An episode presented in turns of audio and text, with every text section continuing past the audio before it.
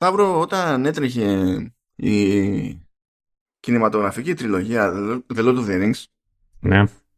ήμουν στο, στη Hyperpress που εκεί πέρα έβγαινε το GamePro, έβγαινε το Computer Games Magazine και έβγαιναν και διάφορα άλλα. Και είχα ένα συνάδελφο που ήταν στο Computer Games Magazine, δεν ήταν στο GamePro. Είχα ένα Μμμ. συνάδελφο τέλος πάντων που ε, είχε σκάσει μια μέρα με μια ατάκα για το Return of the King και το έλεγε για, για χαβάλε ε, ο άρχοντας των βασιλιδιών η επιστροφή του δαχτυλιά. Και... Δεν ξέρω πώς να νιώσω γι' αυτό. Ναι, ούτε εγώ ήξερα πώς να νιώσω γι' αυτό τότε.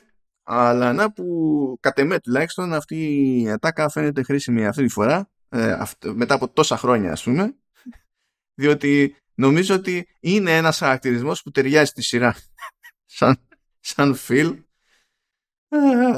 γιατί ήρθε η ώρα τέλος πάντων για το The Lord of the Rings Rings of Power Ναι. που τέλος πάντων περιπεκτικά έπρεπε να το λέω τουλάχιστον ξέρεις να το μπλέκω αγγλικά ισπανικά και να λέω Rings of Poder αλλά δεν, δεν, μπο- δεν, δεν μπορώ έτσι κι αλλιώς είναι ναι Ε, It's going to be a bumpy ride ladies and gents Μα γιατί ρε, μα γιατί το λες αυτό;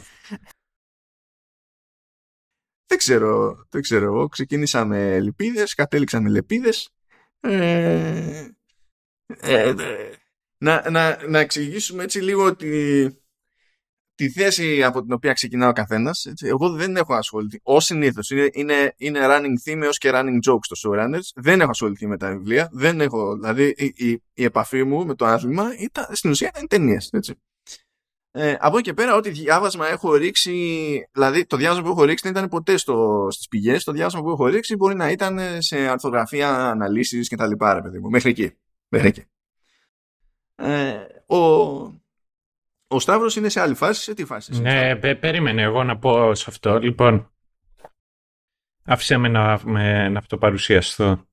Αυτό παρουσία. Αγαπητέ ακροατή, να ξέρεις το εξής. Παρά τις φήμες που κυκλοφορούν, δεν είμαι nerd σε πολλά πράγματα. Ε, εμβαθύνω σε αρκετά, μ' αρέσουν πολλά πράγματα αρκετά, αλλά τίποτα, τίποτα σε αυτόν τον κόσμο δεν μου αρέσει όσο ο κόσμος ο οποίος έφτιαξε ο Τόλκιν.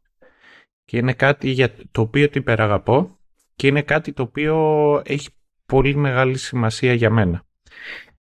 Ε, έχει τύχει να, όταν ήμουν πιο μικρός και α- ακόμα πιο δύστροπος, δόξα τω Θεώ, όσο περνάνε τα χρόνια είμαι πιο διαλλακτικός. Είχα πει σε κοπέλα που μου είχε πει ότι δεν είχε δει το The Lord of the Rings, είναι ότι αν δεν μπορείς να μοιραστείς κάτι το οποίο έχει τόσο σημασία για μένα, δεν υπάρχει λόγος να είμαστε μαζί. Και πέρασαμε αυτή την ημέρα κάνοντας μαραθώνι όλων αυτών των ταινιών. και επίσης είμαι από αυτούς τους τύπους που βαράνε πώς, δεν κρατάνε ε, τη... δεν μπορούν να κρατηθούν και λένε να εδώ πέρα που κλωτσάει ο Άραγκορν αυτό το κράνος, ε, η κραυγή που βγάζει είναι πραγματική γιατί έσπασε το δάχτυλό του. Αλλά πέρα από αυτό, περνάω κάθε Δεκέμβρη ξαναδιαβάζοντας την τριλογία. Θα τραβήξω μια φωτογραφία και κάπου θα την ανεβάσω, δεν ξέρω που είναι, να δείτε σε τι κατάσταση είναι τα βιβλία τα οποία έχω. Και τα έχω περάσει, τα έχω ξεσκονίσει, τα έχω διαβάσει όλα. Θυμάμαι, είχε βγάλει κάποια στιγμή, δεν θυμάμαι ποιος, είχε κάνει ένα διαγωνισμό για τα πράγματα τα οποία ξέρεις για το Lord of the Rings και για την ακρίβεια για το δεύτερο βιβλίο. Και είχε κάνει ένα διαγωνισμό στο οποίο συμμετείχες με SMS. Και έστελνες και από όταν σου έστελνε μία ερώτηση είχες δύο λεπτά να απαντήσεις. Μιλάμε όλα αυτά το 2002, λιγάκι δύσκολο τότε να έχεις πρόσβαση στο ίντερνετ, ειδικά δε εγώ που μεγάλωσα στην επαρχία και το ίντερνετ στο χωριό μου δεν ήρθε μέχρι το 2013. Και είχα απαντήσει σωστά μέχρι το τι πάχος είχαν τα τείχη ε, της Μίνας Τύριθ θα ήταν εύκολο. Στο φαράκι του Χέλ. Το είχα κερδίσει όλο αυτό. Είχα κερδίσει μια συλλεκτική συλλογή της δεύτερης ταινίας, αλλά σάξ του μπιμί έπρεπε να ήμουν στην Αθήνα να πάω από το γραφείο να πάω να τα πάρω. Και ήταν λιγάκι δύσκολο τότε για ένα 13χρονο αγόρι να έρθει στην Αθήνα μόνο του για να πάρει όλα αυτά. Το Lord of the Rings όχι απλά με μίλησε στο κόσμο του fantasy, ήταν και όλες και η πρώτη φορά που μεγαλώνοντας την επαρχία συνειδητοποίησε ότι ίσως είμαι λιγάκι geek. Ίσως είναι ok να μην με ενδιαφέρουν πράγματα όπως είναι το τρακτέρ και πόσες σελίες θα μαζέψουμε σήμερα. Ήταν η φορά που κατάλαβε ότι είναι ok να είσαι και λιγάκι διαφορετικός. Αυτό. Οπότε καταλαβαίνετε, εσείς που με ακούτε, το πόσο ευαίσθητος είμαι με όλα αυτά τα πράγματα. Sucks to be me, I know. νομίζω το έθεσα καλά. Ναι, ναι, νομίζω είναι σαφής ο διαχωρισμός ε, και νομίζω ότι επίσης θα είναι και τουλάχιστον αντιπροσωπευτικό το ότι έχοντας στην ουσία διαφορετικές κοπιές και καταβολές, ας το πούμε, ως προς τη σύνδεσή μας και τη σχέση μας τέλος πάντων με το, με το συγκεκριμένο lore, ε, θα μπορούμε ε, να τυλτάρουμε κατέρωθεν mm. ισόποσα. δηλαδή δεν νομίζω ότι θα έχουμε πρόβλημα σε αυτό.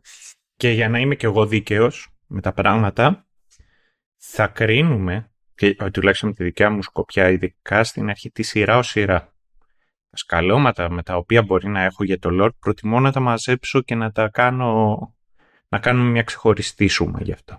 Ναι, εντάξει. Αν και νομίζω, μην τα συζητάγαμε και πιο πριν μεταξύ μας, νομίζω ότι στο τέλος όλα συνδέονται. Θες, δεν θες. Ναι, ναι, ναι. Να το δούμε. Λοιπόν, να, να, που, να πούμε δύο πράγματα για την περίπτωση του, του Rings of Power.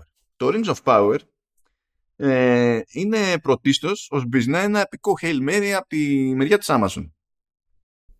Η Amazon είναι.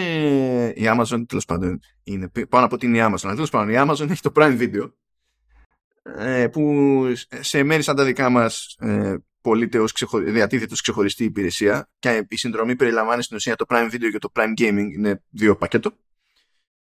Ε, το Prime Gaming είναι το πρώην Twitch Premium whatever για όποιον δεν θυμάται. Ε, anyway, είναι αυτό που είναι, ενώ σε άλλες χώρες που υποτίθεται ότι πωλείται και ως υπηρεσία το Amazon Prime που πηγαίνει πακέτο με στην ουσία έκπτωση των μεταφορικών σε παραγγελίες, ε, πιο γρήγορες παραδόσεις και ιστορίες, εκεί περιλαμβάνονται και αυτά τα δύο, αλλά πηγαίνει πακέτο και με ένα μάτσο άλλα πράγματα.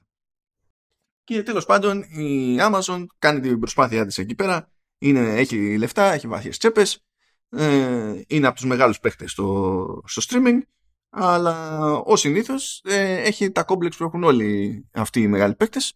Και αργά ή γρήγορα κάνουν μια προσπάθεια να κάψουν πάρα πολύ χρήμα και να πετύχουν κάτι ανάλογο στο μυαλό τους τέλος πάντων του Game of Thrones ότι θέλουμε κάτι fantasy που να κάνει πάταγο ε, και ενίοτε το προσπαθούν και με, και με sci-fi. Όλοι έχουν πέσει σε αυτή τη λούπα.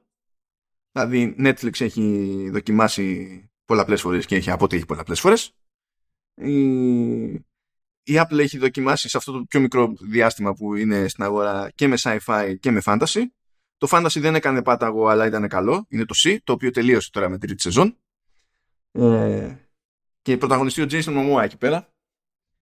Και έχω να πω ότι πώς, πώς βλέπαμε ότι πώς βλέπαμε εμείς Arrow και λέγαμε τουλάχιστον οι χορογραφίες είναι καλή φάση. Ε, το, το See πρώτα απ' όλα είναι καλύτερη σειρά. Εντάξει χωρίς να είναι κανένα ανεπανάληπτο. Είναι καλύτερη σειρά εκ των πραγμάτων. Αλλά έχει ακόμη καλύτερες φωτογραφίες. Και αυτό είναι not funny. δηλαδή είναι δηλαδή, ώρες ώρες κάνεις χάζι τελείως όμως με το τι σκέφτηκαν τα άτομα ας πούμε. Τέλος πάντων, OK. Okay. Και με sci-fi δοκίμασαν με το Foundation όπου όσα λιγότερα λέμε για αυτή την προσπάθεια τόσο το καλύτερο. Αλλά είναι, το Foundation μοιάζει περισσότερο με προσπάθεια σαν το Rings of Power από την άποψη ότι εκεί πέρα πήγε μια εταιρεία με άπειρα λεφτά και είπε θα τα κάψω όλα και δεν μπορεί. Κάτι θα γίνει. Αυτό. Ε, κάπως έτσι ξεκίνησε η φάση με την Amazon διότι πριν από καμιά περίπου πέντε χρόνια ξέρω εγώ πόσο ήταν ε, φτάσαμε στη φάση που ξεμπλέξαν εκεί με κάτι νομικές διαμάχες όλοι αυτοί που είχαν σχέση με τις ταινίες, με τα δικαιώματα και τα λοιπά, δηλαδή το Tolkien Estate, το Warner Middle Earth Productions, χαμό στο ίσιωμα, τα βρήκαν εκεί πέρα και λέει τέλος πάντων, ωραία, μπορούμε να κάνουμε τώρα μια προσπάθεια για ε, τηλεοπτική παραγωγή. Για τηλεοπτική παραγωγή όμως που να πατάει στα Lord of the Rings, τα, ε, την τριλογία The Lord of the Rings. Όχι τα βιβλία στα Perks. Και λέει ωραία να πουλήσουμε τα δικαιώματα. Ε, η Amazon πετάχτηκε εκεί πέρα και έδωσε τα περισσότερα, έδωσε 250 εκατομμύρια μόνο για τα δικαιώματα και άρχισε το pitching για ιστορίες και τέτοια πάντα με την εμπλοκή του Tolkien, του Tolkien Estate διότι υποτίθεται ότι εκείνος σου λέει αυτό μπορείς να το κάνεις, αυτό δεν μπορείς να το κάνεις και κάτι άλλα τέτοια. Τέλος πάντων, ε, γίνανε πολλές προτάσεις, περισσότερο για spin-offs, να πατήσουν πάνω σε χαρακτήρες της τριλογίας, να έχουν origin stories, ιστορίες, ξέρω εγώ τι να είναι, whatever. Αλλά τελικά η Amazon κατέληξε σε ένα concept που της προτάθηκε από το δίδυμο που στην ουσία ανέπτυξε τη σειρά, είναι showrunners, είναι executive producers και έχουν γράψει κιόλας. Είναι η J.D. Payne και Patrick McKay. Ε, και αντί να προτείνουν κάτι παράπλευρο, κάτι spin-off, κάτι που να εστιάζει σε ένα χαρακτήρα συγκεκριμένο και να δίνει κτλ. Λέει, θυμάστε αυτό το, έτσι, το εισαγωγικό που είχε στο Fellowship of the Ring που έδειχνε ποια ήταν η κατάληξη στο Second Age και τα λοιπά. Ωραία. Να, αυτό από μόνο του έχει ζουμί από πίσω να πάμε να ασχοληθούμε με αυτό. Παρένθεση. Έχω ακούσει το εξής. Ε, και είναι μια είναι ένα comment το οποίο είχα διαβάσει και μετά υπόπτος ο συγκεκριμένος ο οποίος ήταν ε, είχε nickname το διέγραψε από πολλά διαφορετικά σημεία. Και αυτό είχε να κάνει το ότι για, για, το, για το access στο Lord of the Rings δεν κυνήγησε μοναχα η Amazon. Το κυνηγήσανε τρεις διαφορετικοί. Αυτοί οι οποίοι κυνηγήσανε το, πήγαν στο Tolkien Estate και πήγαν να πιάσουν ε, για να πάνε τα δικαιώματα να δημιουργήσουν. ναι, το... Αφού ε, στην ουσία ήταν περίπου πληστηριασμό. Και η Netflix προσπάθησε, αλλά νομίζω Netflix πήγε μέχρι τα 150. Όταν σου σκάλε με 250, τα 250 θα πάρεις. Και δεν ήταν μονάχα αυτό. Ήταν ο τρόπος με τον οποίο ε, πιάσανε το board. Το HBO ενδιαφέρθηκε. Και το HBO αυτό το οποίο ενδιαφερόταν περισσότερο ήταν η ίδια η τριλογία. Και είχε σκοπό ουσιαστικά να ξανακάνει τη τριλογία εκτενέστερα και να αναπαράξει τέλος πάντων όλα αυτά τα γεγονότα. Το Netflix κυνήγησε να κάνει Cinematic Universe. Απίστευτο. Είναι μονίμως αυτό που να κάνει το Netflix. Και να το πιάσει από πολλές διαφορετικές πτυχές. Το Amazon έκανε κάτι άλλο. Έσκασε εκεί χωρίς ουσιαστικά ένα συγκεκριμένο ε, θέμα αλλά πήγε εκεί και έπιασε πρακτικά το κομμάτι του lore, είπε ποια πράγματα θα ήθελε να εξερευνήσει και έταξε μέσα στο council το οποίο έχουν αυτοί στο Tolkien Estate ότι θα έχουν μερίδιο και κομμάτι στις αποφάσεις. Συν πάρα πολλά λεφτά. Και αυτός ήταν ο τρόπος με τον οποίο... Ε, βασικό επιχείρημα πιστεύω. Ναι, ναι. Κάποιος θα το έλεγε. Και το κάνανε όλο αυτό και, και ήταν ένας και από τους λόγους για τους οποίους θέλανε και ήθελε και το estate να διαχειριστεί το, το, το κομμάτι της μέσης γης ένα, να πω, μια ολοκληρή εταιρεία. Γιατί ο Μάρτιν και τα δικαιώματα του Game of Thrones, τέλος πάντων, του A Song of Fire and Ice, όπως λέγεται, τέλος πάντων, ε, δεν είναι η, η σειρά των βιβλίων. Ε, είχε είχαν πάει D&D, οι showrunners του Game of Thrones, ε, και αυτοί ουσιαστικά πήραν τα rights για τη σειρά. Και μετά πήγανε στο HBO και το HBO ήταν αυτός ο οποίος ήταν ε, ο παραγωγός. Και μάλιστα ε, όταν τον είχαν πλησιάσει το Μάρτιν κιόλας ε, αυτός πέρασε από ένα είδος συνέντευξης και... Α, το θυμάμαι τους... το τεστ. Ναι. ναι. Και τους, ρώτη... και, τον... Ε, και τους ρώτησε ποιος είναι ο πατέρας του Τζον Σνόου. Και αυτοί απαντήσανε σωστά και με επιχειρήματα. Ο Ζεβεδαίος. Και... Δηλαδή. Ναι, και ο... Ε...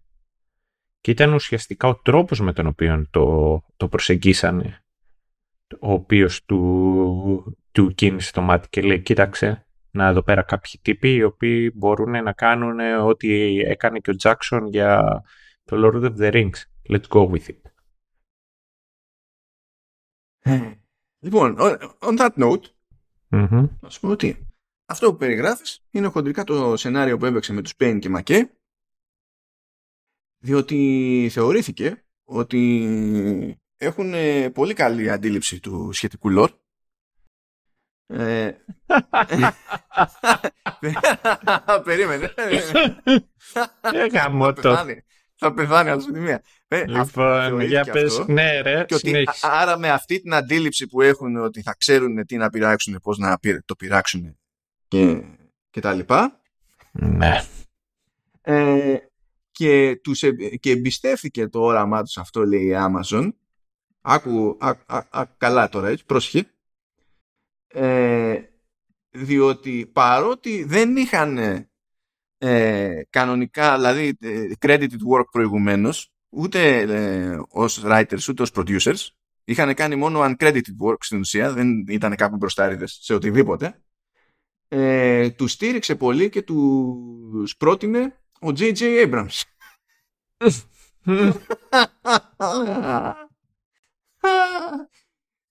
Καταλαβαίνετε. Έτσι. Ε, ε, απλά θεώρησε ότι αυτό που είχαν αυτοί κατά νου τέλος πάντων ε, ταιριάζε με, τη, με αυτό που ήθελε να πετύχει η Amazon και σου λέει why not; Δηλαδή είναι τελείως Amazon move αυτό το πράγμα έτσι δηλαδή είναι όλα τα κόμπλεξ από πίσω φτάνουν και τώρα θα πει κάποιος ότι εντάξει ρε παιδιά και γιατί δεν και καλά να είναι κάποιος βετεράνος. μπορεί ο άλλος να ήταν όντως του μπάνου ας πούμε αυτό το δίδυμο και να έπεισαν θα έλεγα, ναι, πριν βγει η σειρά θα έλεγα, ναι, που υπάρχει και αυτή η πιθανότητα κτλ. Μετά βγήκε η σειρά, ε, δεν μπορώ να το πω αυτό πλέον, αλλά τέλος πάντων, OK. Okay. Και ο γενικότερος καημός της Amazon στην όλη αυτή τη φάση είναι όπου σταθεί και όπου βρεθεί αυτή η σειρά να θυμίζει σε κάποιον που ξέρει και τις, τουλάχιστον τις ταινίες, να του θυμίζει πράγματα από τις ταινίες έγινε μια συντονισμένη προσπάθεια τέλος πάντων ως προς αυτό το, το κομμάτι. Δηλαδή τα FA είναι από Veta Workshop. Η πρώτη σεζόν γυρίστηκε στη Νέα Ζηλανδία. Αλλά στο, οι υπόλοιπε σεζόν δεν θα γυριστούν στη Νέα Ζηλανδία. Ε, πράγμα που, μένα, που μου δείχνει ότι η, το, το μπάσιμο στη Νέα Ζηλανδία ήταν και λίγο publicity stand του στυλ. Κοιτάξτε να δείτε όπως ήταν και οι ταινίες που γυρίστηκαν στη Νέα Ζηλανδία. Ακριβώς. Δεν δέχομαι να γυρίζονταν στη Νέα Ζηλανδία Ηρακλής και Ζήνα και να μην μπορούν τώρα να γυρίσουν στη Νέα Ζηλανδία. Εκτός άμα είναι θέμα COVID. Που ξέρω ότι η Νέα Ζηλανδία, όπως και η Αυστραλία, αλλά ιδιαίτερα η Νέα Ζηλανδία είναι πολύ αυστηρή με τα θέματα του COVID. Ναι, εντάξει, και θα ήταν πιο αυστηρή τότε και θα είναι πιο δύσκολα τώρα. Και τα υπόλοιπα, δηλαδή η δεύτερη σεζόν τουλάχιστον πηγαίνει για Ηνωμένο Βασίλειο. Τι είναι, πιο χαλαρά εκεί πέρα. Πιο χα... όχι. Είναι. Ε, είναι. και θέμα κιόλας, δεν ξέρω. Κατά πάσα πιθανότητα έχει περισσότερα στούντιο. Δηλαδή... Ναι, ξέρεις τι γίνεται. Απλά στη Νέα Ζηλανδία ε, σημαίνει απαραίτητο ότι έχουν πολλά εξωτερικά γυρίσματα τα οποία μπορούν να κάνουν. Και αυτό είναι ναι, cool. Το κακό είναι ότι τα εξωτερικά γυρίσματα είναι πανάκριβα. Και αυτό είναι not that cool. Ε, οπότε τέλος πάντων σε πάρα πολλά σημεία της σειράς εδώ και εκεί γίνονται προσπάθειες για fan service. Μιλάμε, δηλαδή φτάνει σχεδόν σε level The Force Awakens.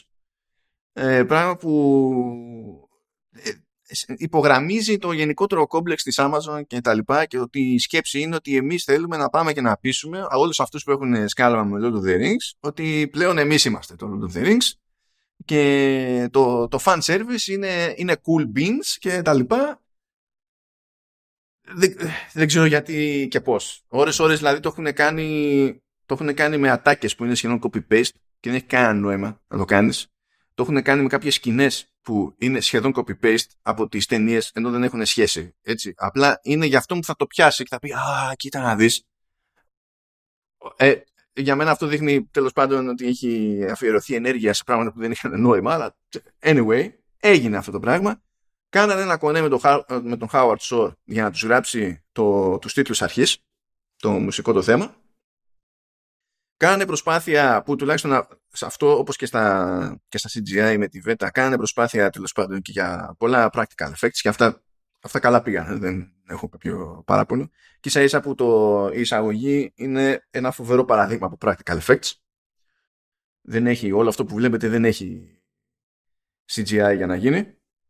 Ε, βασίζεται σε, σε physics, ήχο και mm. κυματική κτλ. Ε, Οκ. Okay. Ε, αλλά δεν έγραψε το υπόλοιπο soundtrack ο, ο Shore, το έγραψε ο Μπέαρ Μακρίρι. Ε, από εκεί και πέρα, εντάξει, τέλος πάντων, ναι, ας πούμε ότι βάλαμε ένα γενικό πλαίσιο στο οποίο έτσι κινείται πλέον η σκέψη σας ως προς το, τη λογική πίσω από τη συγκεκριμένη παραγωγή. Πηγαίνει πακέτο με τη φιλοδοξία της Amazon να κάνει εντύπωση. Ε, όχι απλά πακέτο με τη φιλοδοξία της Amazon να κάνει και καλά show Lord of the Rings. Και αν έχει κανένα αμφιβολία για το ότι το πρώτο είναι η κινητήριος δύναμη, πάνω απ' όλα, ε, η, ακόμα και, στη, και στα πακέτα που στέλνει τόσο καιρό η Amazon, καλά εκτός το ότι έκαψε λεφτά μέχρι και στην Ελλάδα για, ε, για προώθηση ε, και έκανε μεταγλώτηση στα ελληνικά. το οποίο το δοκίμασα και δεν ξέρω πώς ένιωσα. Ε, όχι, εγώ ξέρω πώς ένιωσα, αλλά θα το σχολιάσουμε. Ε, ε, δεν ξέρω, παιδιά, για, για, δεν ξέρω τι έγινε αλλού. Για όσους μέναν στην Αθήνα, ήταν, έβλεπες διαφήμιση για τη σειρά σχεδόν σε κάθε στάση λεωφορείου, στο μετρό, παντού. Ναι, δεν γλιτώνει, δεν γλιτώνεις καθόλου. Έκανε και τηλεοπτική καμπάνια στην, στην Ελλάδα, δηλαδή έκαψε μέχρι και εδώ λεφτά. Που δεν έχει κάψει κανένας για πρόθεση σειράς, έτσι. Και στα πακέτα που έστελνε, παρα... έπαιρνε κάποιος έκανε παραγγελία από Amazon. Έτσι. Φρόντιζε οι ταινίες που έβαζε να κλείσει το πακέτο να έχουν τέτοιο, να λένε Rings of Power και τα λοιπά. Δηλαδή, ξεπατώθηκε. Ξεπατώθηκε η Amazon να το, να το σπρώχνει. Πέρα από κάθε φαντασία και αμφιβολία. Ωραία. παίρνουμε αυτό λοιπόν ως δεδομένο και θα κάνω μια παράκληση στο Σταύρο τώρα. Έτσι. Να πούμε έτσι μια πρώτη τελείως γενική θέση για τη, για τη σεζόν αυτή αλλά πολύ σύντομα, διότι ξέρω ότι είναι πάρα πολύ εύκολο να ξεφύγουμε και το zoom είναι μετά. Οπότε κάνε πολύ σύντομα όμως. Είμαστε γενική, γενική, μια γενική αυτή. Γιατί έτσι κι αλλιώς δεν μπορούμε να πούμε spoilers, δεν μπορούμε να εξηγήσουμε σχεδόν τίποτα και τα λοιπά. Πιο μετά είναι αυτά. Πιο μετά. Για πάμε μία. Λοιπόν. Η σειρά δεν είναι σκουπίδι. Η σειρά δεν είναι τόσο καλή. Η σειρά είναι μέσα στο μυαλό μου το αντίστοιχο του Avatar. Είναι μια σειρά η οποία έκαψε άπειρο χρήμα, μια σειρά η οποία ε, είχε πολύ μεγάλο viewership, αλλά είναι και όλες μια σειρά που σε 10 χρόνια από τώρα δεν θα θυμάται κανείς ούτε μια τάκα της. Αυτό περνούσε συνέχεια από το μυαλό μου ενώ το έβλεπα. Είναι κάτι εντυπωσιακό αλλά meaningless. Ενώ δεν έφτασε στα επίπεδα Disney που έχει Disney, είδα ότι πολλές φορές ήταν μέτρια ή ακόμα καλύτερα αρκετά καλή. Δηλαδή να φτιάξουμε κάτι το οποίο να είναι αρκετά καλό ώστε να αρέσει σε αρκετούς αρκετά. Και αυτό είναι πρόβλημα.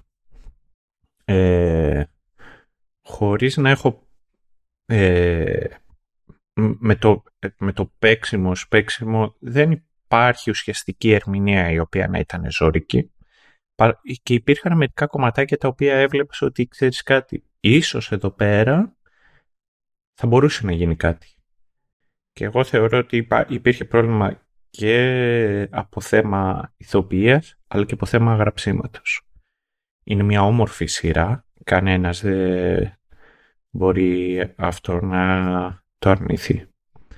Το μεγαλύτερο πρόβλημα είναι και ο τρόπος με τον οποίο προάγανε τη σειρά. Προάγανε μια σειρά η οποία ήταν πανάκριβη. Και κάθεσαι και τη βλέπεις και υπάρχουν πολλές φορές που εγώ τουλάχιστον αναρωτιέμαι μα πού πήγανε όλα τα λεφτά; Ε, στην Αττικό μετρό, τι τσάβα μπαίνουν διαφημίσεις. Ε, ε, ε. ε, ε ήταν αυτό. Και μετά είχε να κάνει το ότι δεν είναι ότι αυτή η σειρά κουμπώνει πάνω στη τριλογία και έρχεται για να πάρει κάποια πράγματα από την τριλογία. Γιατί το ίδιο μπορεί να πει κάποιος και για το Hobbit, το οποίο ήταν μέτριο.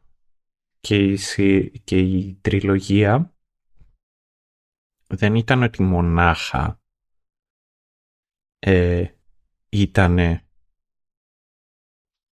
πώς να σου πω, η μεταφορά ενός έργου το οποίο ήταν πάρα πολύ αγαπημένο. Άλλαξε και όλες τον τρόπο με τον οποίο ο κόσμος αντιλαμβάνεται ένα καινούριο ολόκληρο είδος. Μπήκε το φάνταση και έγινε και χωρίς το Lord of the Rings δεν υπήρχε περίπτωση ποτέ να έχουμε house, ε, τέτοιο Game of Thrones.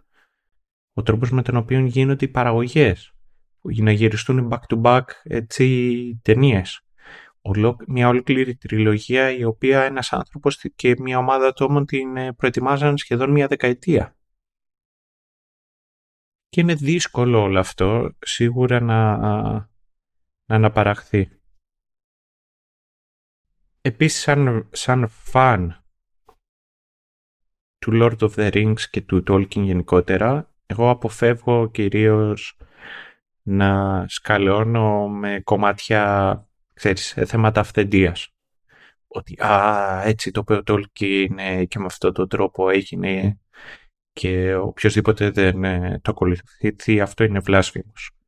Εντάξει, αυτό, ε, αυτό πραγματικά δεν είναι πρακτικό. Τις ίδιες συζητήσεις ακούγαμε και, και για τις κινηματογραφικές τριλογίες. Σαν να είναι tan απαράδεκτο να γίνει οποιαδήποτε αλλαγή οπουδήποτε. Αλλά από τη στιγμή που αλλάζει το μέσο, δηλαδή και έχει κάποιες άλλες ιδιαιτερότητες, δεν μπορείς να μην κάνεις καμία προσαρμογή. Είναι απλά δύνατο έως και αυτοκτονικό, ας πούμε. Δεν είναι. Εντάξει. Ε, και μετά θα, θα πω και εγώ το εξής πάνω σε αυτό. Τη στιγμή που εγώ τουλάχιστον δεν είμαι η καθολική εκκλησία, δεν πιστεύω στο one source of truth. Ειδικά όταν έχει να κάνει με adaptation. Και θα φέρω ένα απλό παράδειγμα. Στην τριλογία ο Φάραμιρ ποτέ δεν παίρνει τα Hobbits να τα πάρει μέχρι την Οσκύλια μετά να, να μετανιώσει και να τα αφήσει να φύγουν. Το ότι το έκανε ήταν μια μεγάλη διαφορά από το βιβλίο. Αλλά ταυτόχρονα έδειξε και ε, ξεδίπλωσε περισσότερο το χαρακτήρα του Φάραμιρ ως Φάραμιρ. Και τον κράτησε πιστό μέσα σε αυτό σε το βιβλίο εκεί που λιγάκι ενοχλούμε σε αυτά τα πράγματα είναι σε δύο τίνα. Το πρώτο είναι το ότι και επειδή κάθισα και παρακολούθησα και διάβασα κοιτά το τρόπο με τον οποίο προσεγγίσανε τα πράγματα είναι λιγάκι δικηγορίστικος ο τρόπος με τον οποίο ε, πιάσανε το λόρος λόρο. Λέει μέσα το ότι ναι, π.χ. ο τάδε χαρακτήρας δεν λέει πουθενά ότι πήγε εκεί, αλλά ταυτόχρονα δεν λέει πουθενά και ότι δεν πήγε. Ναι, ω προ αυτό, να συμπληρώσω κάτι που ξέχασα να αναφέρω πριν και νομίζω ότι είναι σημαντική mm. πληροφορία. Ναι, είναι πολύ σημαντικό. Ή, είπα, είπαμε ότι έχουν τα δικαιώματα το, της τριλογίας The Lord of the Rings το, των βιβλίων ε, αλλά στην ουσία έχουν να πραγματευτούν το second age, όχι το third age πραγματεύονται τα βιβλία πράγμα που σημαίνει ότι το, οι μόνες πηγές που μπορούν να χρησιμοποιηθούν για το second age είναι οποιαδήποτε αναφορά στα βιβλία για το third age οποιαδήποτε αναφορά για το second age. Αυτό σημαίνει ότι π.χ. δεν μπορούν να πάνε και να τραβήξουν πράγματα από το Silmarillion ή οποιαδήποτε, οτιδήποτε άλλο παράπλευρο. Είναι σαν να έχουν τελείως έτσι βασικό πλαίσιο ας πούμε για το second age και εκ των πραγμάτων θα έπρεπε να το συμπληρώσουν μόνοι τους. Κατά μία έννοια πήγανε κατευθείαν από την πρώτη σεζόν βρέθηκαν κατευθείαν στο, στην κατάσταση που βρέθηκαν οι, οι συγγραφείς και οι showrunners του, του Game of Thrones όταν ξεμείναν από βιβλία. Με, με μία μικρή λεπτομέρεια, ότι κανένας δεν τους εμπόδισε όμως αν θέλουν να ακολουθήσουν κάποια πράγματα. Δηλαδή δεν ήταν κιόλας αναγκασμένοι να τα κάνουν διαφορετικά. Όχι, απλά θέλω να σου πω, είχαν το περιθώριο. Mm. Μπορούσαν να, κάνουν, να κάνουν... Έχουν, είχαν μια ελευθερία να, ε, ναι. να πάρουν κάποια πράγματα. Και το τι επιλογές έκαναν με αυτή την ελευθερία, πώς εκφράστηκε αυτή η ελευθερία, νομίζω ότι δείχνει και το, πώς να σου πω, και το, το, το, ταβάνι της δυναμικής τους. Ε, δεν θα το κάνω δεν θα το κάνω πιο λιανά τώρα γιατί δεν γίνεται πιο μετά γιατί θα πρέπει να βάλεις τόσα spoilers Οκ okay. και μετά και για να πω κάτι τελευταίο γι' αυτό και να κλείσω θα πω το εξής. Ε, είναι μια ατάκα την οποία ε, είχε πει ο Τέρι Πράτσετ. Ο Τέρι Πράτσετ είναι ένας Άγγλος συγγραφέας, ο οποίος έγραφε και αυτός φάνταση. είναι πολύ γνωστό. Πρέπει να είναι η πιο άκυρη περιγραφή του Terry Pratchett που ακούς ποτέ στη ζωή μου. Ναι, ο τύπος έγραψε το Discord ε, και το οποίο πολλές φορές το, η σειρά του Discord είτε αποτελεί ταυτόχρονα και σε κάποια σημεία παροδία και σε, κάποια και σε κάποιες φορές ε, αποτελεί και φόρος τιμής στο έργο του Tolkien.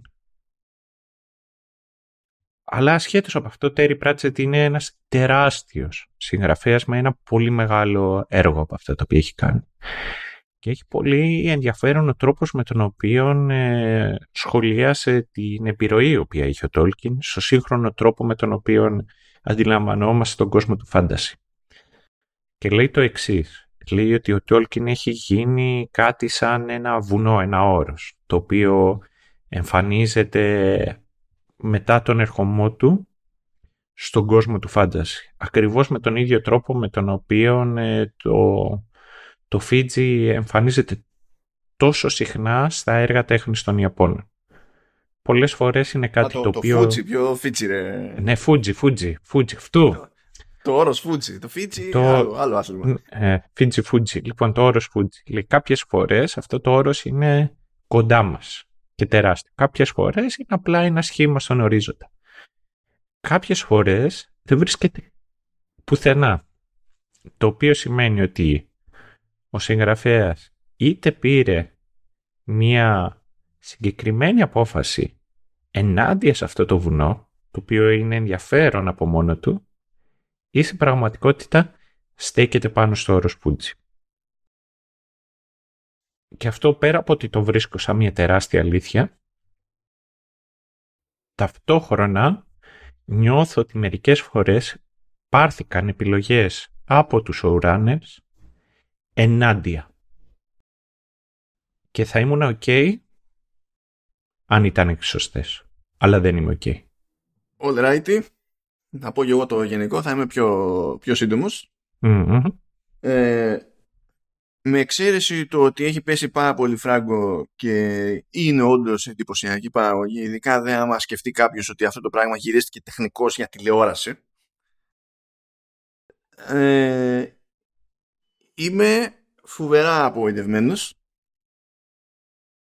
Το, το, το γράψιμο ήταν βαρετό. Ε, ένα μάτσο χαρακτήρες είτε νέοι που επινοήθηκαν για τη σειρά, είτε υπαρκτοί στο lore κτλ. Ήταν εντυπωσιακά μονοδιάστατοι, μονόχνοτοι και βαρετά γραμμένοι. Σε βαθμό που δεν το περίμενα, με τόσα λεφτά από πίσω. Λες δεν μπορεί. Δεν το περίμενα με δεδομένο ότι τουλάχιστον στην πρώτη σεζόν ε, είχαν και γραφιά από, από Game of Thrones ως consultant με, με δεδομένο ότι είχαν ε, scholars του, του, του Tolkien τέλος πάντων ως consultants με να τα σπάσανε στην πορεία λες δεν δε, δε, δε γίνεται να είναι να έχει γίνει τόσο τελείως ρε παιδί μου προβλέψιμη δουλειά. Ε, εντυπωσιάστηκα με τον συστηματικά ε, αποτυχημένο ρυθμό τη σειράς από επεισόδιο σε επεισόδιο. Ε, ε, θεωρώ ότι είναι τελείως άστοχο και ταυτόχρονα ενδεικτικό του ότι ε, έπαιξε ενθουσιασμός για το έκτο επεισόδιο που στην ουσία είναι ένα επεισόδιο στο οποίο κάποι, επιτέλους γίνονται κάτι πράγματα. Και ξαφνικά θεωρήθηκε ότι είναι φοβερό το επεισόδιο. Η διαφορά είναι ότι εκείνο το επεισόδιο απλά δεν ήταν τόσο σάπιο όσο ε, κάποια άλλα. Και δει το προηγούμενο, το πέμπτο είναι από τα χειρότερα επεισόδια που έχω δει σε οτιδήποτε ε, οπότε φυσικά και το έκτο, ξαφνικά που αν ε, συμβαίνουν stuff θα κάνει μπαμ σε σχέση με το, με το πέμπτο. Ε, δεν μπορώ να συλλάβω δηλαδή ότι έγινε, ε, ξενέρωσα περισσότερο, δηλαδή πολύ περισσότερο σε σχέση με τα Hobbit, που τα Hobbit ας πούμε ήταν και περίπτωση, ενώ τη, τη, τη, τριλογία Hobbit, που ήταν και έργο Frankenstein από την άποψη ότι ξεκίνησε στα, του, στα χέρια του Δελτόρο και τελευταία στιγμή ήρθε ο Τζάξον, ας πούμε, και έπρεπε αναγκαστικά να πατήσει στην αρχή δουλειά που, που είχε γίνει και ό,τι και αν σημαίνει αυτό στην πράξη, το μόνο σίγουρο είναι ότι ε, ε, ξεκινάμε από μια πραγματικότητα ότι δεν θα είχε ποτέ το περιθώριο να κάνει αυτή τη τριλογία ακριβώς όπως θα τη γούσταρε ο ίδιος. Τώρα θα έβγαινε σε καλό, θα έβγαινε σε κακό, άσχετο. Αλλά εκεί ας πούμε είχαμε ένα πρόβλημα ε, στο δημιουργικό το κομμάτι που υποτίθεται ότι δεν είχαμε στην περίπτωση του Rings of Power. Ε, δεν θα κακίσω καθόλου το ότι ο Krogman που ήταν γραφιάς του, του Game of Thrones μετά την πρώτη σεζόν έφυγε. Ε, ε, ε, κάνω κι εγώ μια περίπτωση. Αυτό συμβαίνει πάντα με τους consultant. Ξέρεις, φέρνεις κάποιον ο οποίος είναι έμπειρος, έρχεται εκεί, λέει μια πραγματικότητα, ε, ξαφνικά κάποιος το παίρνει προσωπικά και αρχίζει και κάνει απειθικός και μετά σου λέει κι άλλος, ξέρεις κάτι, σιγά μην κάτσω να ασχοληθώ. Έτσι, έτσι, απλά πράγματα. Όμορφα και ωραία. Ε, δε, δηλαδή, δε, δε, απλά δεν μπορώ να το συλλάβω ε, ότι ε, ειδικά το γράψιμο, ειδικά το γράψιμο δεν μπορώ να το συλλάβω. Βγήκε ολό, υπάρχουν ολόκληρα storylines στη, στη σεζόν αυτή που δεν έχουν καμία ε, ολόκληρα plots τέλος πάντων ε, που δεν έχουν καμία χρησιμότητα αλλά προσποιούνται από την αρχή μέχρι το τέλος ότι έχουν χρησιμότητα η χρησιμότητα που έχουν είναι μια στιγμή στο τέλος οριακή για την οποία δεν έχει γίνει πραγματική δουλειά για να κάνει payoff η, η στιγμή αυτή. Ε, υπάρχουν χαρακτήρες ολόκληροι που τελειώνει αυτή η σεζόν και δεν αντιλαμβάνεσαι γιατί χρειαζόταν να υφίστανται.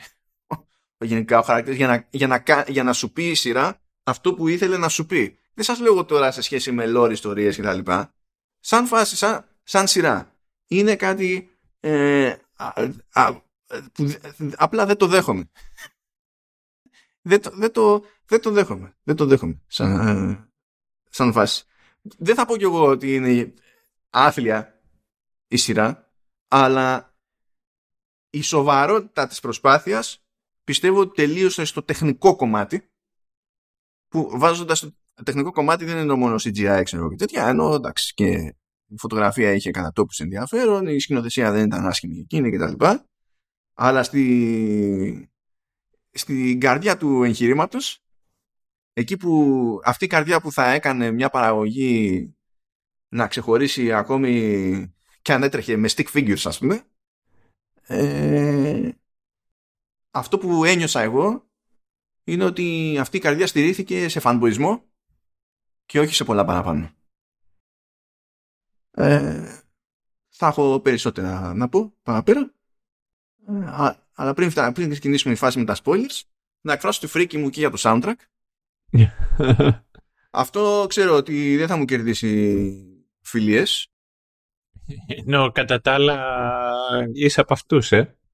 Όχι, θέλω να σου πω ρε παιδί μου, ε, ε, θα πετύχω πολλούς θα, θα συμφωνήσουν ότι ξενερώσανε, ξέρω όπως και εμείς με, με τη σειρά. Αλλά για τη μουσική δεν, δεν τους βλέπω το ίδιο ε, τσιτωμένους. Ε, λοιπόν, πρώτα απ' όλα υπέφερα. υπέφερα σε πρακτικό επίπεδο. Διότι με το που σκάσανε τα πρώτα δύο επεισόδια της σειράς βγήκε και το, το, το βασικό άλμπουμ του soundtrack που είχε ξέρω εγώ 37 κομμάτια γιατί ήταν κάτι τέτοιο. Αλλά όταν τελείωσε η σειρά βγήκανε και ξεχωριστά άλμπουμ ένα για κάθε επεισόδιο. Αν καθίσετε και γαζέψετε ε, τη συνολική διάρκεια κάθε ε, άλμπουμ που είναι για συγκεκριμένο επεισόδιο θα... Ε, καλά, εκτός του ότι όταν τα μαζέψετε όλα αυτά τα soundtracks είναι όλα τα άλμπουμ, δηλαδή 8 που είναι των επεισοδίων και ένα το γενικό ε, είναι πολύ λίγο το overlap. Δηλαδή ο μόνος τρόπος να ακούσετε τα, ε, να ακούσετε τα πάντα είναι να, να ακούσετε τα πάντα. Δηλαδή το, το γενικό έχει πάρα πολλά, τα περισσότερα κομμάτια που έχει το γενικό δεν είναι μέσα στα, σε εκείνα που είναι και καλά των επεισοδίων. Όλα αυτά, σε όλα αυτά η σούμα είναι 105 κομμάτια και σχεδόν 9,5 ώρες μουσικής και αν δείτε πόσο, τι διάρκεια έχει ο ήχος σε κάθε άλμπουμ για επεισόδιο ταυτίζεται ουσιαστικά με τη διάρκεια του επεισόδιου. Ε, αυτό... Σαν την καραδί μου που, που είχε κάνει στο σύμπλεγμα της Αράχνης, που είχε ένα τραγούδι και παίζε λούπα, μαλάκα, σε, σε ολόκληρο το επεισόδιο. Λοιπόν, αυτή είναι και μια βασική μου διαφωνία και άλλη μια έκφραση του κόμπλεξ του σχετικού. Ε, είναι μια βασική μου διαφωνία με το, με το soundtrack ε, που ε, επηρεάζει και τη θέαση την ίδια. Αφήστε το ποια είναι τα σόι τα μουσικά θέματα. Αν είναι, πόσο είναι, τι καλά είναι κτλ. Γενικά η ιδέα ότι πατάω play, παίζω ένα επεισόδιο σειράς που κρατάει ξέρω εγώ χοντρικά μία ώρα και ε, για πάντα παίζει μουσική στο φόντο δεν είναι εξυπνάδα. Ε, το να μην έχεις μουσική σε διάφορες σκηνές βοηθά τις σκηνές όπως ε, δίνει και βαρύτητα στη μουσική όταν σκάει σε άλλες σκηνές και στιγμές. Μάλιστα, στα μεμονωμένα άλμπουμ ε, υπάρχουν ε, τα περισσότερα κομμάτια είναι μεγάλες διάρκειας. Υπάρχουν 8 λεπτά, 9 λεπτά, 10 λεπτά, 20 λεπτά και στην ουσία είναι μονοκόμματα έτσι όπως παίχτηκαν στο επεισόδιο πηγαίνοντας από σκηνή σε σκηνή και επειδή κάνουν άλματα μαζί με την αφήγηση αν ε, δεν μπορείς να τα ακούσεις σαν να είναι όπως συμβαίνει σε άλλα soundtracks μπορεί να πετύχει κάποιος ένα μεγάλο, μεγάλης διάρκειας κομμάτι που θα πούνε ότι δεν είναι έτσι όπως είναι στη, στην ταινία. Το κάναμε και καλά suite, το κάναμε σαν συμφωνία. Και στο πλαίσιο αυτής της συμφωνίας παίζει ε, υποτίθεται ότι λέμε και μια ιστορία μέσα στις άκρες με αρχή, μέσης και τέλος. Εδώ δεν ισχύει αυτό το πράγμα γιατί έχει να συνδέσει και σκηνές μεταξύ τους μπλέκει μονίμως σχεδόν όλα τα, τα βασικά μουσικά θέματα που έχει με, με διαφορετικές παραλλαγές σε οποιοδήποτε από αυτά τα μεγάλα κομμάτια και προκύπτει ένα αδιανόητο χάος και ε, φοβερή επανάληψη το, υπερβολική επανάληψη αυτών των μουσικών θεμάτων που πριν μπω στη διαδικασία να ακούσω όλα αυτά τα κομμάτια γιατί τα extra album τα άκουσα αφού είδα τη σειρά ε, είχα ήδη βαρεθεί τα θέματα στην πορεία βλέποντας. Το οποίο είναι κρίμα γιατί ο Μπέρ Μακρύρη δεν είναι Howard Shore, δεν περίμενα αυτό το πράγμα, αλλά ο Μπέρ Μακρύρη δεν είναι ούτε χτεσινός ούτε άμπαλος. Και έχει κάνει καλύτερες δουλειές από αυτό. Το να καταλήγω από 105 κομμάτια και 9,5 ώρες ήχο να την παλεύω με 18 και μία ώρα και 10 είναι τεράστια αφήρα για τέτοια μπίζνα και για τέτοια προσπάθεια. Και ευτυχώς για σας φαντάζομαι που μπορείτε έτσι να γλιτώσετε τα χειρότερα τα περισσότερα σόι κομμάτια είναι στο γενικό του soundtrack και όχι στα επιμέρους όπου εκεί έχουμε, ε, έχουμε πιο ξεκάθαρα τα διαφορετικά μουσικά θέματα του στυλ αυτό είναι το θέμα της Νόρη, αυτό είναι το μουσικό θέμα της Γκαλάντρια, αυτό είναι το μουσικό θέμα του Stranger, αυτό είναι το μουσικό θέμα του Sauron που έχουν μια πιο συγκεκριμένη ταυτότητα πριν αρχίσουν να σκάνε σε παραλλαγές και να μπαίνει το ένα μέσα στο άλλο κτλ. Και αυτή η βάση που έχει φτιάξει ο Μακρύρη είναι σόι. Είναι σόι. Το, δηλαδή το, δέχομαι. Αλλά ο χειρισμός μετά σε αυτή τη βάση, δεδομένου ότι έπρεπε να βγάλει τόσο ήχο ο Μακρύρη, έκανε ζημία δεν έκανε καλό. Οπότε το soundtrack μπορεί να πει κάποιος ότι βγάζει θέματα ποιότητας, ποιοτικά τέλος πάντων και μπορεί κάποιος να καθίσει και να τα ευχαριστηθεί και την ώρα που βλέπει. Αλλά και ξέχωρα άμα καθίσει να ακούσει. Αλλά παρά τον όγκο του έργου καταφέρει να έχει λιγότερη και πιο τζούφια ποικιλία από ό,τι είχε το έργο του Σορ, ο οποίος Σορ ε, είχε πολύ περισσότερο χρόνο να καλύψει τόση ώρα και τόσες σκηνές βίντεο, έτσι, σε τρεις ταινίες.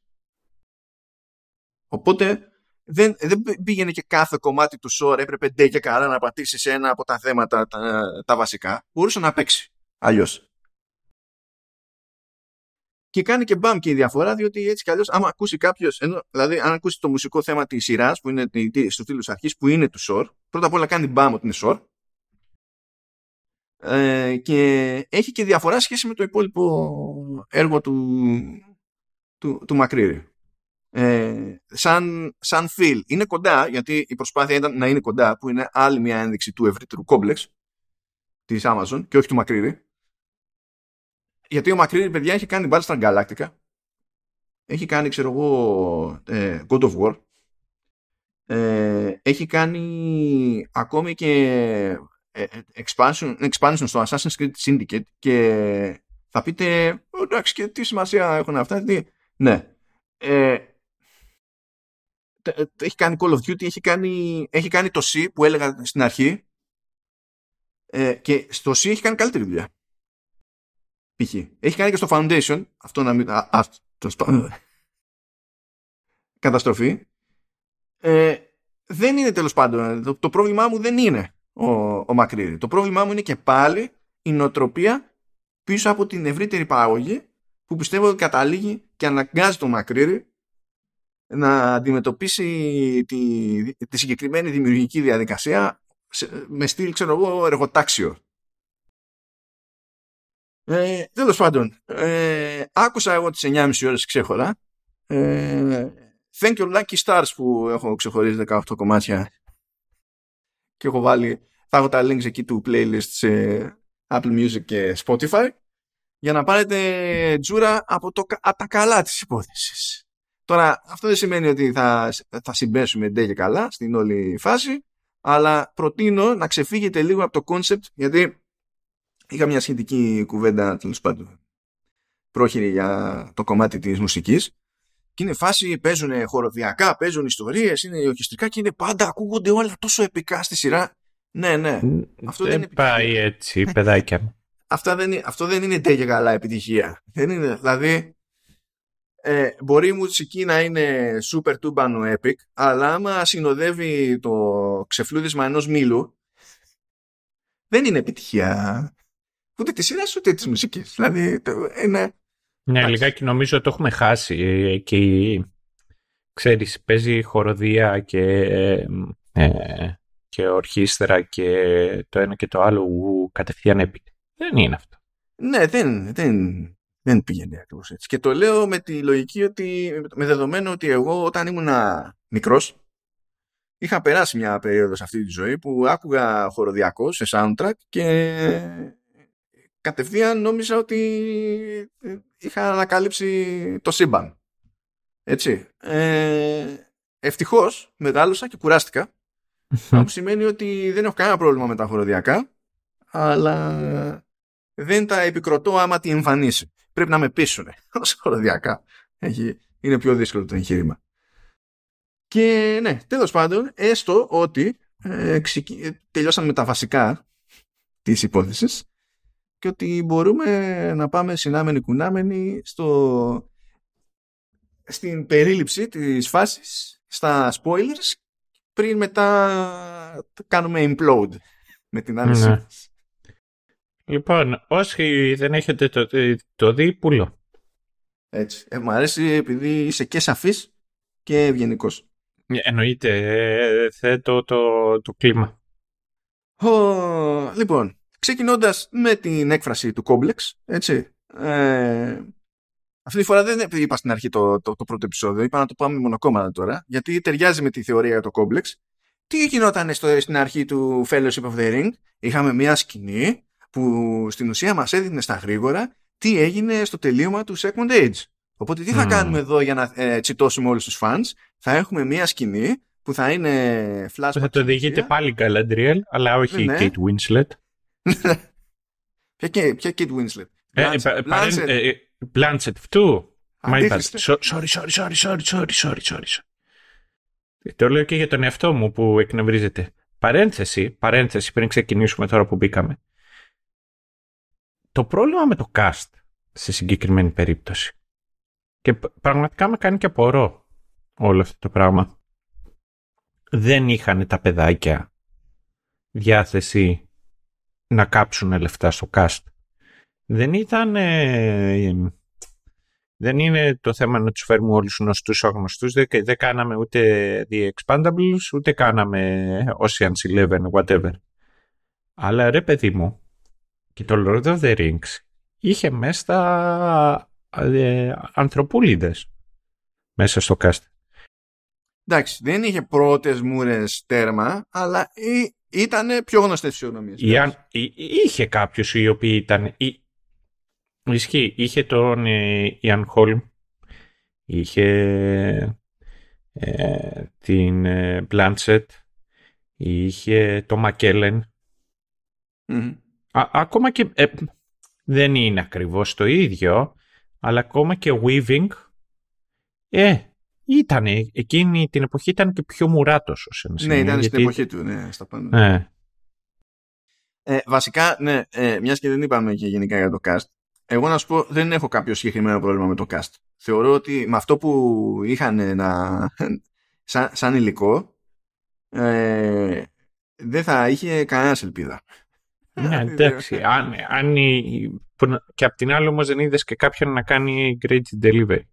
Ε, Anyhow. όχι, όχι. Εντάξει. Ήταν απλά. α, Πώς να σου πω. Ήταν το, λεγόμενο, είναι το workman-like approach. Δηλαδή, Μμμ. Το κάνουμε. απλά- Είναι διεκπαιρεωτικό, ας το πούμε έτσι. Με εξαίρεση την Clark που έκανε την Galadriel, που δεν ήταν διεκπαιρεωτικό, αλλά το, το γράψιμο της Galadriel ήταν εξ, εξωπραγματικά άθλιο. Αλλά τέλος πάντων θα το πιάσουμε μετά. Ε, και όχι επειδή, «Ω, γιατί είναι η Galadriel έτσι και ενώ εμείς Τέλος πιστεύουμε πάντων, θα ότι φτάσουμε όχι, εκεί, θα φτάσουμε εκεί. όχι γι' αυτό, όχι γι' αυτό. Μμμ. Λοιπόν, ε, τώρα λοιπόν έχουμε το flashback, όχι για το τι έγινε στο τέλος του, του Second Age, αλλά τι έγινε πιο πίσω, για το, στην ουσία με την ήττα του, του Morgoth.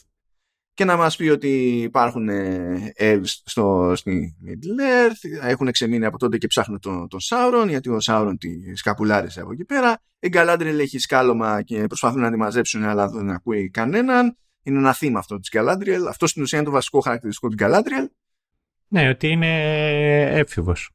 Ναι, αυτό. Ε, ε, πετυχαίνει κάπου ένα σύμβολο του, του Σάρον και το θεωρεί σημάδι για το οτιδήποτε. Ε, υπάρχει και ο Elrond που είναι πιο νέοπας και πηγαίνει εκεί, τον στέλνουν να κάνει παρέα στον Celebrimbor. Γνωρίζουμε τον High King Gilgalad.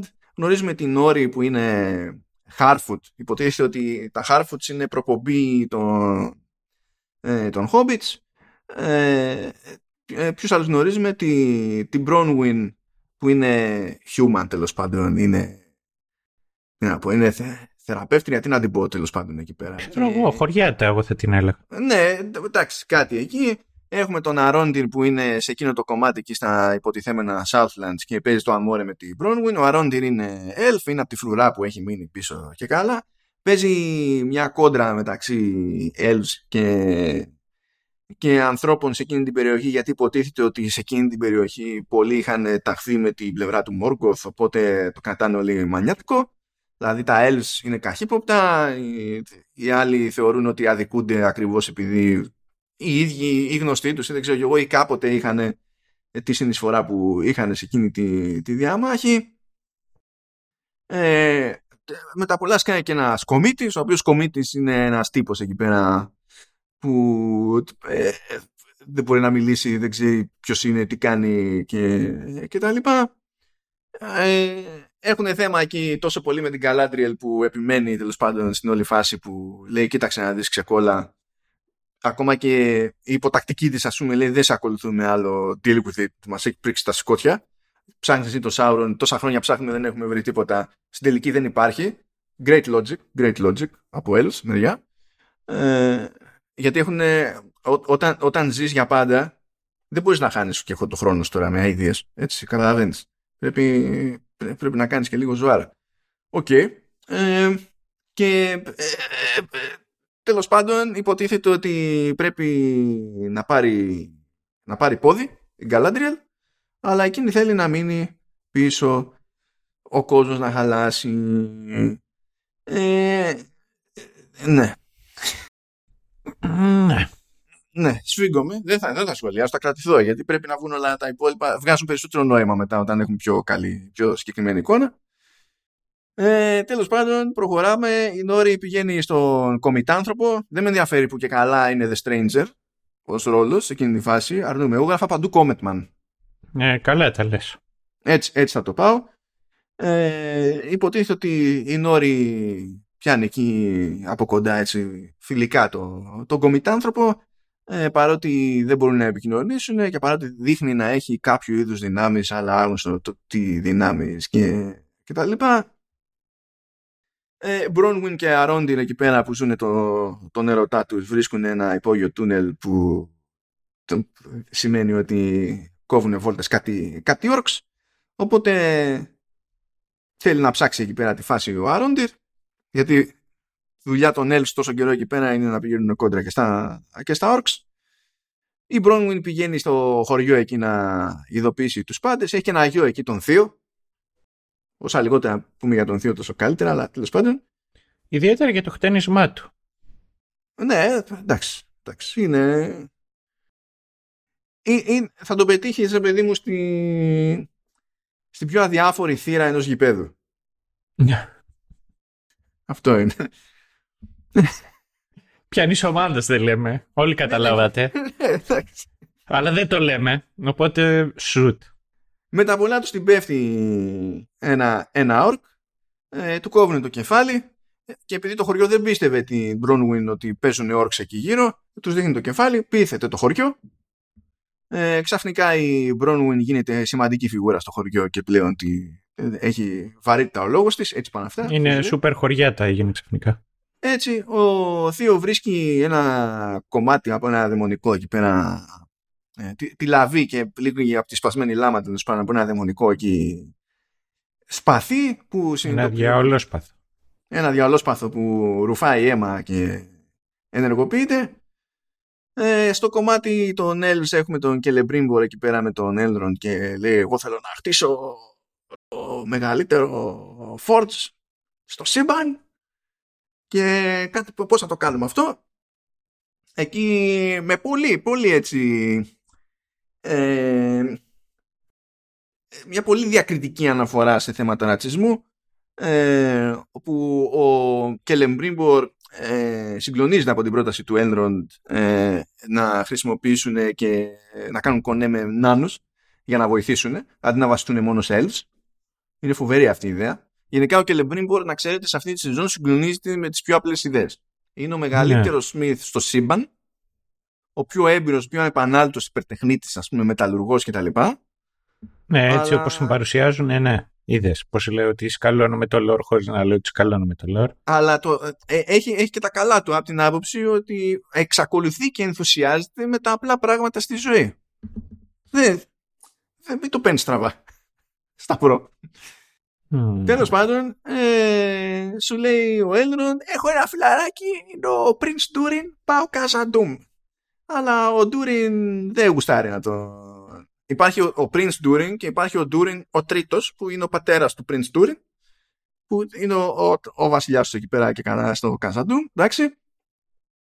Ο, ο Ντούριν το φιλαράκι δεν πολύ γουστάρει φάση με τον Έλροντ γιατί λέει φιλαράκι με έχεις γραμμένο 20 χρόνια. Ο Έλληνος είναι σε φάση, εμείς είμαστε Έλληνε, ζούμε για πάντα. Δεν μου φάνηκαν τόσα πολλά τα 20 χρόνια. Φοβερό, φοβερό. Πολύ, πολύ καλή Πολύ καλή εξήγηση. Ε, τέλος πάντων ε, υποψιάζονται και οι νάνοι εκεί των Έλληνων ότι μπορεί να έχει σκάσει βαλτός ότι κάτι έχει υποψιαστεί για κάτι που κάνουν και εμείς δεν ξέρουμε ακόμα τι είναι σφίγγονται λίγο με τη, με τη φάση και παραπέρα έχουμε τη, την Galadriel που υποτίθεται ότι πρέπει να πάρει πόδι να γυρίσει βάλει νορμεριά και είναι σε ένα πλοίο το πλοίο πηγαίνει σε ένα πράγμα μια, σαν μια πύλη έτσι φαίνεται να ανοίγει στο φως κτλ. Φυσικά εκεί έχουμε την επικότερη μουσική όλων εποχών για μια βαρκάδα. Ε, Δεν μπορεί όμως η... Σε έχω πάει βόλτα με το κανό να σου τραγουδάω. Έτσι, έτσι. Αλλά αυτό ε... είναι Κανάδα. Ε, η Γκαλάντριλ όμως δεν μπορεί να το χωνέψει το, όλο το πράγμα ότι πρέπει να πάρει πόδι, ότι την έστειλε ο Γκίλγκαλατ και αποφασίζει να πηδήξει από το πλοίο στη μέση του ωκεανού και να κολυμπήσει προς τα πίσω. Πάρα πολύ καλή. Yeah, you know why? Because fuck logic. Είναι σαν να, είναι σαν να πήδηξε, ξέρω εγώ, λίγο έξω από το Ellis Island και να λέει, ξέρεις κάτι, πήγαινε Λίβερπουλ. Ναι, έτσι, αυτό. Αυτό. Στην τελική τι καλύτερο έχει από μένα ο Τιτανικός; Ναι, αυτό ακριβώς. Ορίστε. Ε, Τέλος πάντων και το παίρνει εκεί στο κολύμπι, τυχαίνει στη μέση του ωκεανού και πέφτει σε μια σχεδία με, με κάτι τυπάδες πάνω που με το ζόρι την αφήνουν να ανέβει, τη βλέπουν και αυτοί καχύποπτα. Είναι και ένας, ε, ένας τύπος εκεί πέρα που μαθαίνουμε ότι είναι ο Χάλμπραντ. Ένας ε, μορφάντρας, αλυταράς. Ε, δεύονται επίθεση από ένα, από ένα τέρας. Ε, Τέλος πάντων κινδυνεύει με τα πολλά η Γκαλάντριελ, τον σώζει, την σώζει ο, ο Χάλμπραντ.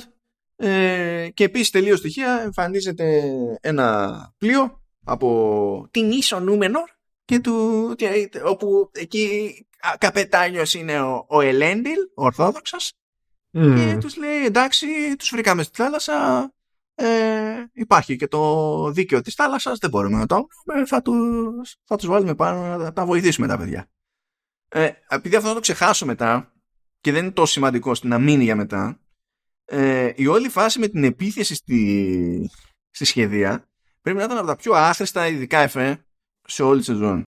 Και γι' αυτό και δεν ήταν και ιδιαίτερα ωραίο εφέ. Ε, ναι. Δηλαδή, αν το ζήτημα είναι, ε, ήταν να πούμε ότι βρεθήκαμε στα, βρέθηκε στα δύσκολα η, η Γκαλάντριελ. Ε, συγκυριακά συνάντησε το Χάλμπραντ. Το Χάλμπραντ τη βοήθησε και στο τέλος την πήραν από το πλοίο. Ένας τρόπος να μην χρειάζεσαι επίθεση τέρατος για να το κάνεις αυτό το πράγμα είναι να μην ξεκινάς με την Galadriel να βουτάει στη μέση του ωκεανού και να πρέπει να γυρίσεις πίσω στους κολμπόντε. Μπορείς να φτιάξεις κάτι άλλο πιο normal. Ναι. Διαλέγεις και κάνεις αυτό. Ε, θα ήταν από τα πιο άσχετα πράγματα άμα δεν είχε προηγηθεί πιο πριν ο διαγωνισμός σπάσιμο πέτρας. Ε, ναι. Ε, βασικά αυτό... Ε, ε, καταρχάς ευχαριστώ που δεν το ανέφερες. Ναι, αυτό, αυτό πραγματικά ήταν, ε, ήταν από τα... Δηλαδή πρέπει από τα νεύρα μου να μην το έβαλα μέσα. Μπράβο, καλά έκανες και μπορούμε να το κρατήσουμε και έτσι. Ε, τώρα, δηλαδή, σοβαρά,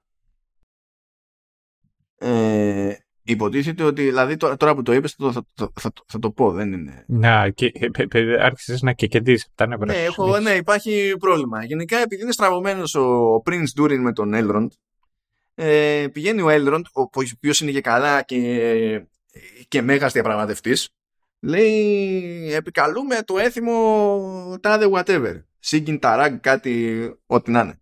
Και καλά είναι ένας διαγωνισμός, ε, ε, μια μέθοδος επίλυσης διαφορών ας πούμε, όπου κάθε το καθένας στη μεριά του, σπάει πέτρες και χάνει όποιος αποτύχει να σπάσει πέτρα με χτύπημα πρώτος.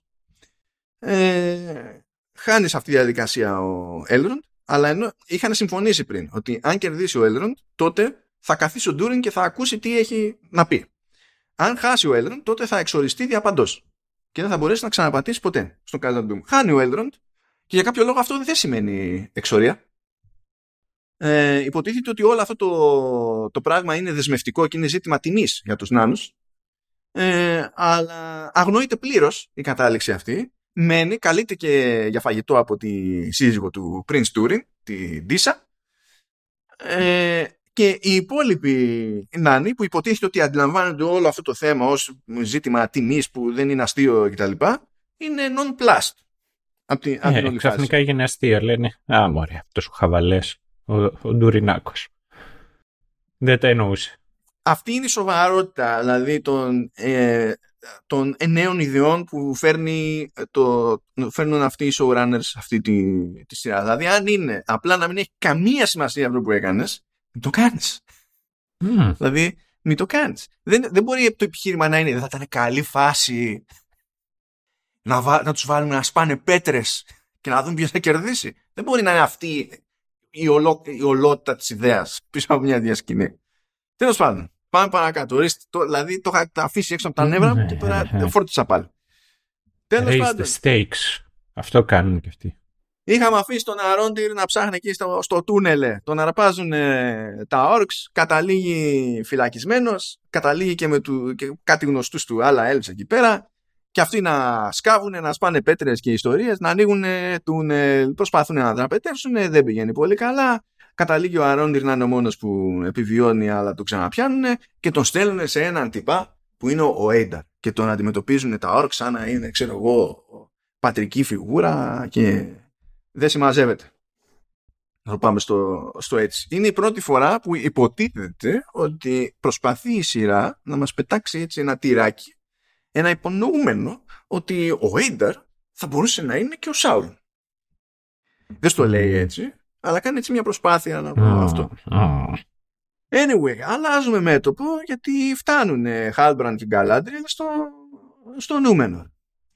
Ε, έχουμε εκεί πέρα το, τον Ελέντι, ο οποίος είναι υποτίθεται ότι πρέπει να είναι ο σοβαρός με τη βαρύτητα, ο έμπειρος, ο μπαρουτοκαπνισμένος κτλ.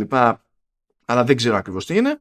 Εμφανίζεται και ο γιος του, ο Ισίλτουρ, ο οποίος είναι και αυτός σημαίνει σαν προσωπικότητα στο, στο Lord, αλλά εδώ πέρα είναι απλά ένα σπαστικό που υποτίθεται ότι θέλει να κάνει όνομα για, τη, για την πάρτη του, ε, έχει γραμμένο το, τον πατέρα του, κάνει χαζομάρες με τους φίλους του ε, υποτίθεται ότι θέλει να αποφύγει το Sea Trial που είναι και καλά σημαντική υπόθεση για τους Numenorians γιατί ασχολούνται πολύ με τη θάλασσα ως νησιωτικό κράτος και, και τα λοιπά ε, και φυτρώνει και μια αδελφή, η Arian. I kid you not ως χαρακτήρας η Arian μέχρι και στο τέλος ακόμη ενώ έχει διάφορες σκηνές μέχρι και στο τέλος αυτής της σεζόν δεν έχει κανένα ουσιαστικό λόγο ύπαρξης. Ναι, ισχύει. Πέραν, πέραν του να προσποιείται ότι είναι κάποιο είδους feminist icon. Ε, αυτό δεν θα το πω για την Galadriel που έχει κάτι τέτοια θέματα έχει Galadriel και όχι μόνο η Galadriel αλλά έχει και άλλα πράγματα τέλος πάντων να κάνει η Galadriel και ε, για ποιο λόγο λες φεμινιστικό icon; Εξήγησε αυτό γιατί δεν το πολύ πιάνω Λοιπόν, θέλω να το εξηγήσω γιατί πρώτα απ' όλα είναι η Aearian. Η Aearian ε, κατευθείαν είναι πιο, λογική, είναι πιο λογική και προσγειωμένη από τον Isildur. Ε, έχει καημό γιατί δεν την έχουν δεχτεί στο Guild ως τεχνήτρια. Ναι. Ε, θα προσπαθήσει ξανά και ξανά για να μπει στο Guild. Ε, δεν προσφέρει τίποτα πουθενά. Το, ε, το μπαίνω στο Guild ως τεχνήτρια είναι το ανάλογο του ε, γυναίκες στο πεδίο STEM. Ναι, κατάλαβα, ναι. Και δεν γίνεται στη σειρά επειδή τουλάχιστον στην πρώτη σεζόν, δεν ξέρω τι θα κάνεις στη δεύτερη, ε, αυτό οδηγεί κάπως σαν σκέψη, γίνεται επειδή κάποιος σκέφτηκε ότι πρέπει να το δείξουμε αυτό για να ε, εμπνεύσουμε τις απανταχού γυναίκες ότι μπορούν κτλ. Ε, άμα είναι, αν γι' αυτό έχεις μόνο το χαρακτήρα στη σεζόν, έχεις πρόβλημα. Ε, δηλαδή, ε, πολύ απλά έχεις πρόβλημα. Ναι. Και γιατί έχεις πρόβλημα, διότι έχεις και την Bronwyn ε, που παίζει παρόμοιο, είναι παρόμοιας λογικής προσέγγιση και ούτως ή άλλως δεν χρειάζεσαι να το κάνεις αυτό ούτε με Bronwyn ούτε με Άριον, διότι υπάρχει Galadriel. Δηλαδή, πόσο πιο μούρι μπορεί να είσαι σε αυτή τη σειρά πέρα, πέρα από την Galadriel. Δηλαδή, δεν ξέρω τι υποτίθεται ότι κερδίζεις με τα μηνύματα που θες να περάσεις, χειρίζοντας τα μηνύματα αυτά και αυτούς τους χαρακτήρες έτσι. Δεν ξέρω τι πετυχαίνεις καλύτερα. Αυτό είναι το θέμα μου εμένα. Το ζήτημα δεν είναι η επιδίωξη. Το ζήτημα είναι η ναι. ποιότητα της επιδίωξης. Ναι.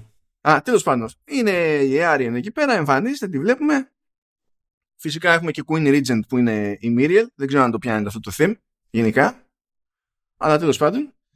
Ε, και κάνει τα κουμάντα στο Numenor γιατί ε, έχει κάτι θέματα εκεί ο Father. Δεν την πολύ αυτό. Ε, Τέλος πάντων, Halbrand και Galadriel είναι να μείνουν εκεί πέρα μέχρι να αποφασίσει η Μίριελ αν θα προσφέρει βοήθεια στην Galadriel γιατί ζητάει στην ουσία δυνάμεις στην Galadriel για να πάει στη Middle Earth και να συνεχίσει την έρευνα για Sauron και τις ιστορίες. Αυτό το, το, το σκάλωμα. Εκεί πέρα βλέπουμε νούμερο μεριά ότι οι περισσότεροι Numenorians δεν είναι fans των Elves. Δεν είναι ξεκάθαρο το γιατί. Ε, και δεν γίνεται και ποτέ ξεκάθαρο. Just saying. Απλά συμβαίνει αυτό το πράγμα. Δεν ενδιαφέρει κανένας να το στηρίξει κάπως. Ενώ στην περίπτωση με Southlands σου, σου λέει στα γρήγορα ποιο είναι το concept. Εδώ δεν χρειάζεται. Ε, ο Ελέντιλ κάνει το βαστάζο της Galadriel, την έχει από κοντά εκεί για να μην γίνει καμιά ιστορία. Φυσικά δεν παίζει κανένα ρόλο αυτό. Με τη μία την πηγαίνει στο Hail of Lore για να συνεχίσει την έρευνά της και βρίσκει το σύμβολο του, του Sauron εκεί πέρα και συνειδητοποιεί ότι το σύμβολο αυτό δεν είναι σύμβολο, αλλά είναι, ας το πούμε, μέρος ενός χάρτη. Εντάξει, μπράβο. Ε, μαθαίνουμε επίσης ότι και καλά ο Χάλμπραντ είναι περίπου, ότι ήταν περίπου ο βασιλιάς των Southlands, ότι μια χαρά ναι, ο βασιλιάς που είχε υποσχεθεί. Ε, ναι, τέλος πάντων. Ότι, ότι είναι ο, ο νόμιμος βασιλιάς τώρα, το ότι δεν... Εντάξει, ο νόμιμος διάδοχος κάπως έτσι, της δυναστείας εκεί. Ε, οπότε μια χαρά τα πηγαίνει με τη, με τη μάχη, μια χαρά τα πηγαίνει εκεί με, τη, με ευγλωτία και να ξεφύγει από τα δύσκολα λέγοντας εξυπνάδες. Αλλά εκείνος θέλει απλά να αράξει στο, στο Νούμενορ. Δεν γουστάρει ούτε Σάθλαντ να γυρίσει, ούτε Βασιλιάς να το παίξει, ούτε τίποτα. Ιστορίες. Γεια. Και, και τον πιέζει η Γκαλάντριελ. Δηλαδή, εκείνος απλά δεν γουστάρει και η Γκαλάντριελ του τη λέει όλη την ώρα για να γουστάρει. Να το θυμάστε αυτό.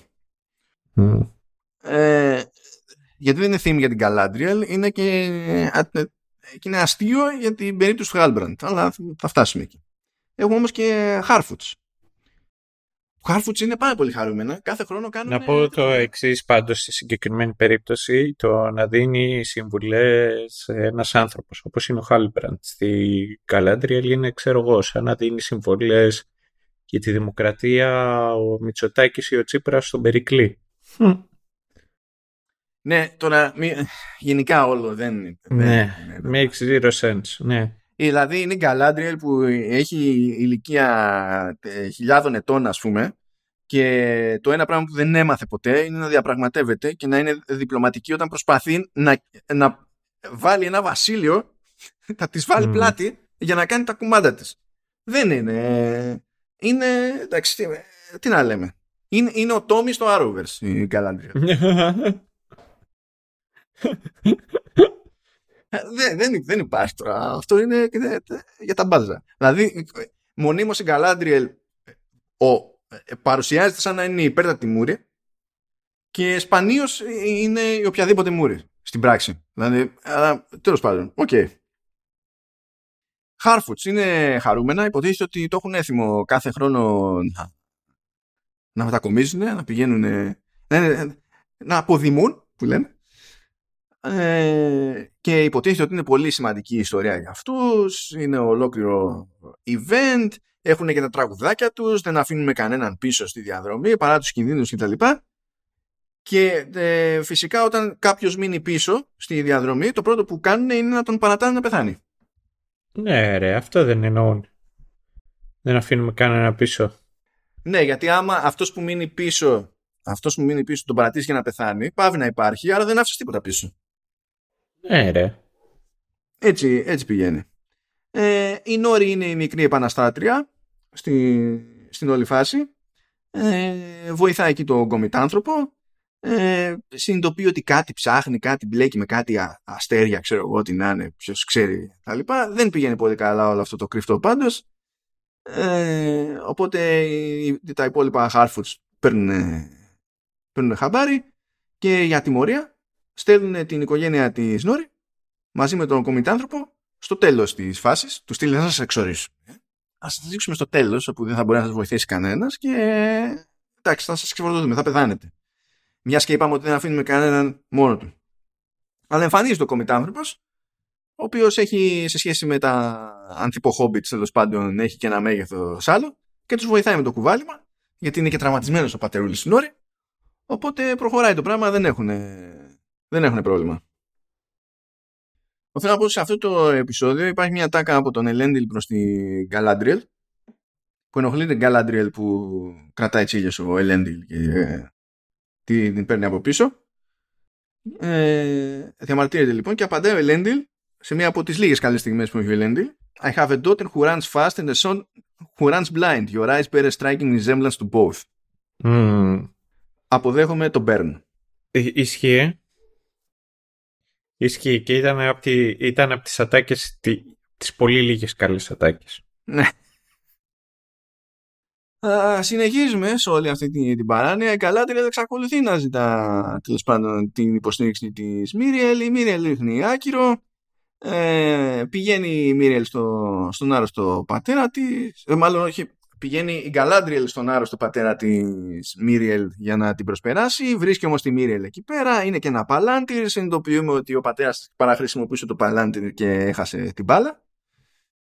Ε, εκεί πέρα έχουμε κάτι ατάκες της Galadriel που είναι σχεδόν copy-paste από ε, την αντίστοιχη σκηνή ε, με παλαντίρ στην τριλογία του Jackson. Είναι, τόσο βαριόντουσαν να γράψουν. Αλλά ναι, Τέλος πάντων, οκ. Okay. Ε, ο Χάλμπραντ συμβουλεύει για πάλι, ε, και πάλι την Γκαλάντριελ. Λέει ότι πάτα σε αυτό που φοβάται η Μίριελ για να τη φέρεις με το, με το μέρος σου. Ε, αυτό υπονοεί ότι θα παίξει κάποιος έτσι, ε, πώς να το πούμε, ε, κάποιος διπλωματικός ελιγμός. Ότι κάπως θα πρέπει αυτή η συζήτηση να είναι λίγο brand fair και να φτάσει κάπου. Δεν, ούτε αυτό είναι καλογραμμένο. Ε, γενικά αυτά που λέει την Galadriel είναι πάλι πούρδες. Για κάποιο λόγο όμως πείθεται η Μίριελ. Δεν ξέρω. Και ωραία θα στείλουμε λέει Expeditionary Force στα Southlands. Και είναι ενθουσιασμένος ο Ισίλντουρ διότι λέει θα πάω ξέρω, εκεί πέρα. Δεν τον αφήνει ο Ελέντιλ. Δεν ενδιαφέρει το Ισίλντουρ. Ε, ε, χωρίς κανένα λόγο ε, βλέπουμε ότι ο, ο γιος του συμβουλάτορα της Μύρια, ο Κέμεν, την πέφτει στην Εάριεν. Ναι, γιατί όχι. Δεν ξέρω γιατί το είδαμε αυτό. Γιατί ούτε αυτό οδηγεί πουθενά μέχρι στιγμής. Ε, θα μπορούσε να μείνει για άλλη σεζόν αν ήταν να οδηγήσει κάπου. Αλλά τέλος πάντων, οκ. Okay. Ο Ισίλντουρ δεν τα πηγαίνει καλά στο Sea Trial. Μένει στην απέξω, ακούει κάτι φωνές. Πάλι random. Νομίζω ότι ε... μένει επίτηδες. Ε, ή όχι; Όχι, ακούει κάτι φωνές και αποσπά την προσοχή του και κάνει, κάνει μαλακία και στην ουσία mm. πάει να γίνει ζημιά, ξέρω εγώ, και να πάθουν ζημιά στο πλοίο και σου λέει πόδι, πόδι, φιλαράκι. Άντε, γεια. Γιατί ξέρω ότι το έχεις και τι είναι αυτό τώρα, δηλαδή τι κοιμάσαι όρθιος. Τέλος πάντων. Ε, ο, ο, ο Αρόντιλ καταφέρνει και τα λέει με τον Νέινταρ. Εγώ τον Νέινταρ τον γράφω από αυτό το σημείο και έπειτα σημειώσεις μου τον λέω Μπέντζεν Σταρκ. Ναι. Γιατί αυτός ήταν στο Game of Thrones. Ναι, ναι. Ε, εν τω μεταξύ αυτός πρέπει να είναι από τις ελάχιστες περιπτώσεις, ίσως και η μοναδική, που εμφανίζεται ως Aider, ας πούμε, και αισθάνεσαι ότι έχει και μια κάποια σκηνική παρουσία το άτομο. Ναι, ισχύει. Δηλαδή αυτός το πήρε πιο σοβαρά από τους πολέμου. Δεν ξέρω. Δεν, πήρε, δεν, του, δεν του είπαν ότι δεν χρειαζόταν. Ισχύει και εμένα μου έκανε εντύπωση ότι αυτό π.χ. δεν τα είχαν και οι υπόλοιποι οι Elves. Αυτή και η Miriel λιγάκι το είχαν περισσότερο σκηνική παρουσία. Δηλαδή εγώ ούτε με τον Gilgalad, ούτε με τον Celebrimbor, ούτε με τον Elrond ένιωσα. Ότι ξέρεις κάτι, ο τύπος Sky παίζει ένα χαρακτήρα, έχει καταλάβει τι είναι αυτός ο χαρακτήρας και τον έβλεπες και τη λαμβάνεις ε, τέλος πάντων το ρόλο τον οποίο έχει. Γιατί ο Έινταρ βασικά ε, προκύπτει, μια και το γνωρίζουμε εδώ πέρα, προκύπτει ότι είναι ακόμη περισσότερο elf παρά orc, αλλά είναι από τα elves που στην ουσία έχουν παραφθαρεί, ε, έχουν αρχίσει να παραμορφώνονται κτλ. Και, και είναι στο ενδιάμεσο προς το, το orc.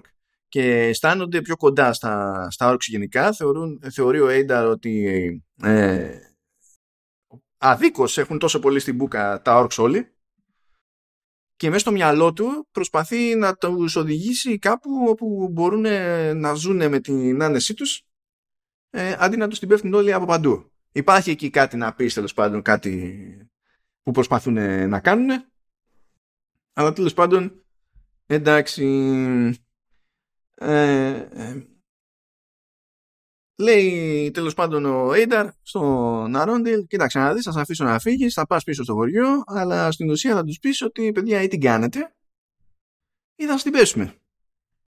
Άμα την κάνετε, δεν υπάρχει πρόβλημα. Όλα κομπλέ, δεν θα πειράξουμε κανέναν.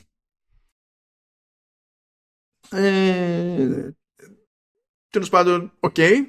Ε, ο Θείο κάνει τα δικά του εκεί πέρα. Το παίζει και πολύ μούρη επειδή έχει το, το διαολόσπαθο τέλος πάντων. Τα κάνει μαντάρα, τον σώζουν Αρόντιρ και Μπρόνουιν. Ε, είχε μια ωραία σκηνή εκεί πέρα με slow-mo πιάσιμο ευέλους που ύπταται. Δεν διαφώνησα με εκείνη τη σκηνή. Ε, συνειδητοποιούμε, υπάρχει όλη αυτή η σκηνή, όλη αυτή η αναμέτρηση για να συνειδητοποιήσουμε ότι τα, τα ορκ στην ουσία ψάχνουν αυτή τη, αυτό το, το σπασμένο σπαθί. Και τώρα έχουν πάρει χαμπάρι ότι το έχουν αυτοί εκεί πέρα στο, στο χωριό.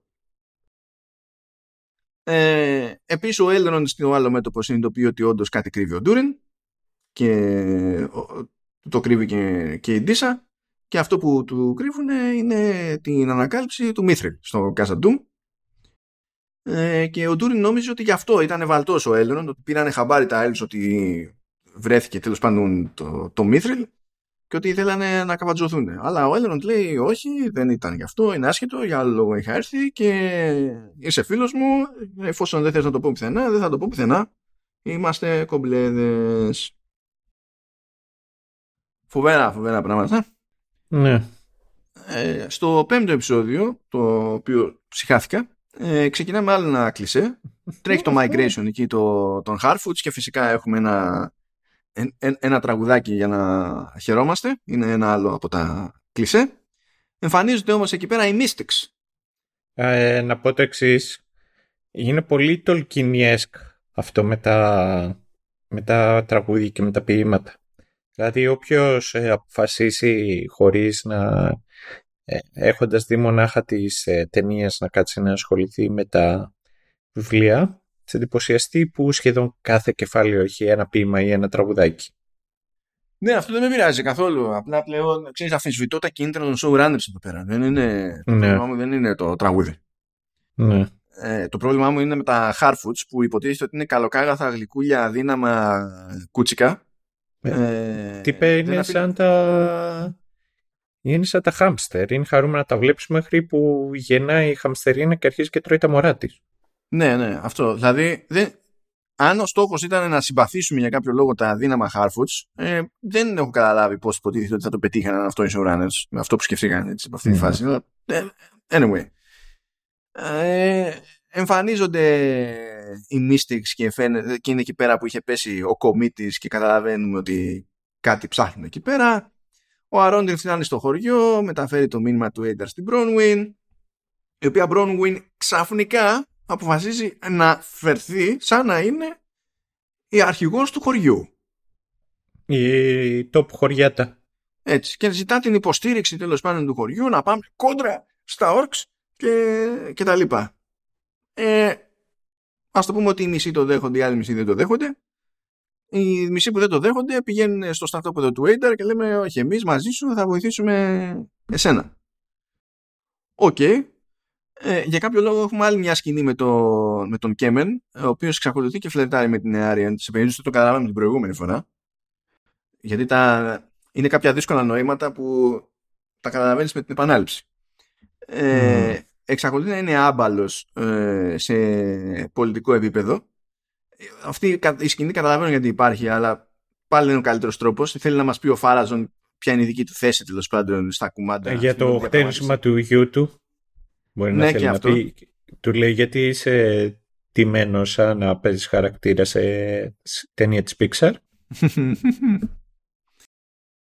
Uh, Τέλος πάντων, ε, νούμενο όμως είμαστε ακόμη. Βλέπουμε ότι ο Χάλμπραντ έδωσε την Galadriel για να καταφέρει να πάρει ένα guild crest και να μπορέσει και ο ίδιος να ασχοληθεί με τη μεταλλουργία και με την ελπίδα του να αράξει εκεί πέρα στο, στο νούμενο ε, εκείνη μετά τον δίνει και καλά για, ε, για την πραγματική του ταυτότητα.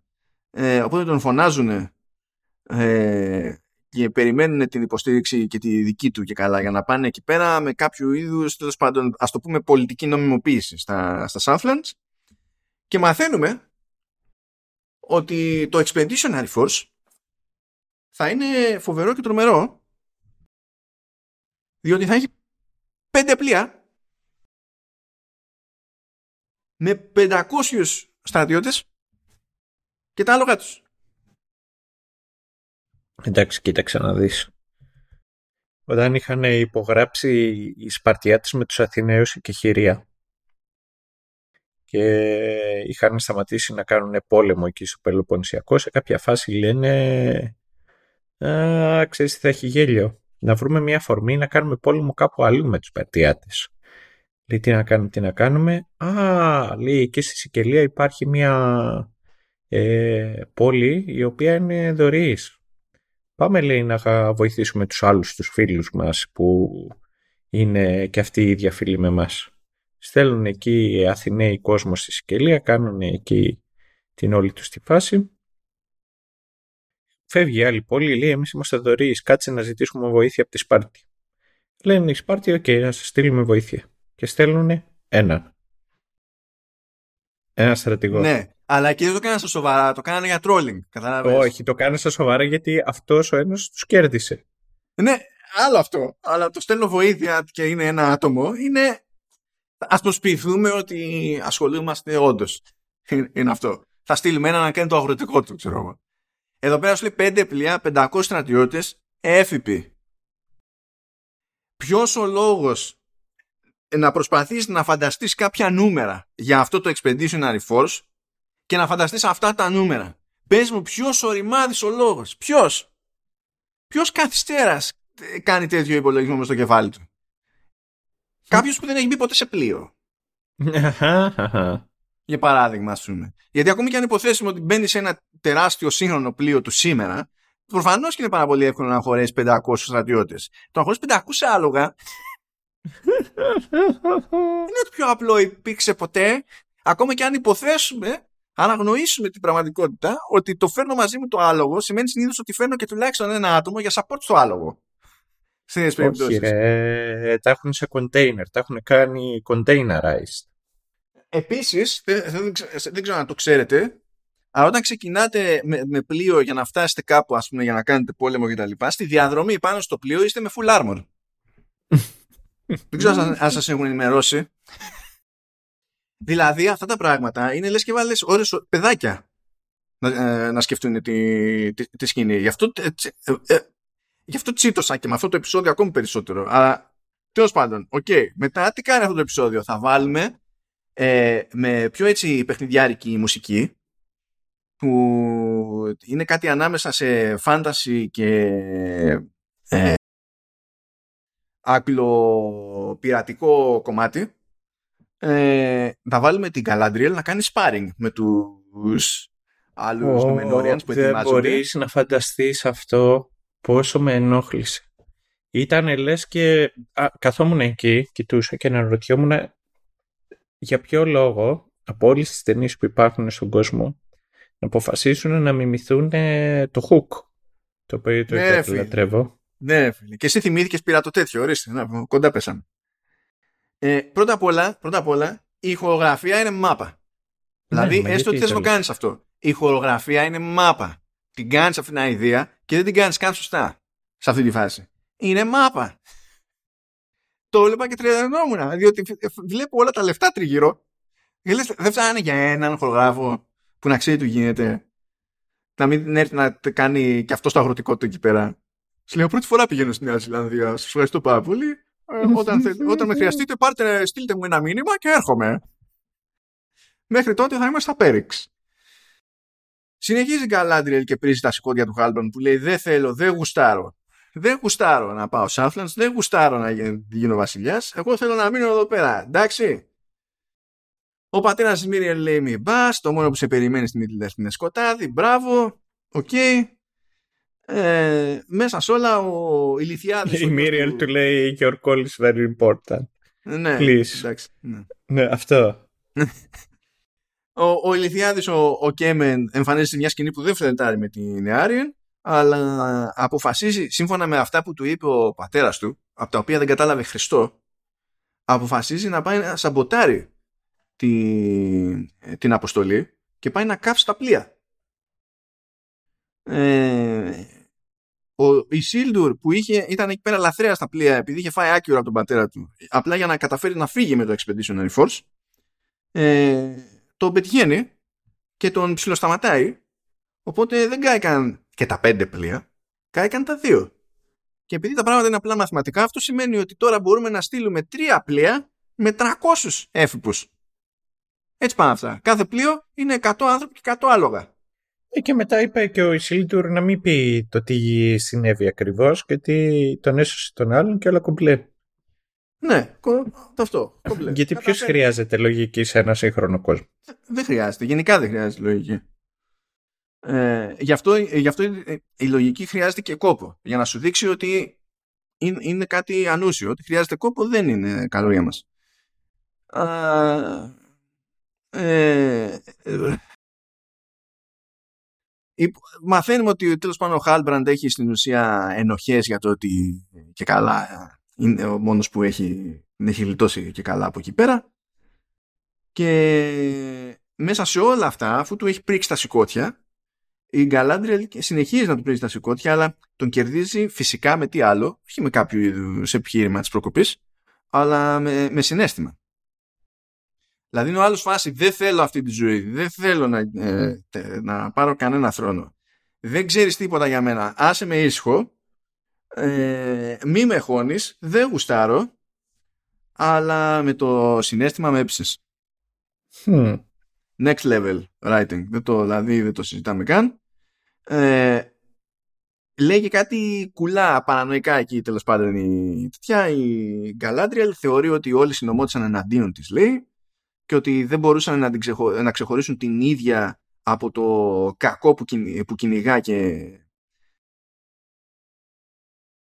και τέλος πάντων προσπαθεί να εντοπίσει. Ε, αλλά έχουμε μάθει εμείς στο μεταξύ ότι ο Γκίλ Γκαλάντ ήθελε να της ρίξει σουτ.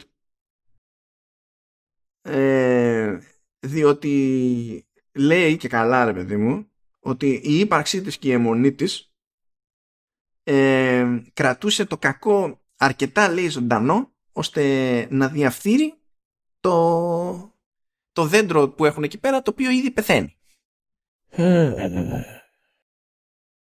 και, σε μια, και σε ένα άλλο εξτραδάκι εκεί με τον Gilgalad και τον Elrond προσέξτε ο Elrond έχει γυρίσει στον Gilgalad και ε, υποτίθεται ότι έχει υποσχεθεί στον Τούριν ότι θα πει τίποτα για το Μίθριλ. Ο Gilgalad του λέει έχει πάρει ταυτή μου ότι κάτι μας κρύβουν εκεί πέρα κάτι έχουν ανακαλύψει και τα λοιπά και θέλω να μου πεις τι είναι. Ότι κάτι έχουν βρει, κάποιο υλικό και τέτοια. Και ο Elrond, επειδή μας έχει δείξει μέχρι στιγμής ότι είναι των ελιγμών, ε, ο, ο, ο, λόγος του μετράει, ξέρει έτσι να καλύπτει αποστάσεις, να φέρνει ανθρώπους κοντά. Λέει δεν μπορώ να σου απαντήσω γιατί άμα σου απαντήσω θα σπάσω τον όρκο μου. Ε, λέει ναι αλλά ε, πρέπει, πρέπει όμως να μου πεις δεν γίνεται γιατί εμείς χρειαζόμαστε αυτό το υλικό ε, στην ουσία για να αντιμετωπίσουμε τη διαφθορά στο δέντρο διότι άμα δεν το κάνουμε αυτό τότε θα εξαφανιστούμε όλα τα έλves από τη Middle Earth ε, σε χρόνο μηδέν. Ναι, ναι, αλλά δεν μπορώ να σου πω ότι το έχει γιατί υποσχέθηκα να πω ότι δεν το έχει. Δεν ξέρω αν το πιάνετε μέχρι στιγμής. Δηλαδή, ο τρόπος τον οποίο αρνείται να απαντήσει επιβεβαιώνει ακριβώς όλα όσα λέει ο Γκίλκαλαντ, αλλά κατά τα άλλα συνεχίζεται η, η, η, η στοιχομηθεία και πιέζει ο Γκίλγκαλαντ τον Έλροντ να αποκαλύψει αυτό που ήδη είναι φανάρι. Εντάξει, ε, εκεί τίλταρα με το, με το γράψιμο.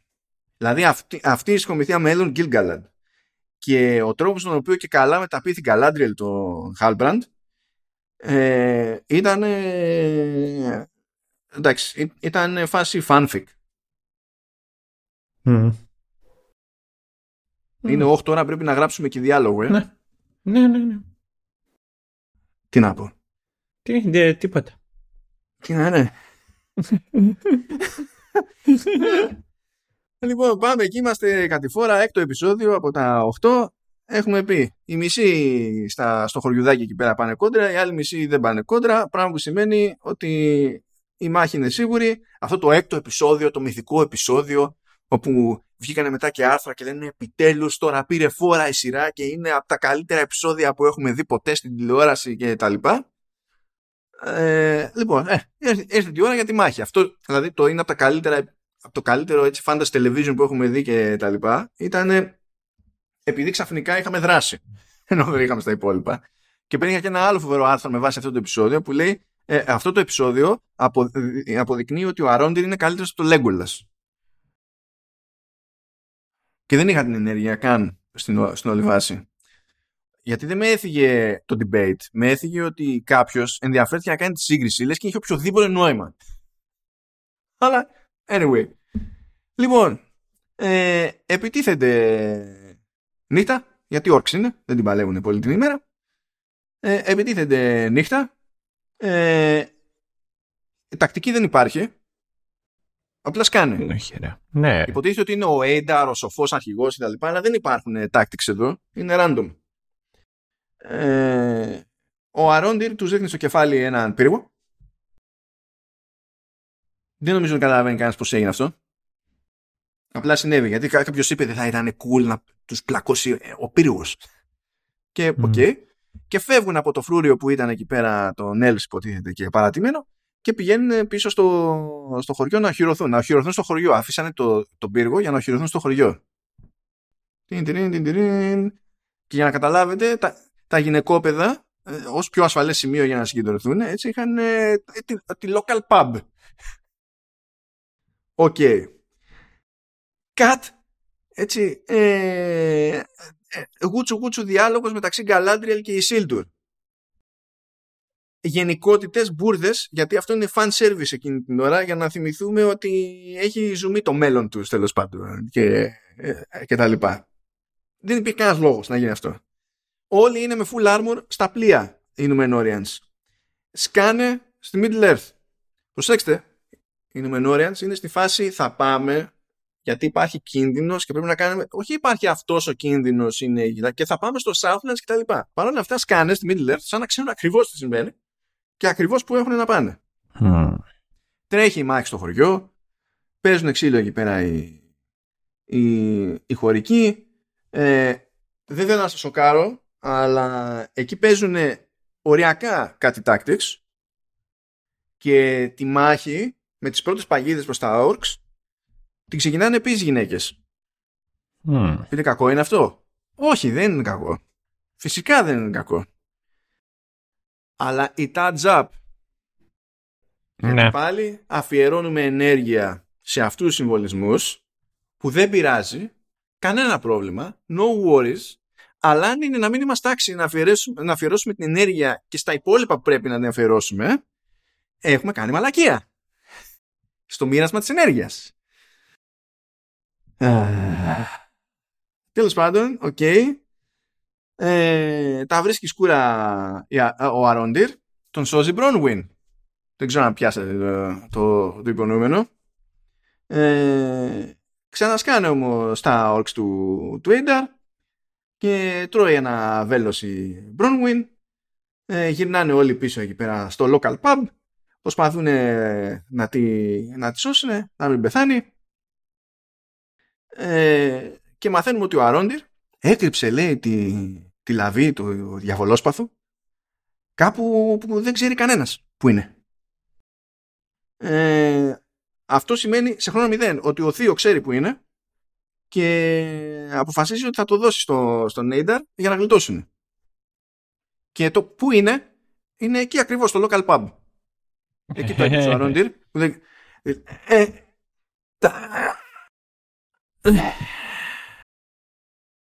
cut, cut, random cut είναι νύχτα στο χωριό, έτσι. Είναι νύχτα. Random cut είναι μέρα. Τρέχουν οι Numenorians random με τα, με τα άλογα. Υποτίθεται ότι αυτά συμβαίνουν παράλληλα. Είναι νύχτα όμως στο χωριό, μέρα εκεί που είναι οι Numenorians και τρέχουν προς το χωριό. Υπάρχει κανένα πρόβλημα. Και εμφανίζονται ε, φαντάζομαι ότι εκεί πέρα οι showrunners είχαν κάποιο είδους ονείροξη ότι αυτό το ντου με τα άλογα ήταν, το, ήταν ανάλογη βαρύτητα με το ντου των Ροχίριμ. Ναι, ναι. Ε, σκάνε εκεί, τους διαλύουν όλους, εντάξει. Ε, ξενερώνουν λίγο γιατί βλέπουν ότι κάποιοι από τις δυνάμεις του Aidar ήταν ε, οι άλλοι χωρικοί που είχαν πάει με, τη, με τις μπάτες τους, με την μπάτα του. Ε, σοκάρονται όλοι ε, οπότε η αμέσως επόμενη κίνηση είναι ότι παρτάρουν για να, ε, για να ε, γιορτάσουν την νίκη. Είναι μπαμ μπαμ αυτά. Το ένα φαίνεται το άλλο. Κατευθείαν. Όλοι θεωρούν ότι το διαβολόσπαθο είναι ασφαλές. Ε, έχει έναν άκυρο διάλογο εκεί Αρόντιρ με Θείο και λέει για να καταφέρει, επειδή ο Θείο είχε, νιώσε ότι είχε δεσμό με το σπαθί και πρέπει να, να ξεφύγει από αυτό το δεσμό ε, πώς θα το κάνω και τα λοιπά και του λέω Αρόντι ότι είναι για να πιάσεις τόπο πρέπει να το πάρεις απόφαση ο ίδιος οπότε πάρ' το στο δίνω και φρόντισε να το σουτάρεις ο ίδιος. Δεν υπάρχει βέβαια μέσα λαβή. Μαθαίνουμε ότι ο Μπάρκιπ το είχε καβατζώσει. Ε, ε, έχουμε μάθει ότι είναι κάποιο είδους κλειδί. Πηγαίνει σε ένα ε, φράγμα. Βάζει το κλειδί. Σκάει το φράγμα. Προχωράει, τρέχει το νερό. Τρέχει, τρέχει, τρέχει το νερό, ε, πηγαίνει στο, στο κοντινό βουνό, ε, σκάει σε μια εσοχή του βουνού που υπάρχει ένα, ας το πούμε, σαν λίμνη από λάβα, σκάει μέσα το νερό και από την αντίθεση αυτή γίνεται έκρηξη, ενεργοποιείται το, το, το ηφαίστειο, σκάει... Κάνει ηφαίστειο που ξυπνά. Σκάει, σκάνε παντού στάχτες, ε, βράχια, ιστορίες και τα λοιπά, γίνεται σπαράλια το, το χωριό και έτσι σχηματίζεται το Mount Doom. Ξύπνησε το Mount Doom. Κάποιος πρέπει να ξυπνήσει αυτή τη σειρά. Ναι. Α ήταν και βουνό. Εγώ, εγώ το είπα, όταν τελείωσα όλη τη σεζόν, είπα ότι ο αγαπημένος μου χαρακτήρας ήταν το Mount Doom. Είχε ένα πράγμα να κάνει, το έκανε σωστά, δεν μας έπαιξε τα σκότια και μετά μας άφησε ίσου. Αυτό είχε να κάνει. Να σκάσει. Δηλαδή.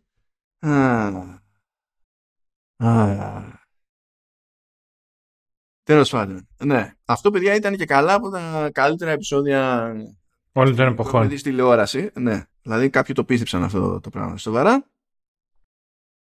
Τέλος πάντων, έχουμε εδώ τα, τα ζόρια γιατί είπαμε, έγινε σπαράλια το τέτοιο. Το, το χωριό ε, πεθάνανε άνθρωποι. Είμαστε στη φάση που προσπαθούμε να δούμε ποιοι ζήσανε, ποιοι πεθάνανε. Γκαλάντριελ ζει, Θείο ζει.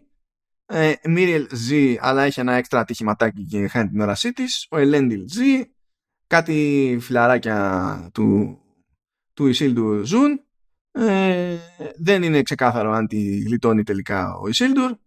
Η Γκαλάντριλ έχει ενοχές.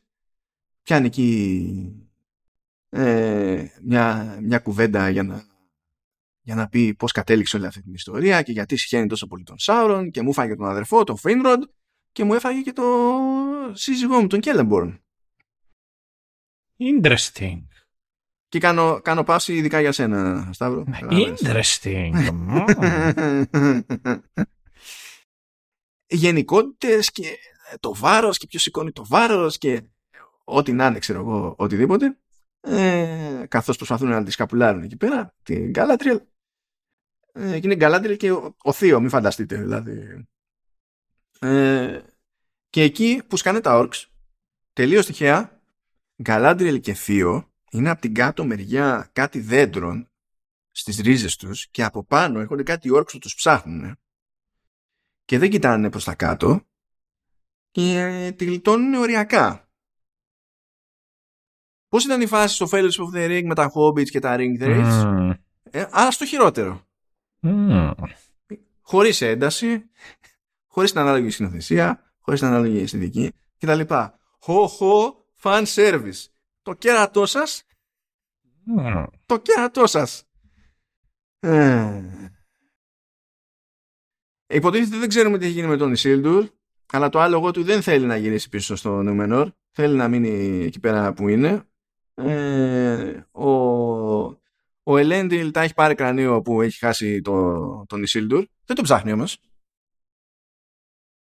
Ε, θέλει, δεν, δεν βλέπει την ώρα σηκωθεί και να φύγει. Αγνοείται η τύχη του Ισίλντουρ. Ο Ελέντιλ το παίρνει, το παίρνει βαριά. Δεν ψάχνει κανείς για τον Ισίλντουρ. Perfect. Perfect.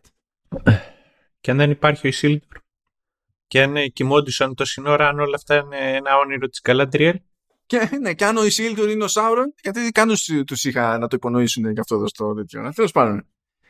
Ε, λοιπόν, για να επιστρέψω λίγο στη φάση με τα πλοία και το προσωπικό, λέει, λένε εκεί πέρα Μίριελ εκεί και ε, Γκαλάντριελ και, και Λέντιλ. Θα φύγουμε, ξέρω εγώ. Θα πάμε. Θα... Η Νουμενόρια, θα την κάνουμε. Για Νούμενορ. Τι εσύ τι θα κάνεις Γκαλάντριελ, δεν ξέρω. Αντιγεια, μου φάγεις τον Ισίλντορ, εσύ φταίς. Αλλά θα αφήσουμε, λέει, πίσω φρουρά. Θα αφήσουμε Γκάρισον. 300 άτομα είναι όλοι και όλοι. 300 άλογα. Και θα αφήσουν Γκάρισον για να φυλάει τα Southlands που apparently είναι δύο χωριά και πλέον έχουν βασιλιά γιατί όταν ε, έσκασε κάποιος να του συστήσει τον Χάλμπραντ ποιος είναι αυτός; Είναι ο βασιλιάς σας Α, Είσαι ο βασιλιάς που μας είχαν υποσχεθεί; ναι, ναι, ναι. Απο, αποδεχόμαστε. Πατάω accept. κάνω scroll, δεν διαβάζω το. Ναι, ναι, κάνω scroll. Πάω θέμα scroll. Πατάω accept για να χρησιμοποιήσω το software. Ε, ε, ε, δεν, δεν. Φεύγει, φεύγει Galadriel την κάνει τέλος πάντων μαζί με Halbrand για να πάνε στο Gilgalad. Ότι, και, αλλά προσέξτε, ο Halbrand είναι του θανατά, είναι τραυματισμένος. Είναι, πεθαίνει. Τον, ε, αλλά λέει δεν θα τη γλιτώσει εδώ, θέλει Elven Medicine. Εντάξει. Τον σηκώνει η Galadriel, καβαλάει άλογο και, κάν, ε, και στη διαδρομή προς το άλογο περπατάει μόνος του casually. Απλά λίγο βαριά. Ήταν το θανατά στο κρεβάτι. Δεν μπορούσε να αναπνεύσει να σηκωθεί. Σηκώνεται, περπατάει. Πάει στο άλογο, κάνουν την όλη διαδρομή με το άλογο για να φτάσουν στην Gilgalad. Ναι, ρε, δεν έχεις ακούσει εκεί που λέει τέτοιο. Ε, What are you doing? I'm sick. Ε, babe, my parents aren't home.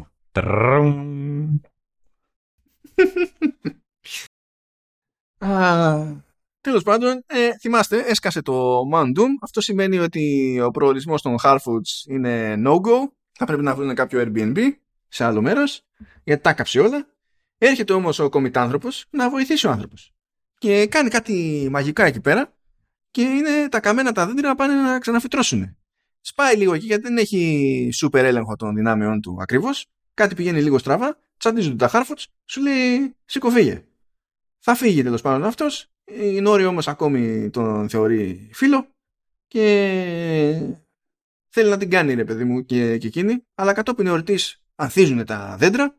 Οι υπόλοιποι Harfoots και ο αρχηγός τους ο Σάντοκ ξαφνικά καταλαβαίνουν ότι α, τον αδικήσαμε τον άνθρωπο. Ε, πρέπει, πρέπει τέτοιο πρέπει να, α, καλό, καλό να τον κρατήσουμε. Δεν είναι μάλλον θα βοηθήσει.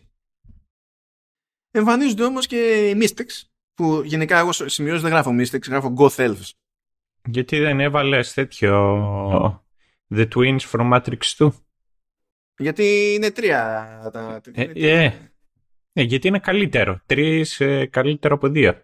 Τι εννοείς; Ε, σκάνε όμως και, και, και, οι Mystics και ψάχνουν υποτίθεται το, το, το κομιτάνθρωπο ε, Τέλος πάντων προσπαθεί η Νόρη να τους πει ότι δεν είναι από εδώ, δεν πήγε από εδώ, πήγε από εκεί. Δεν νιώθουν από τέτοια εμείς, Σου λέει αυτό το μικρό εδώ μας κοροϊδεύει. Βάζουν φωτιά πάλι στα πάντα που μόλις είχαν ξανανιώσει από την προηγούμενη φωτιά.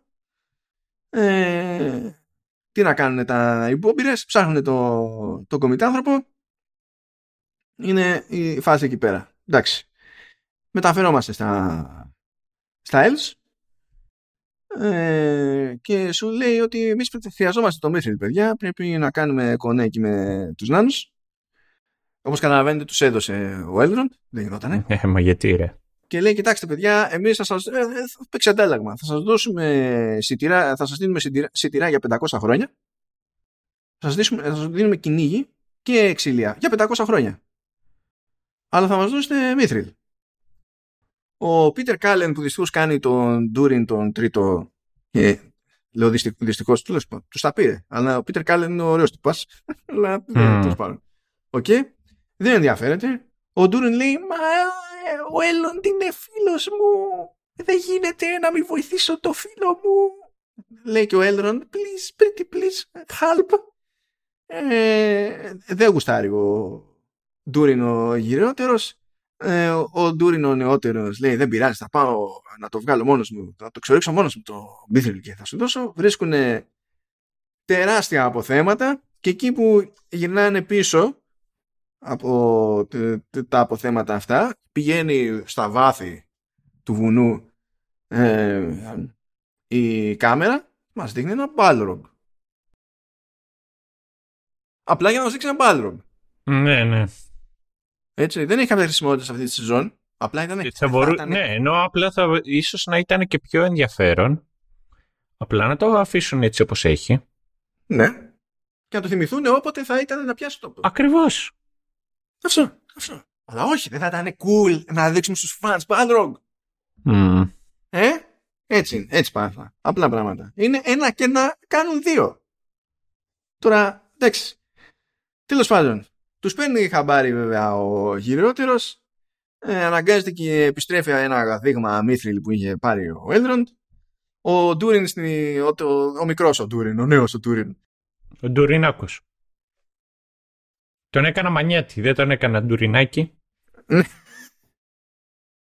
ε, το, το πετάει το κομμάτι εκεί στην απελπισία του, προσγειώνεται δίπλα σε ένα φίλο το οποίο είναι, το έχει βαρέσει η διαφθορά που λέγαμε εκεί πέρα, συνειδητοποιεί ότι ξαφνικά γίνεται καλύτερα, το, το φίλο συγκλονίζεται και λέει του Έλληνα πάρ' το, πάρ' το, πάρ' το, ξέρω εγώ, πάρε τουλάχιστον αυτό, πλακώνεται και με τον πατέρα, ο πατέρας σου λέει εσύ δεν είσαι πλέον διάδοχος, άντε γεια.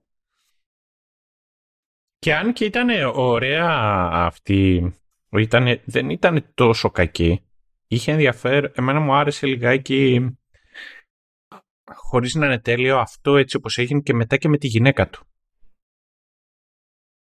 Που, του λέει, που ε, ξεκινάει πρώτα και λέει ο, ο Ντουρινάκος λέει δεν θέλεις καμία ιδέα μου άμα δεν, άμα δεν έχει προέλθει από σένα. Και κάθεται εκεί και συζητάει και του λέει ξέρω εγώ παράτα με και εσύ φύγε σταματάς να είσαι πλέον ο διαδοχός μου και κάτι τέτοια. Και μετά πιάνει όλη αυτή τη κουβέντα με τη γυναίκα του. Και ήταν από τις λίγες φορές που δεν ήταν τόσο κακό το γράψιμο. Εντάξει, συμβαίνει. συμβαίνει, συμβαίνει. Το δέχομαι.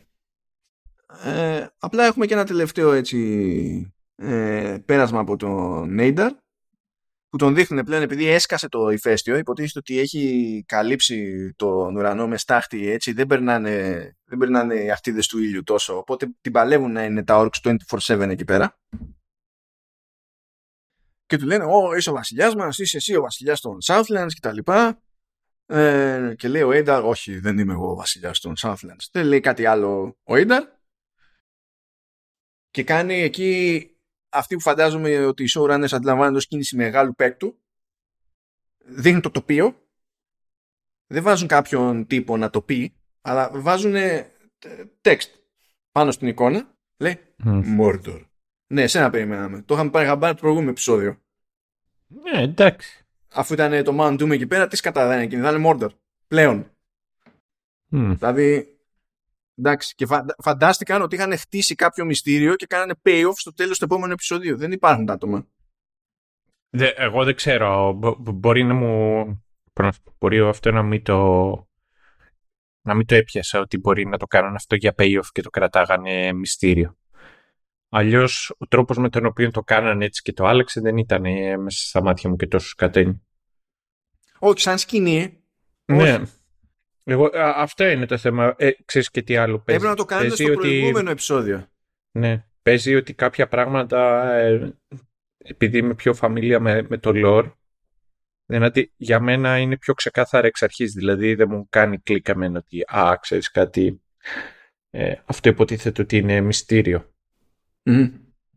Ναι, Τέλος πάντων, ναι. Και με αυτά και με αυτά φτάνουμε στο τελευταίο επεισόδιο όπου έχει φανταστεί το δημιουργικό δίδυμο εκεί πέρα ότι έχει χτίσει όλα τα μυστήρια του σύμπαντος, ότι μας έχει βάλει να παίζουμε guessing game για το ποιος είναι όντως ο Σάουρον. Και τώρα είναι το επεισόδιο θα έχουμε όλες τις ανατροπές. Σκάνε οι Mystics στον κομιτάνθρωπο και του λένε ότι είναι ο Σάουρον. Ε, αλλά σύντομα μαθαίνουμε ότι δεν είναι ο Σάουρον. Και ότι είναι, είναι ο Γερόντας Παΐσιος. Είναι, είναι η Στάρι ότι είναι wizard. Ναι. Ε, αλλά επειδή πρέπει να υπάρχει λίγο δράμα στο ενδιάμεσο, ε, ήταν έτοιμος ε, να πιστέψει τις Mystics ο, ο κομιτάνθρωπος, επειδή του είπανε ότι εσύ είσαι αυτό και τα λοιπά, αλλά πετάγει την ώρα και του λέει ότι ε, ό,τι και να λένε οι Mystics, ε, δεν είσαι κακός και δεν είσαι αυτό που σου λένε οι άλλοι. Είσαι αυτό που πιστεύεις εσύ ότι είσαι. Αυτό δεν με ενόχλησε τόσο. Ξέρεις όμως τι μου, τι μου γύρισε. Τα λαμπάκια που γυρνάει και λέει No, I'm good. Ναι. Αυτό. Και λέω εντάξει λέω. Αναρωτιέμαι λέω όταν του δώσαν το script και έπρεπε να το πει ποιες άλλες ήταν οι εναλλακτικές και είπε ok.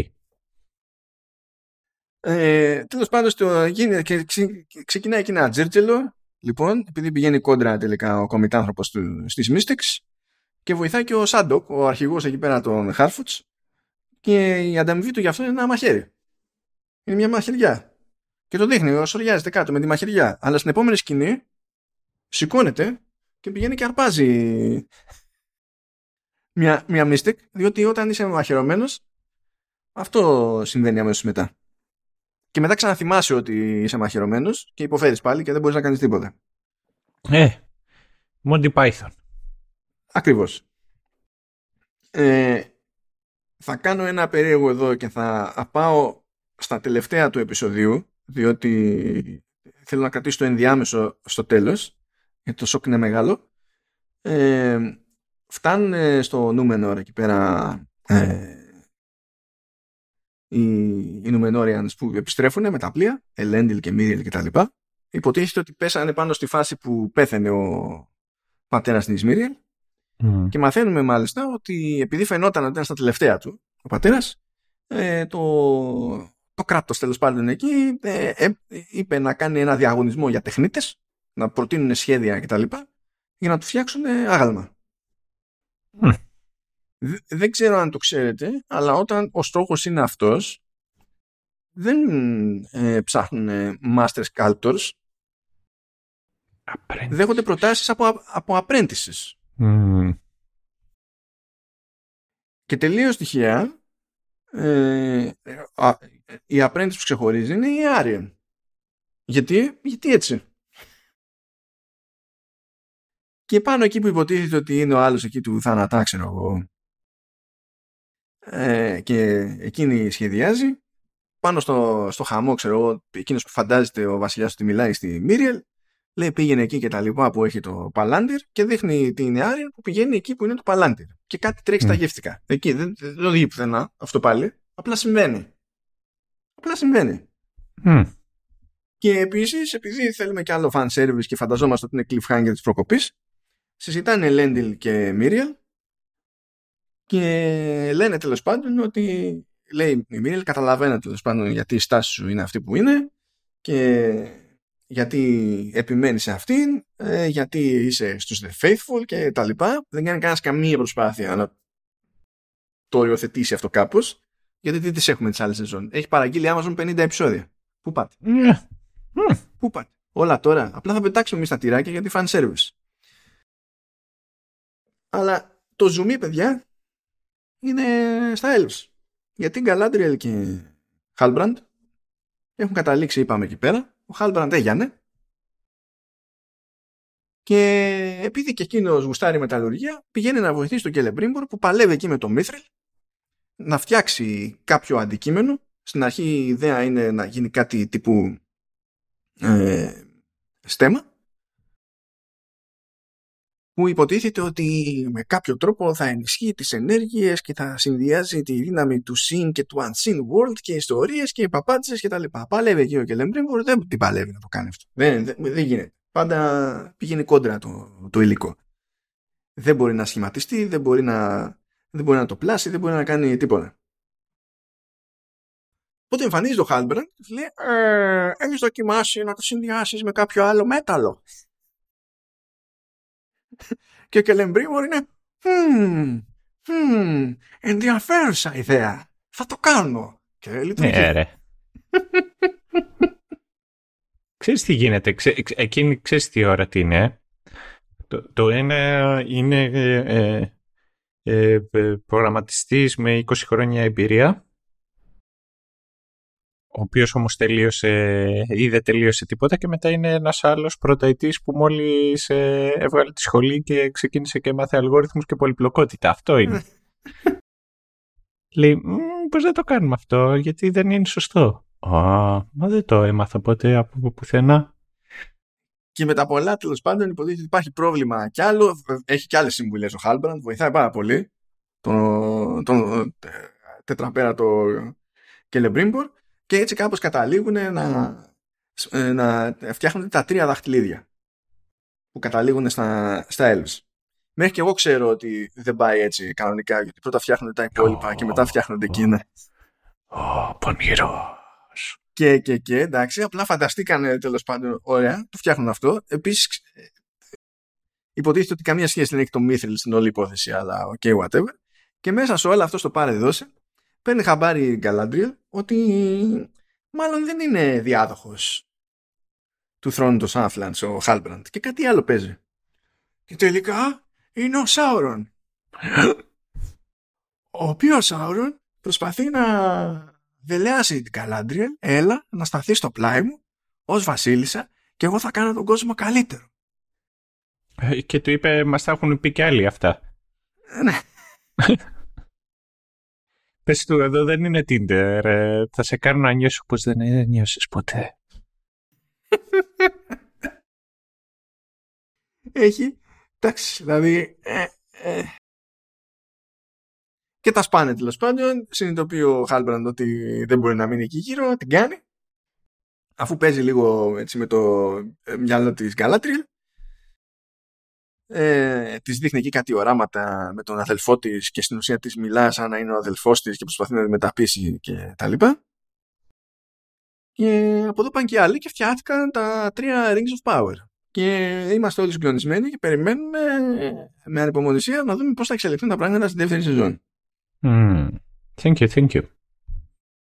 Ε, να πω εγώ για τη μεγάλη ανατροπή. Ε, να σου πω τι συνέβη. Ως ήξερα ότι ήταν ξέρεις ότι αυτός ο οποίος έσκασε από το κομιτ, γιατί δεν ξέρουμε κιόλας ποιος είναι, ξέρουμε μονάχα ότι είναι η Στάρη. Αυτό ξέρουμε. Ξέρεις, σε εκείνη τη φάση έλεγα ότι μ, αυτός όντως παίζει να είναι ο Σάουρα.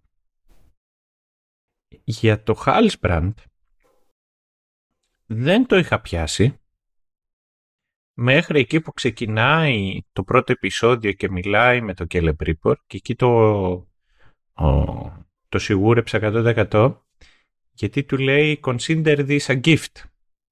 Ναι, γιατί σύμφωνα με το lore και βοήθησε. Εμέσως. Ναι, και μετά ε, έσκασε με το όνομα ναι, Lord of the Gifts. Από εκεί ήταν. Έτσι.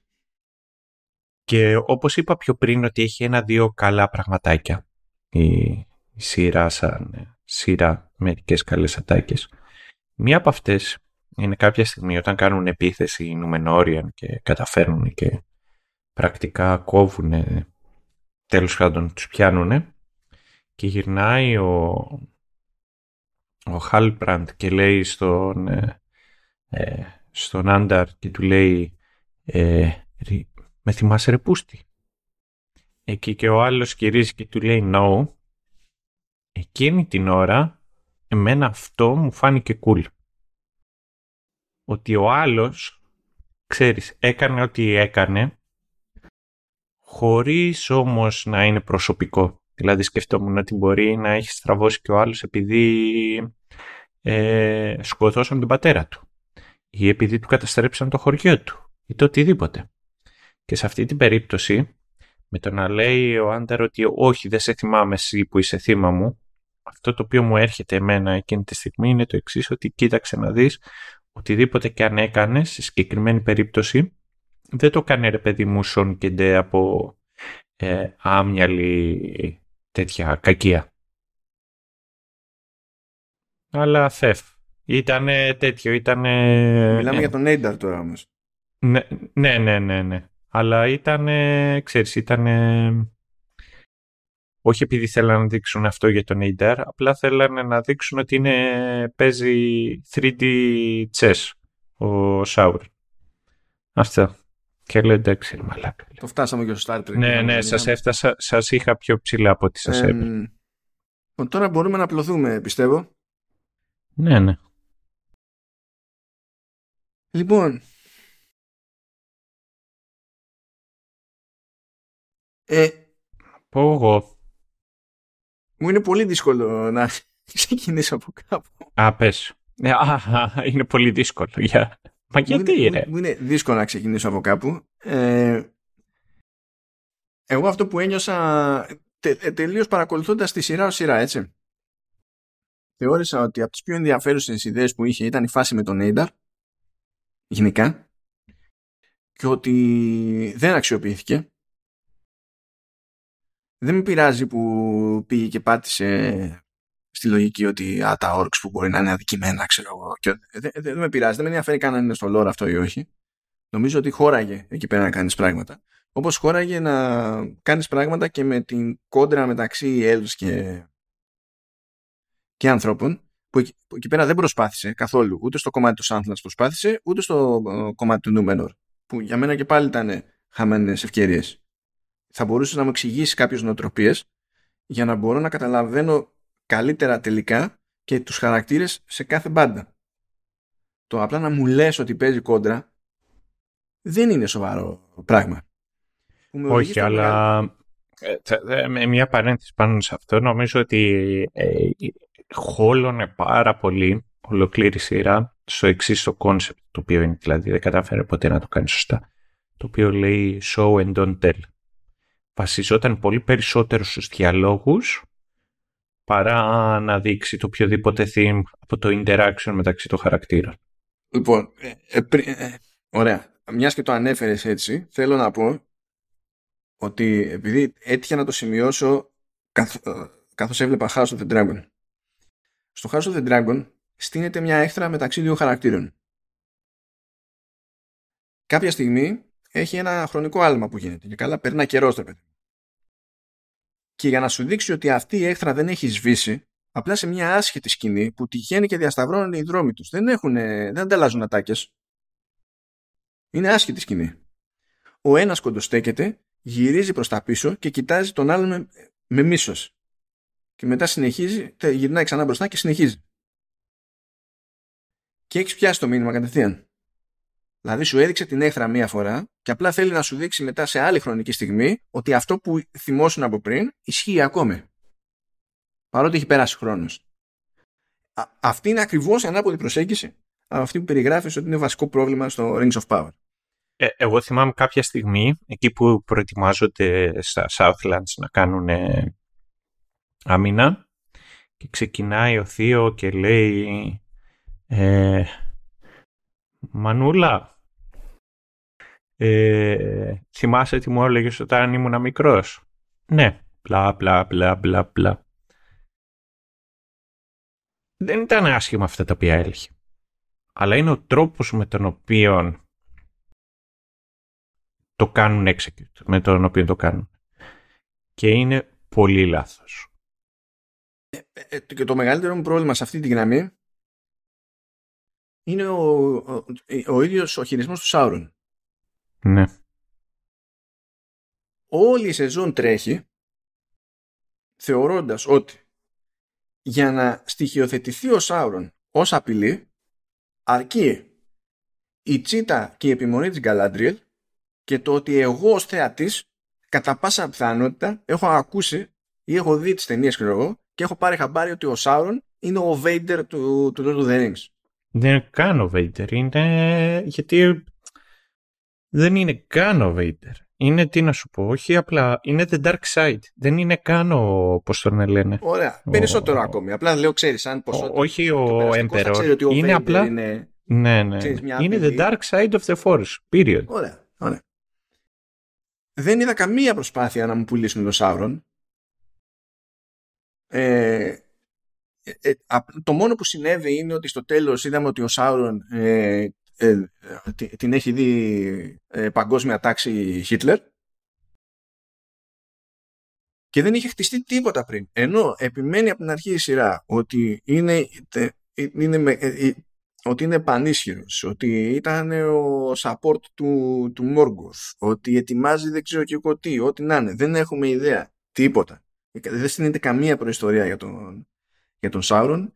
Δεν προσπαθεί κανένας να μας εξηγήσει γιατί προσπαθεί να κάνει αυτό που κάνει μέχρι το τέλος που είναι τελείως τέλος πάντων εκεί ξεπέτα. Ούτε πια, τι καταβολές έχει. Ε, ξεκίνησε έτσι, κατέληξε έτσι. Δεν, δεν προσπαθεί κανένας να δώσει background στο, στο Σάουρον. Καταλαβαίνω ότι κάποια από αυτά τέλος πάντων είναι από, ξέρω εγώ, μπορεί να πει κάποιος είναι από Σιλμαρίλιον. Σκέψου άλλα, δεν με νοιάζει. Ναι. Δηλαδή, αν σου πει κάποιος δεν μπορείς να τα χρησιμοποιήσεις αυτά που λέει ο Σιλμαρίλιον, ναι, Σκέψου άλλα, είναι δική σου υποχρέωση να χτίσει το χαρακτήρα. Δεν μπορείς να περιμένεις ότι εγώ θα δεχτώ ότι αυτός είναι το μεγαλύτερο κακό που υπάρχει στο σύμπαν, ας πούμε, απλά επειδή μου το είπες ή μου το έγραψε ένα χαρτάκι. ή επειδή επιμένει η Galadriel που δεν μπορεί ούτε η ίδια η Galadriel να εξηγήσει σε κανέναν γιατί είναι τόσο μεγάλη απειλή, απειλή ο Σάουρον. Απλά επιμένει. Και αυτό τελικά με ενόχλησε πάρα πολύ. Στην, στην όλη φάση. Δεν μπο, δηλαδή, από τα σημαντικότερα στις περιπτώσεις είναι το χτίσιμο του κακού. Ναι, ναι, ναι. ναι. Και ακριβώς το πώς αντιπαρέρχεται, πώς να σου πω, τελείως κακός είναι αυτός ο οποίος είναι ακριβώς το ανάποδο του, του ήρωα. Και είναι σε τέτοιο τρόπο με τον οποίο είναι αδύνατο, πώς να σου πω. Ο, Τζόκερ του Νόλαν, ένας από τους λόγους για τους οποίους είναι τόσο πετυχημένος, δεν είναι ότι είναι απλά ακριβώς το ανάποδο από τον Batman που παίζει ο, ο Μπέιλ. Το δυνατά στοιχεία του συγκεκριμένου Τζόκερ είναι ακριβώς τα δύναμα του Batman. Δηλαδή δεν είναι απλά ότι πιστεύουν σε διαφορετικούς τρόπους. Είναι ότι είναι τη διαμέτρου αντίθετη. Ε, δηλαδή, σκεφτείτε το εξής. Στι, στις ταινίες που θα έχετε δει περισσότεροι σε σχέση με το να διαβάσετε τα βιβλία, απλά και είναι καλύτερο, φαντάζομαι, βοηθά περισσότερο η φάση της εικόνας. Ούτε στις ταινίες κάτι και σου κάνει νιανιά το τι είναι ο Σάουρον, ποιες είναι οι καταβολές του Σάουρον. Οπότε μπορεί να πει κάποιος γιατί εδώ σε ενοχλεί και στις ταινίες δεν σε ενοχλεί. Στις ταινίες όμως υπάρχει το Eye of Sauron που δεν χάνει ποτέ ευκαιρία η ταινία να σου θυμίσει ότι αυτό από μόνο του είναι τεράστια απειλή και δεν είναι καν το κανονικό το physical manifestation του, του Sauron. Και υποτίθεται ότι όλοι ελπίζουν να μην καταφέρει να επανέλθει κανονικά ο, ο Sauron. Και δεν είναι μόνο αυτό. Σου δείχνει τι, θα, τι συμβαίνει όταν υπάρχει ο Sauron βλέποντας τα Orcs. Και βλέποντας τα Orcs ξέρεις το τι πάει να πει ο Sauron. Ενώ αυτή τη στιγμή τα orcs θα παρουσιάζει και όλες και ως ένα σημείο ότι ξέρεις κάτι ε, δεν φταίνε και αυτοί. Οπότε δεν μπορείς να αντιληφθείς ακριβώς με ποιον τρόπο το να επανέλθει ο Σάουρον κάνει τα πράγματα κακά. Ακόμα και η καταστροφή η οποία προσπαθούν με το δέντρο το οποίο σπάει προσπαθούν ταξωτικά να σωθούν, δεν είναι κιόλας κάτι το οποίο δείχνει να έχει άμεση σχέση με τον Σάουρον. Από τη στιγμή κιόλας που δείχνει. Ναι, ναι. Για ποιο λόγο. Γιατί μπορούν να το λύσουν ανεξαρτήτως αν υπάρχει ο Σάουρον ή όχι. Συμβαίνει αυτό. Δεν έχουμε ιδέα γιατί συμβαίνει. Είμαστε σίγουροι ότι θα μας βοηθήσει το Μήθριλ. Θέλουμε το Μήθριλ. Στην πραγματικότητα σε όλη αυτή τη διαδικασία, σε όλη αυτή τη, τη σκέψη, κανείς δεν έχει δεδομένα για τίποτα. Μόνο ότι ακουμπήσαμε δίπλα σε ένα φίλο το Μήθριλ και κάτι έγινε. Άρα αυτό χρειαζόμαστε. Αυτό χρειαζόμαστε. Όλα ναι, έγινε pop. Ναι. Ε... Για, ε, να, να, συμπληρώσω λίγο τη φάση με, το, με τον Σάρον. Επειδή υπάρχουν τρόποι, κατέληγα, κατέληγα να θυμάμαι και να σκέφτομαι το Homelander. Ναι. Γιατί σκέφτομαι το Homelander; Γιατί ο Homelander σε κάνει να τον συγχαθείς χω, χωρίς καν να χρησιμοποιήσει τις δυνάμεις του. Σε πείθει, σε πείθει ότι είναι σκατάς. Σε πείθει ότι δεν πρέπει να τον αφήσουν αυτόν ελεύθερο. Σε πείθει. Μόνο που το πώς κοιτάει, μόνο πώς χαμογελάει. Όχι, όχι. Εδώ πέρα δεν υπάρχει προσπάθεια να χτίσουμε τον κακό. Είναι χτισμένος από πριν τον πήραμε, τον, τον, τον καταλήξαμε, τον πήραμε όπως τον βρήκαμε από την προηγούμενη κυβέρνηση.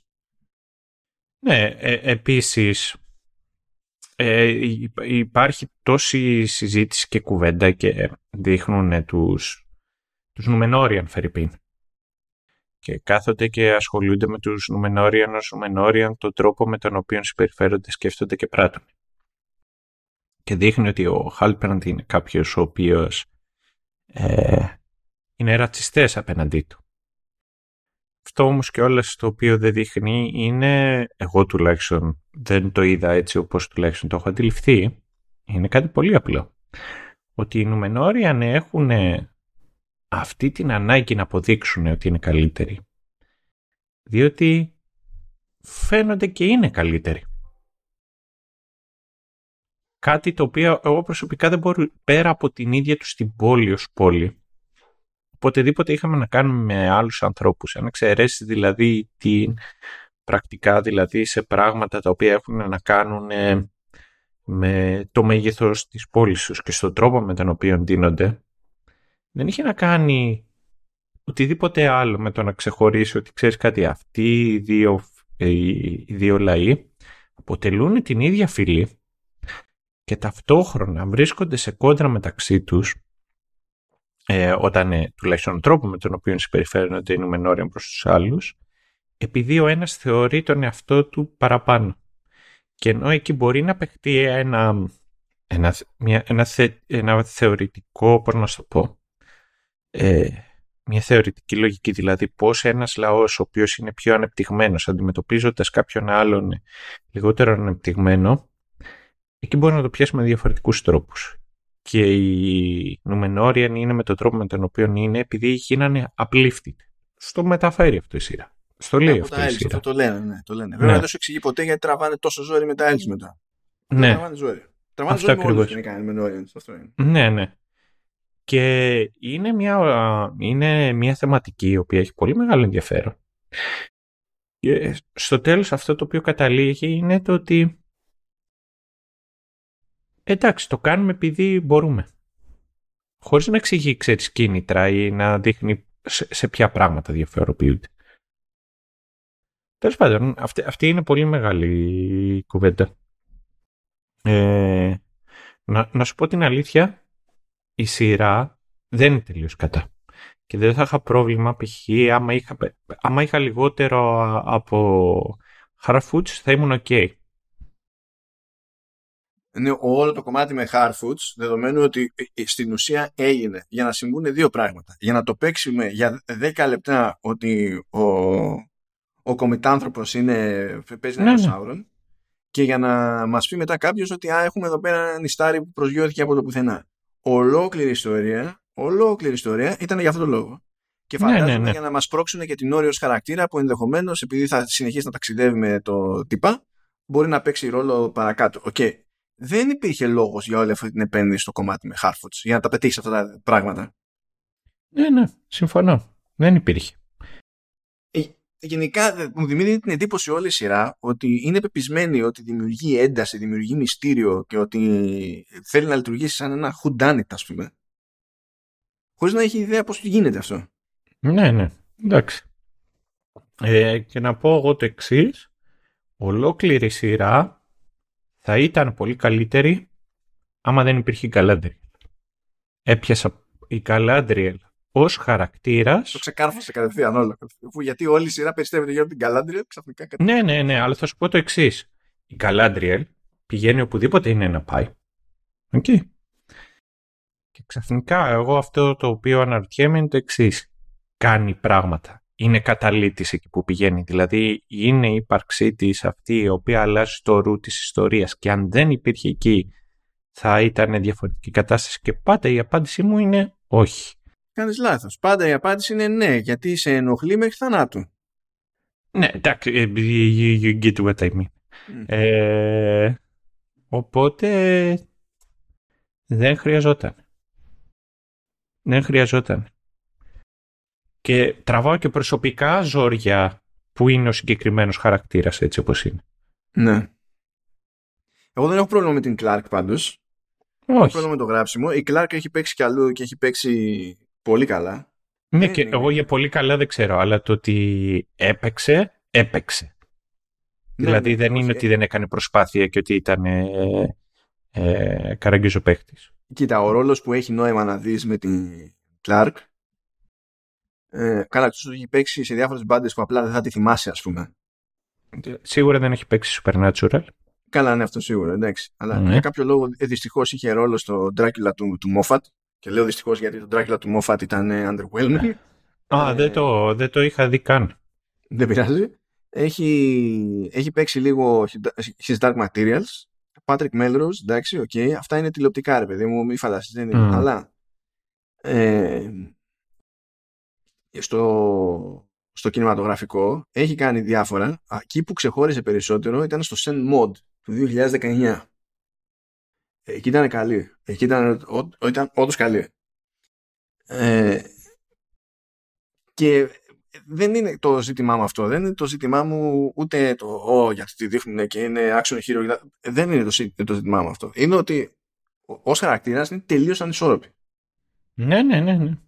Είναι ανισόρροπη. Δεν είναι, είναι πιο νέα και αντιδρά κάπως αλλιώς, πιο νέα σε σχέση με, τη, με την τριλογία, την κλασική και. Χωρίζει... Δεν είναι πιο νέα. Είναι φαντάσου διαφορά σε ηλικία. Σε διαφορά ηλικία είναι σαν να λέμε από τα 28 στα 30.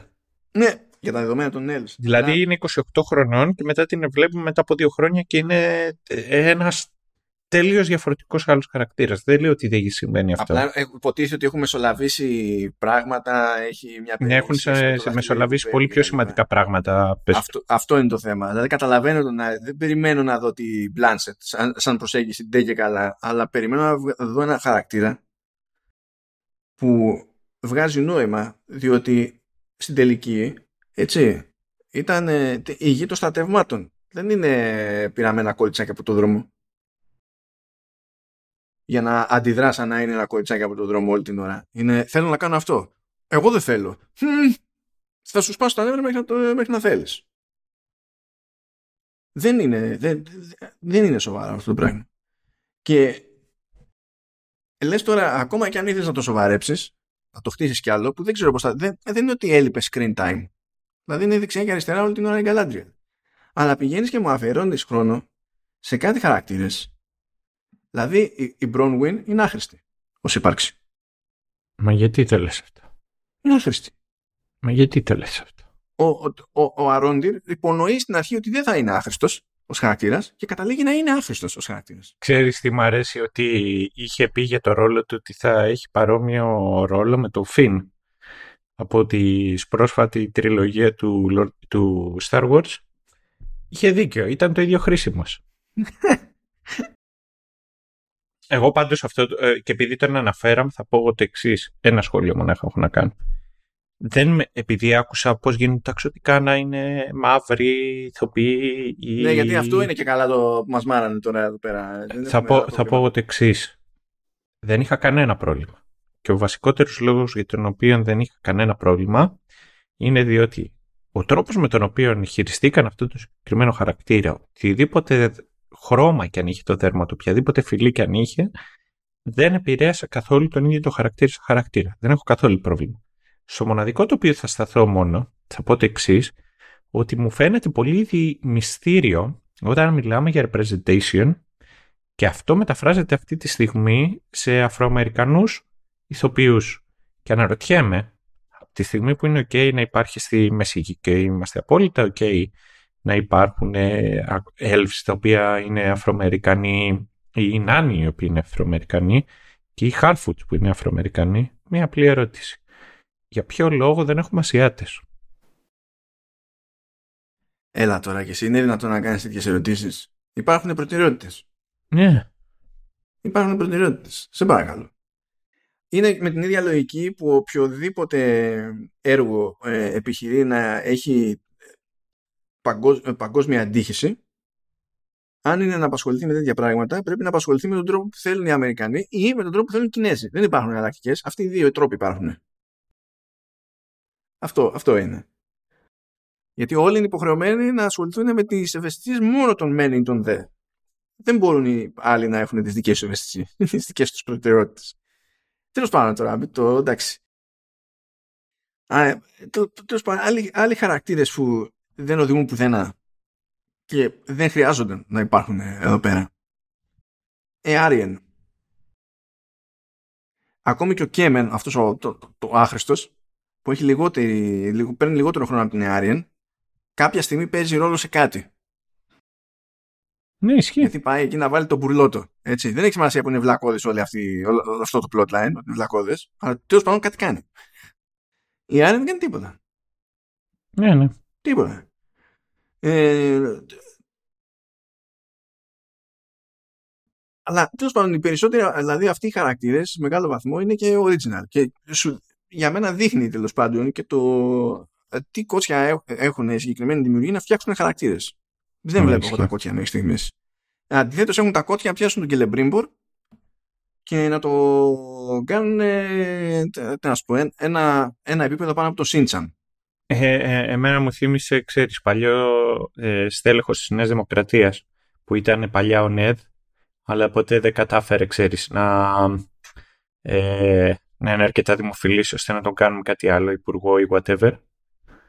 Έτσι και τον έχουμε εκεί στο στέλεχος και τρέχει καμία ΝΕΔ, κοιτάζει να βοηθήσει κανέναν ε, για τις τοπικές εκλογές, κανένα δήμαρχο, αυτό. Εν τω μεταξύ, ε, εγώ τράβηξα και άλλα ζώρια. Ε, στον τρόπο με τον οποίο είναι, είναι και ψιλο lore, δηλαδή έβλεπες το Κελεμπρίμπορ.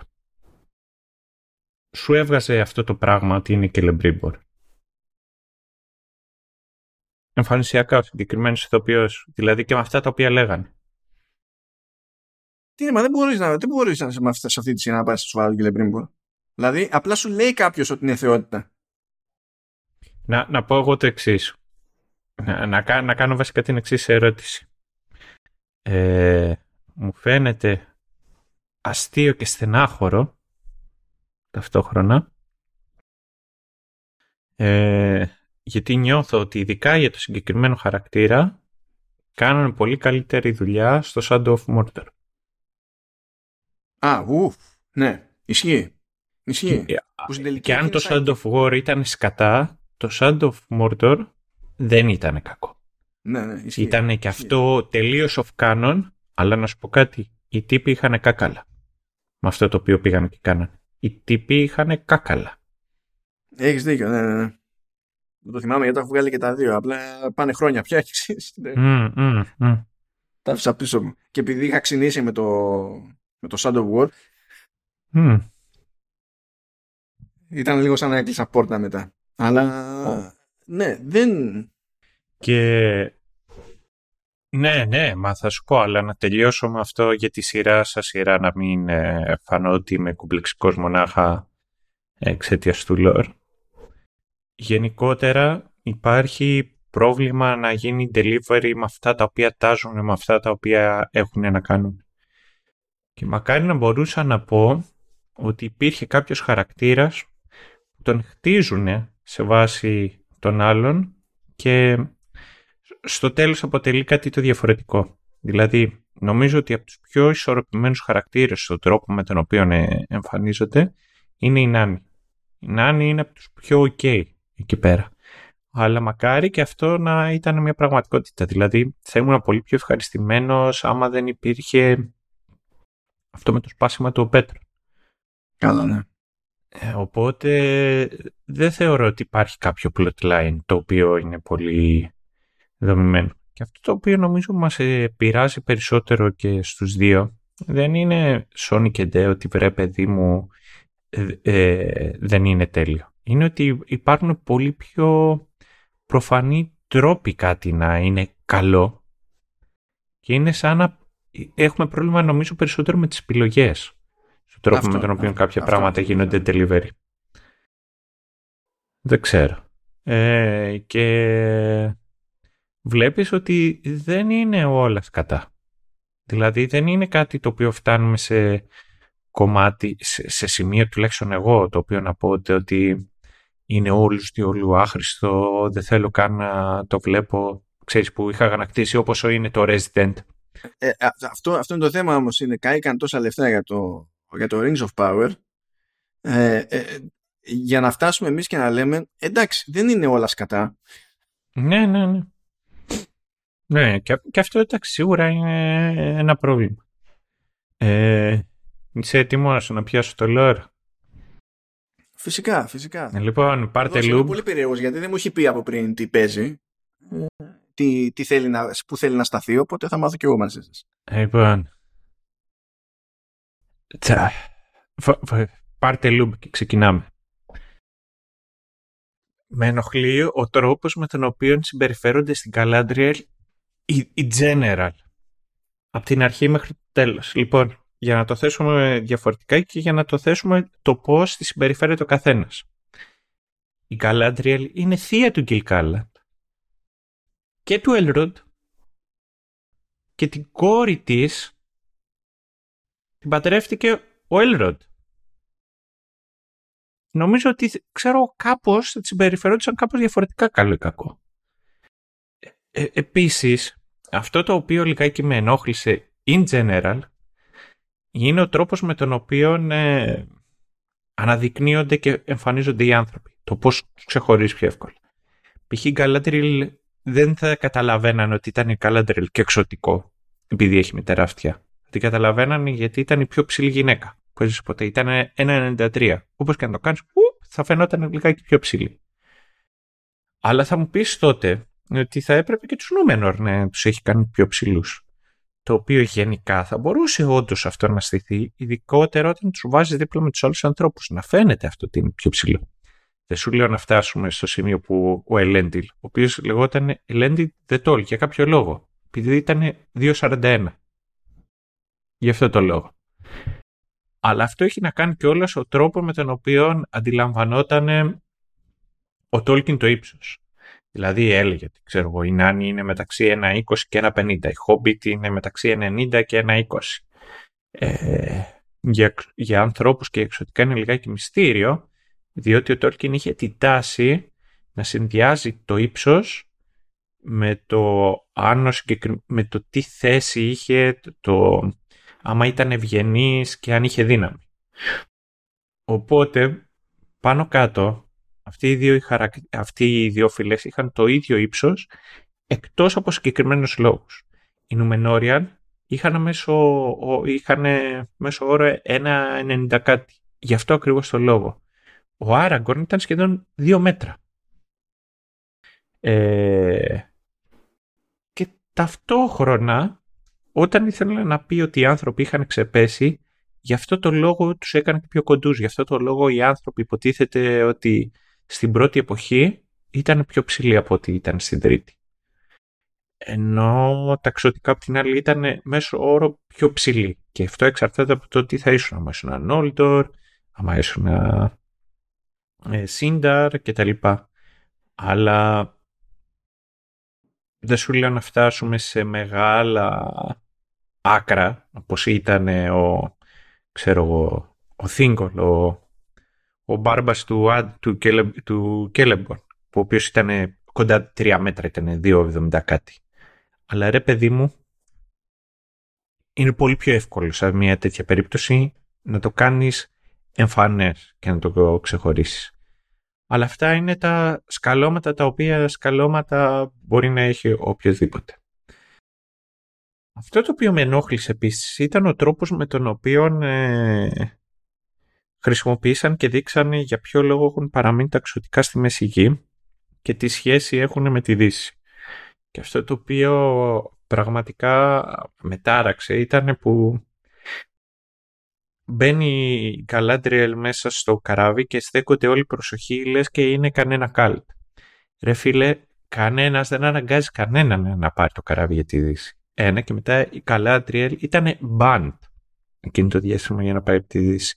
Τα ξωτικά πήραν ένα όρκο και σκοθήκαν και φύγαν από εκεί συγκεκριμένοι και φύγανε και επειδή ορκιστήκαν τη δίκηση προς ο Μόρκοθ και φύγανε όμως επειδή θέλανε να φτιάξουν τα δικά τους βασίλεια, κάτι το οποίο το ήθελε η Καλάντριλ και την έκαιγε, όχι να πάει εκεί πέρα και να το παίζει middle age, ε, όχι, ε, όχι middle age, πώς λέγεται ο Μεσαίωνας, έτσι δεν λέγεται. Middle Ages είναι ή medieval. Του. Ναι, αλλά φοβήθηκα ότι θα ακουστεί με την ηλικία. Ναι, Middle Age Lara Croft. Πήγε γιατί είχε αυτή την ανάγκη. Και ήταν φυσιολογικό. Είχαν ένα κάλεσμα τα ξωτικά τα οποία νιώθαν προ τη Δύση. Γι' αυτό σιγά σιγά πηγαίναν από μόνα τους και παίρναν το καράβι και φεύγαν. Και ένας άλλος από τους λόγους για τους οποίους συνέβαινε αυτό είχε να κάνει ότι τα ξωτικά από τη φύση τους όσοι μένανε μακριά από τη Δύση είχα, είχε το σώμα τους άρχισε λιγάκι και φθυρότανε από το, από το ίδια τη δύναμη του πνεύματός τους. Και αυτό είναι ψιλομυστήριο. Π.χ. ο, ο, ο αδερφός ο Φίνροντ, Φίνροντ ο Φελαγκούντ, υπήρχε μέσα στη Μέση Γη. Και κάποια στιγμή πήρε ανάποδες τέλος πάντων, πήγε μαζί με τον Μπέρεν με τη Λούθιεν, παίξαν εκεί μπουκετίδια με τον Σάουρον και πέθανε ο Φίνροντ τι συμβαίνει; Οι ταξωτικά είναι δεμένα με τον πλανήτη, να το πω έτσι, με την άρτα, με τον κόσμο αυτό. Οι ψυχές των ανθρώπων όταν πεθαίνουν φεύγουν από αυτόν τον κόσμο. Φεύγουν. Τα ξωτικά είναι πάντα δεμένα σε αυτόν τον κόσμο. Οπότε η ψυχή τους πηγαίνει πίσω στη Δύση, στο, στα δώματα του Μάντος, έτσι ήταν τουλάχιστον, το θυμάμαι μεταφρασμένο στο Silmarillion που έχω εδώ πέρα στο δωμάτιό μου. The Hall of Mandos, έτσι έλεγε, τα δώματα του Μάντος, μου έχει μείνει αυτό. Και σου λέει ότι αναδιαστήματα κάποιοι από αυτούς επιστρέφανε με το φυσικό τους σωμα Και αυτό το βλέπεις και στο, και στο Lord of the Rings. Ο Glorfindel, ο οποίος εμφανίζεται και έχει το ρόλο της Arwen στην πρώτη ταινία που πάει και τους πιάνει και φεύγει, είναι ένας Glorfindel ο οποίος πέθανε προστατευόμενος στην κοντόλη. Το θέμα με τον Tolkien είναι ότι, ότι φάσκει και αντιφάσκει σε πολλά πράγματα από αυτά τα οποία έκανε. Ναι, και για οποία είναι... στην ναι, και τα λοιπά. ναι, αυτό ακριβώς. Ε, οπότε, αναδιαστήματα από μόνα τους, θέλουν να πάνε προς τα εκεί. Και αυτό το οποίο όμως είναι η μέση υγιός μεσική είναι ότι από μόνη της φθήρεται. Φθήρεται και εντονότερα, ξέρεις, με την ύπαρξη του κακού ως κακού, αλλά ταυτόχρονα φθήρεται γιατί αυτή είναι η φύση της. Αυτό είναι φτιαγμένο να κάνει. Να παίρνει τα χρόνια και να φθήρεται. Και αυτό ήταν κάτι το οποίο πονούσε τα εξωτικά και ήταν και ο βασικότερος λόγος για τον οποίο αποφασίσαν να φτιάξουν τα δαχτυλίδια. Δεν ήταν γιατί κινδυνεύαν οι ίδιοι οι ίδιοι άμεσα. Είχαν την επιλογή να πάνε στη Δύση. Ήταν κάτι το οποίο αρχίσαν και το λαχταρούσαν να το κάνουν. Αλλά ήταν επειδή θέλανε να φέρουν τη Δύση έτσι όπως ήταν και να φτιάξουν τον δικό τους κόσμο στη Μεσηγή. Και αυτό από μόνο του, τώρα έτσι πως το λέω, κάνει ολόκληρη την ιστορία, άμα το είχαν πιάσει από αυτό το άγκλ, πολύ πιο ενδιαφέρον. Γιατί πάβει πλέον να είναι Sony και Ντε για την επιβίωση μιας ολόκληρης φυλής και γίνεται για το πείσμα αυτών των ανθρώπων να, να δημιουργήσουν τα βασίλειά τους, να ζήσουν εκεί που είναι και να δημιουργήσουν ένα κόσμο ακριβώς έτσι όπως οι ίδιοι το θέλουν. Και βγαίνει και πιο φυσική η κόντρα με τον Σάουρον που θέλει να κάνει πάνω κάτω το ίδιο από την ανάπτυξη. Ακριβώς. Κάπως έτσι. Ακριβώς. Ε, κάτι ξέχασα βασικό πριν, sorry. Απλά επειδή το, το θυμήθηκα κατόπιν εορτής και λέω κρίμα είναι. Εντάξει. Ε, όταν αποκαλύφθηκε ο Χάλμπραντ στη, στην Καλάντρη Λος Σάουρον ε, κάποια στιγμή, δηλαδή ε, δεν το μοιράστηκε με κανένα αλλά το πήρε χαμπάρι ο Έλροντ. Επειδή είχαν, τα είχαν τσουγκρίσει στην πορεία τέλος πάντων και του είχε ζητήσει τα αρέστα η Γκαλάντρια και λέει στο εξής πρέπει να με πιστεύεσαι, ξέρω εγώ, και υποσχέθηκε ο Έλροντ ότι θα την εμπιστεύεται. Ε, μας θυμίζει η σειρά εκείνη τη στιγμή που κάνει συνδέει τις τελείες ο Έλρον και καταλαβαίνει για εκείνος ότι ο Χάλμπραντ είναι ο Σάουρον. Μας θυμίζει η σειρά ότι ναι, έκανε, έδωσε όρκο μας στη, στη, στην Γκαλάντριελ να την εμπιστεύεται. Και αν η Γκαλάντριελ ε, δεν το λέει στους άλλους, δεν το πει ούτε εκείνος. Και έχεις και τον Έλρον να μιλήσει σε κανέναν ότι έχει πάρει χαμπάρι ποιος είναι ο Σάουρον. Mm. Ε, ο ίδιος Έλρον, έτσι, που έσπασε τον όρκο του πριν για τον Ντούριν, δεν σπάει αυτόν επειδή θεωρεί ότι το χρωστάει στη Γκαλάντριελ και δεν είναι για το αν η Γκαλάντριελ ξενοκοίταξε αλλά είναι για την ύπαρξη του Σάουρον και για άλλη μια φορά τετράγωνη λογική και ναι ρε πάει λέγοντας ε, ε, εντάξει σε αυτό έχει να κάνει σε πάρα μα πάρα, πάρα πολλά θέματα ε, τα οποία τραβάω ζωή. Που, που, που, που, να δεις όταν θα φτάσω στο σημείο για τις αντι, τέτοιο, τις αντιπαραβολές. Λοιπόν, και φεύγοντας από αυτό, επίσης με ενόχλησε συνεχίζοντας στο συγκεκριμένο θέμα το τρόπο με τον οποίο να πω ότι για ποιο λόγο χρειαζόνται τα δαχτυλίδια και το πώς να γίνουν αυτά τα δαχτυλίδια για τον εξής τρόπο. Γιατί το Mithril δεν είναι κάτι το οποίο ήταν originates μονάχα στο Casa Doom. αλλά ήταν κάτι το οποίο κατά πάσα πιθανότητα υπήρχε στο νούμερο και κάτι το οποίο υπήρχε στο Valinor. Μετά τι, το τέλος, ξέρεις, κάποια στιγμή που έγινε και ο κατακλυσμός, λίγα και πριν το τέλος της δεύτερης ε, εποχής, ναι, εκεί υπήρχε μάλλον μονάχα στο κασέτο. Αλλά δεν ήταν κάτι το οποίο ήταν ξένο, κάτι το οποίο δεν γνωρίζανε, κάτι το οποίο δεν υπήρχε. Και έχει πολύ ενδιαφέρον ο τρόπος με τον οποίο επιλέγουν να κουμπώσουν με αυτόν τον τρόπο πάνω τους νάνους. Και το πώς ουσιαστικά τους δίνουν ολόκληρη την ταυτότητα για αυτό το πράγμα. Γιατί οι νάνοι, ως νάνοι, αυτό το οποίο κάνανε, αυτό το οποίο τους έφαγε ήταν ένα χαρακτηριστικό.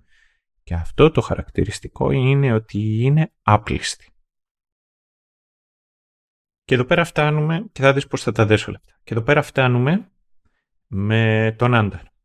Ο Άνταρ είναι κάτι, πώς τον Λιμορίοντορ, κάτι τέτοιο, το οποίο είναι unique όσον αφορά τη σειρά. Δεν είναι κάτι το οποίο προέρχεται από ο, οπουδήποτε άλλο μέσα στον κόσμο του, ε, του Tolkien. Αλλά αυτό το οποίο έχει ενδιαφέρον έχει ότι χρησιμοποιεί το σωστό ο, τέτοιο, ορ, ουρουκ. Έτσι λέγανε και οι ίδιοι οι ορ και τα ορκ. Ε, έχει ενδιαφέρον συγκεκριμένους χαρακτήρες γιατί σου λέει ότι κάποιοι υπήρχαν προς εκεί και μετά σου δείχνει και έναν υπηρέτη του Σάουρον ο οποίος δεν ήταν Sonic και The Orc. Αλλά ήταν κάτι το οποίο είχε αντίληψη, είχε άποψη και ήθελε να κάνει αυτό το οποίο ήθελε. Δεν ήταν απολύτως κλέβος. Αυτό όμως, εκεί που τραβάει η γραμμή και αρχίζει και κάνει όλη αυτή τη κατάσταση, έχει το εξής. Είναι όταν γυρίζει και λέει η Γκαλάντερελ και του στάζει ότι θα κάνει γενοκτονία και θα τους σκοτώσει όλους. Και αυτό έχει ενδιαφέρον διότι στο κόσμο του Tolkien δεν είναι απαραίτητα αυτό λάθος. Γιατί δεν είναι γενοκτονία τα orcs είναι μόκεροι πάνω σε αυτό το κόσμο. Ναι, ότι είναι παραφορά των elves και τα λοιπά. Ναι, και είναι, είναι πιο λευκά και μαύρα. Και αυτό μας φτάνει και μας οδηγεί λιγάκι στον τρόπο με τον οποίο ε, τα orcs ως orcs ε, και το κακό ως κακό μπορεί να σώσει την κατάσταση και να τη θέσει έτσι όπως είναι. Διότι τι γίνεται; Έχει να κάνει με το κακό ως κακό ε, και θέτει την εξής ερώτηση. Αν ο Μόρκοθ και ο Σάουρον, αλλά κυρίως ο Σάουρον, αντιλαμβάνεται τον εαυτό του ως κακό. Και αυτό έχει πολύ ενδιαφέρον να το πιάσουμε για να δεις το πώς το αντιλαμβανόταν και ο Τόλκιν στο Τόλκιν. Τι ήταν αυτό το οποίο ήθελε. Στη σειρά δεν αντιλαμβάνεται τον εαυτό του ως κακό. Α, ακριβώς ο, ο C.S. Lewis που ήταν φίλος και συγγραφέας του και επίσης συγγραφέας αλλά ήταν πολύ κοντινός φίλος του Τόλκι. Είχε την εξής ε, άποψη που έλεγε ότι πραγματικά πιστεύω λέει ότι καταδικασμένοι ενώ the damned έτσι που έλεγε λέει κατά μία έννοια είναι πετυχημένοι διότι παραμένουν επαναστάτες μέχρι τέλους. Οι πόρτες της κολάσεως είναι κλειδωμένες από μέσα και όχι απ' έξω. Και αυτό ισχύει ως ένα σημείο και με το Σάουρ. Το, θα μπορούσαμε να πιάσουμε σε ένα σημείο το Γκόλμ, το οποίο έχει, αν δεις, έχει, άμα θυμάσαι και στη σειρά, έχει αλλεργική αντίδραση και στο λεμπάς που είναι το ψωμί το εξωτικό, αλλά και στο σκηνή που χρησιμοποιούν τα εξωτικά. Και μπορείς να δεις ότι ως ένα σημείο βλέπει τον εαυτό του ως θύμα. Και αυτό μπορείς να ακούσεις λιγάκι και για τα όρξη κάποια στιγμή που κάθονται και συζητάνε και λένε «Ω, οι κακόμοιροι τι έχουμε πάθει το ένα και το άλλο». Αλλά αυτή είναι και μια αντίληψη η οποία είχε ο Τόλκι. Ότι τα ευλογημένα πράγματα ουσιαστικά δεν επιτρέπουν στο κακό να τα αγγίξει. Τα διαχωρίζει. Ε... Και εδώ πέρα έχει και μεγάλη διαφορά. Ο Τόλκιν ξεχώριζε το Σάουρον με το Μόργκοθ. Και έλεγε το εξής ότι ο, ο Σάουρον ήταν ουσιαστικά ένα, ένα control freak, το οποίο ήθελε απλά να εξουσιάσει τη Middle Earth. Ενώ ο Μόργκοθ ήθελε να καταστρέψει τη Middle Earth σε σημείο που να μην επανέρχεται είναι τελείως δύο διαφορετικά τα πράγματα τα οποία τα έβλεπε. Το πιάνει όμως και αυτό η σειρά. Δηλαδή αυτό είναι το κόνσεπτ του. Που το, τα, τα, τα ξαμολάει όλα στο τέλος. Ο Χάλμπραντ, Παύλα, Σάουρον τέλος πάντων. Ε, γιατί ο Μόρκοθ έβλεπε τον εαυτό του ως επαναστάτη. Mm. Έβλεπε ότι αυτό το οποίο έχει γίνει, αυτό το οποίο φτιάξανε οι υπόλοιποι Βάλαρ, τα αδέρφια μου, είναι λάθος.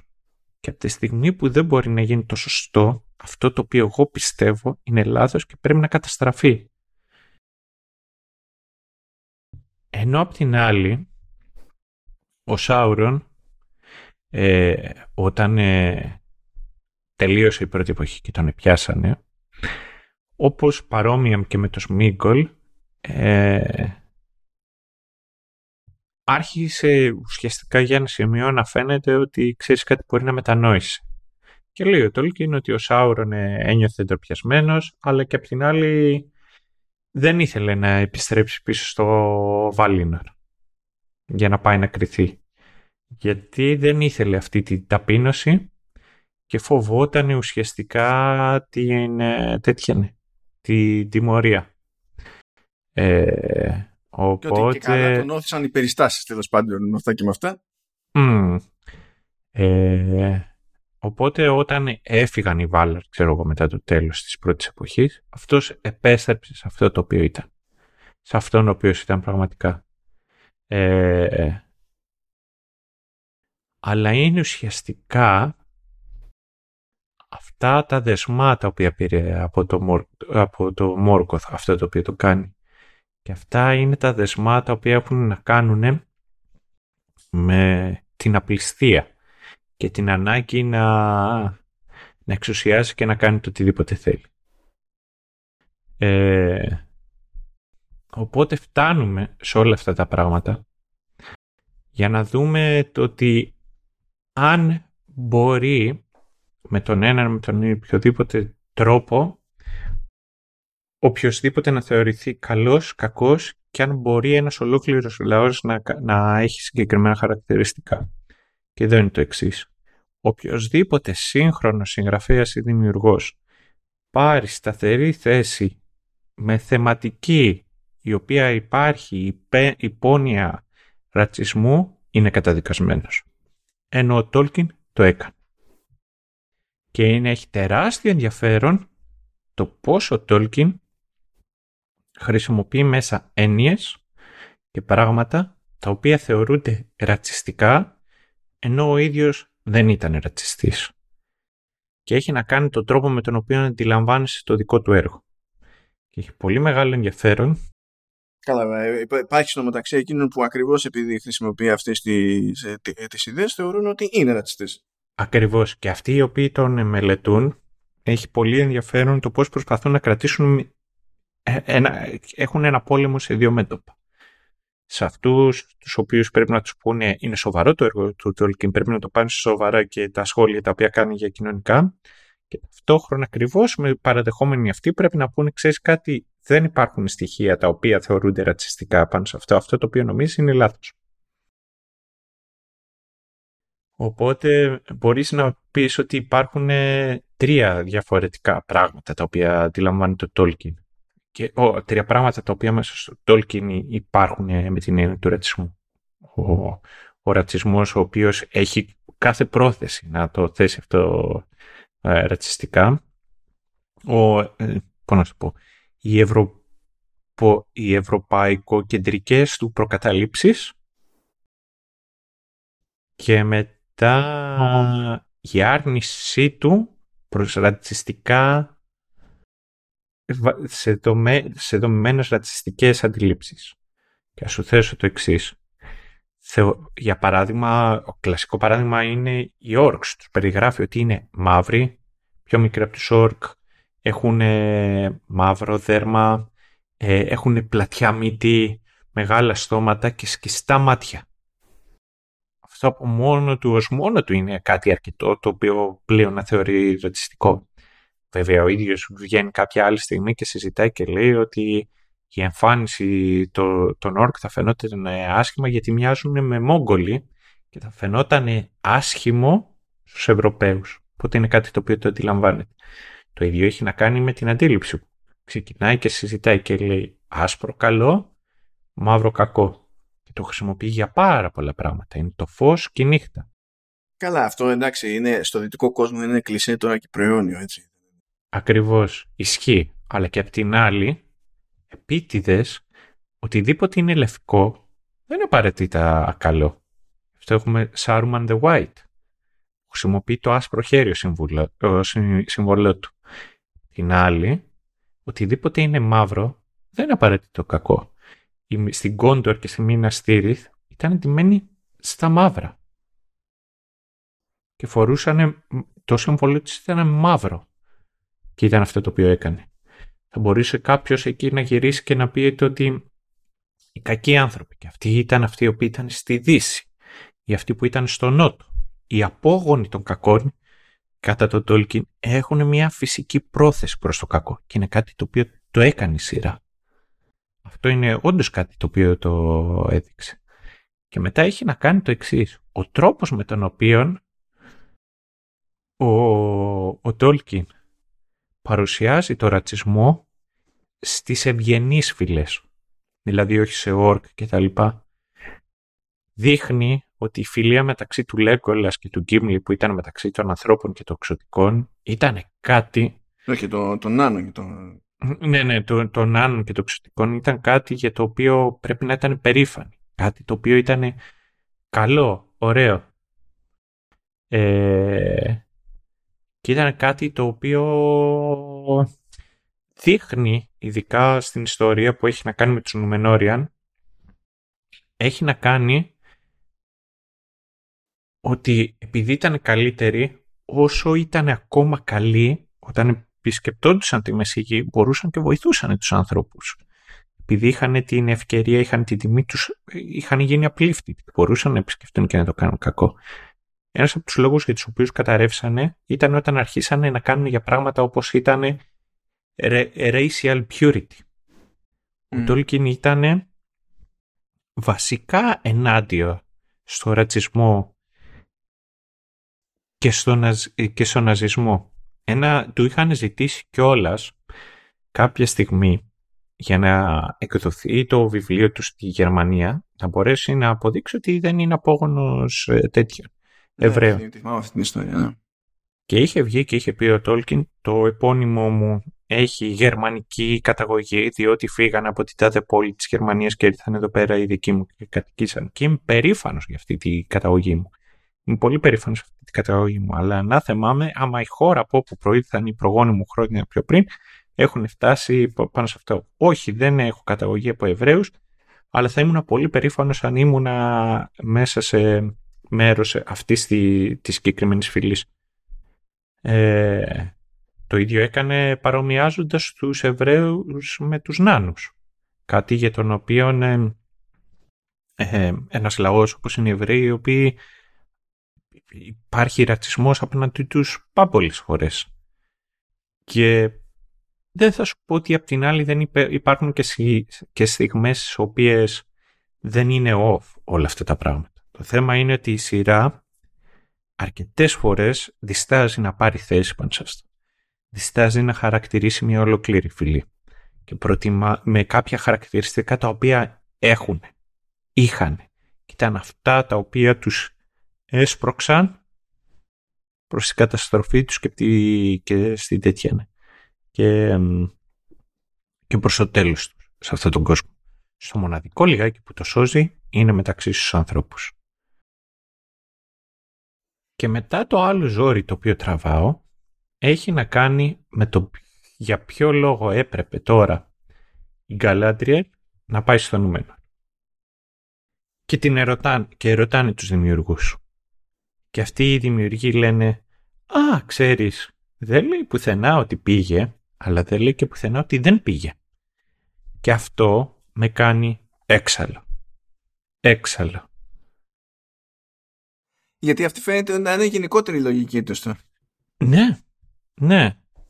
Ε, επίσης το ίδιο με ενοχλεί ότι αποφάσισαν να πάει ο τέτοιος, ο, ο, ο, ο Ελέντιλ. Να πάει ο Ελέντιλ στην ε, τέτοια, ναι. να πάει στη Μεσηγή μέχρι εκείνη τη στιγμή. Όπου δεν ξέρω αν θυμάσαι, όταν στέφεται ο βασιλιάς ο Αράκορ στη τρίτη ε, ε εποχή; Ε, όχι, ναι, στην τρίτη εποχή, στην, στην τρίτη ταινία. Α, ναι. Κάποια στιγμή εκεί υπάρχει μια σιωπή και αρχίζει και ψέλνει κάτι. Λέγεται Άρελο Οντόρεν Αουτούλιεν. Σύνομε Μαρούβαν, Ορχιλτίνιαρ τεν Άμπαρ Μέτα. Το θυμάμαι απ' έξω. Χτύ πέτυχε με στον δρόμο και ρώταμε, θα σου το πω. Και αυτό το οποίο λέει είναι συμβολικό διότι είναι τα λόγια τα οποία είπε ο Ελέντιλ όταν έφτασε στη Μέση Γη ως συνεχιστής των Νουμενόριαν και λέει ε, πώς πάει ακριβώς; Λέει out of the great sea to middle earth I, am, I have come in this place I will abide and my hairs unto the ending of the world κάθεται και το λέει ο, ο Άραγκορν έχει να δείξει ότι είναι συνεχιστής αυτής της κληρονομιάς. Και έρχεται να κάνει αυτή την υπόσχεση, αυτόν τον όρκο τον οποίο είχε δώσει ο Λέντι. Αλλά αυτό δεν έχει και το σημασία άμα ξέρεις. Νούμερον μες σιγή είναι κολλιά του Παγκράτη. Όπως έχει και πολύ ενδιαφέρον ο τρόπος με τον οποίο οι Νουμενόριανς κάνει μέσα στη Μέση που ξαφνικά αντί αυτοί πάνε εκεί ως άνθρωποι οι οποίοι έρχονται να, να βοηθήσουν ενάντια στο σκοτάδι το οποίο έρχεται μέσα από την Ανατολή. Ξαφνικά βλέπουν ε, άλλους ανθρώπους στους οποίους νιώθουν εξαδέρφια τα οποία έχουν μείνει προς τα, που έχουν μείνει προς τα πίσω και τους βοηθάνε και μπορεύονται αρχίσουν και συνειδητοποιούν ε, ξαφνικά ότι οι άλλοι τους αντιμετωπίζουν καχύποπτα. Και οι ίδιοι στο τέλος αντί σαν ένας λαός πιο προηγουμένος που έρχεται και επικοινωνεί με τους άλλους αρχίζουν και γίνονται και οι ίδιοι απεικιοκράτες.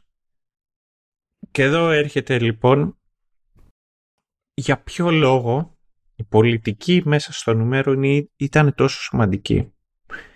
Είναι ο λόγος για τον οποίο faithful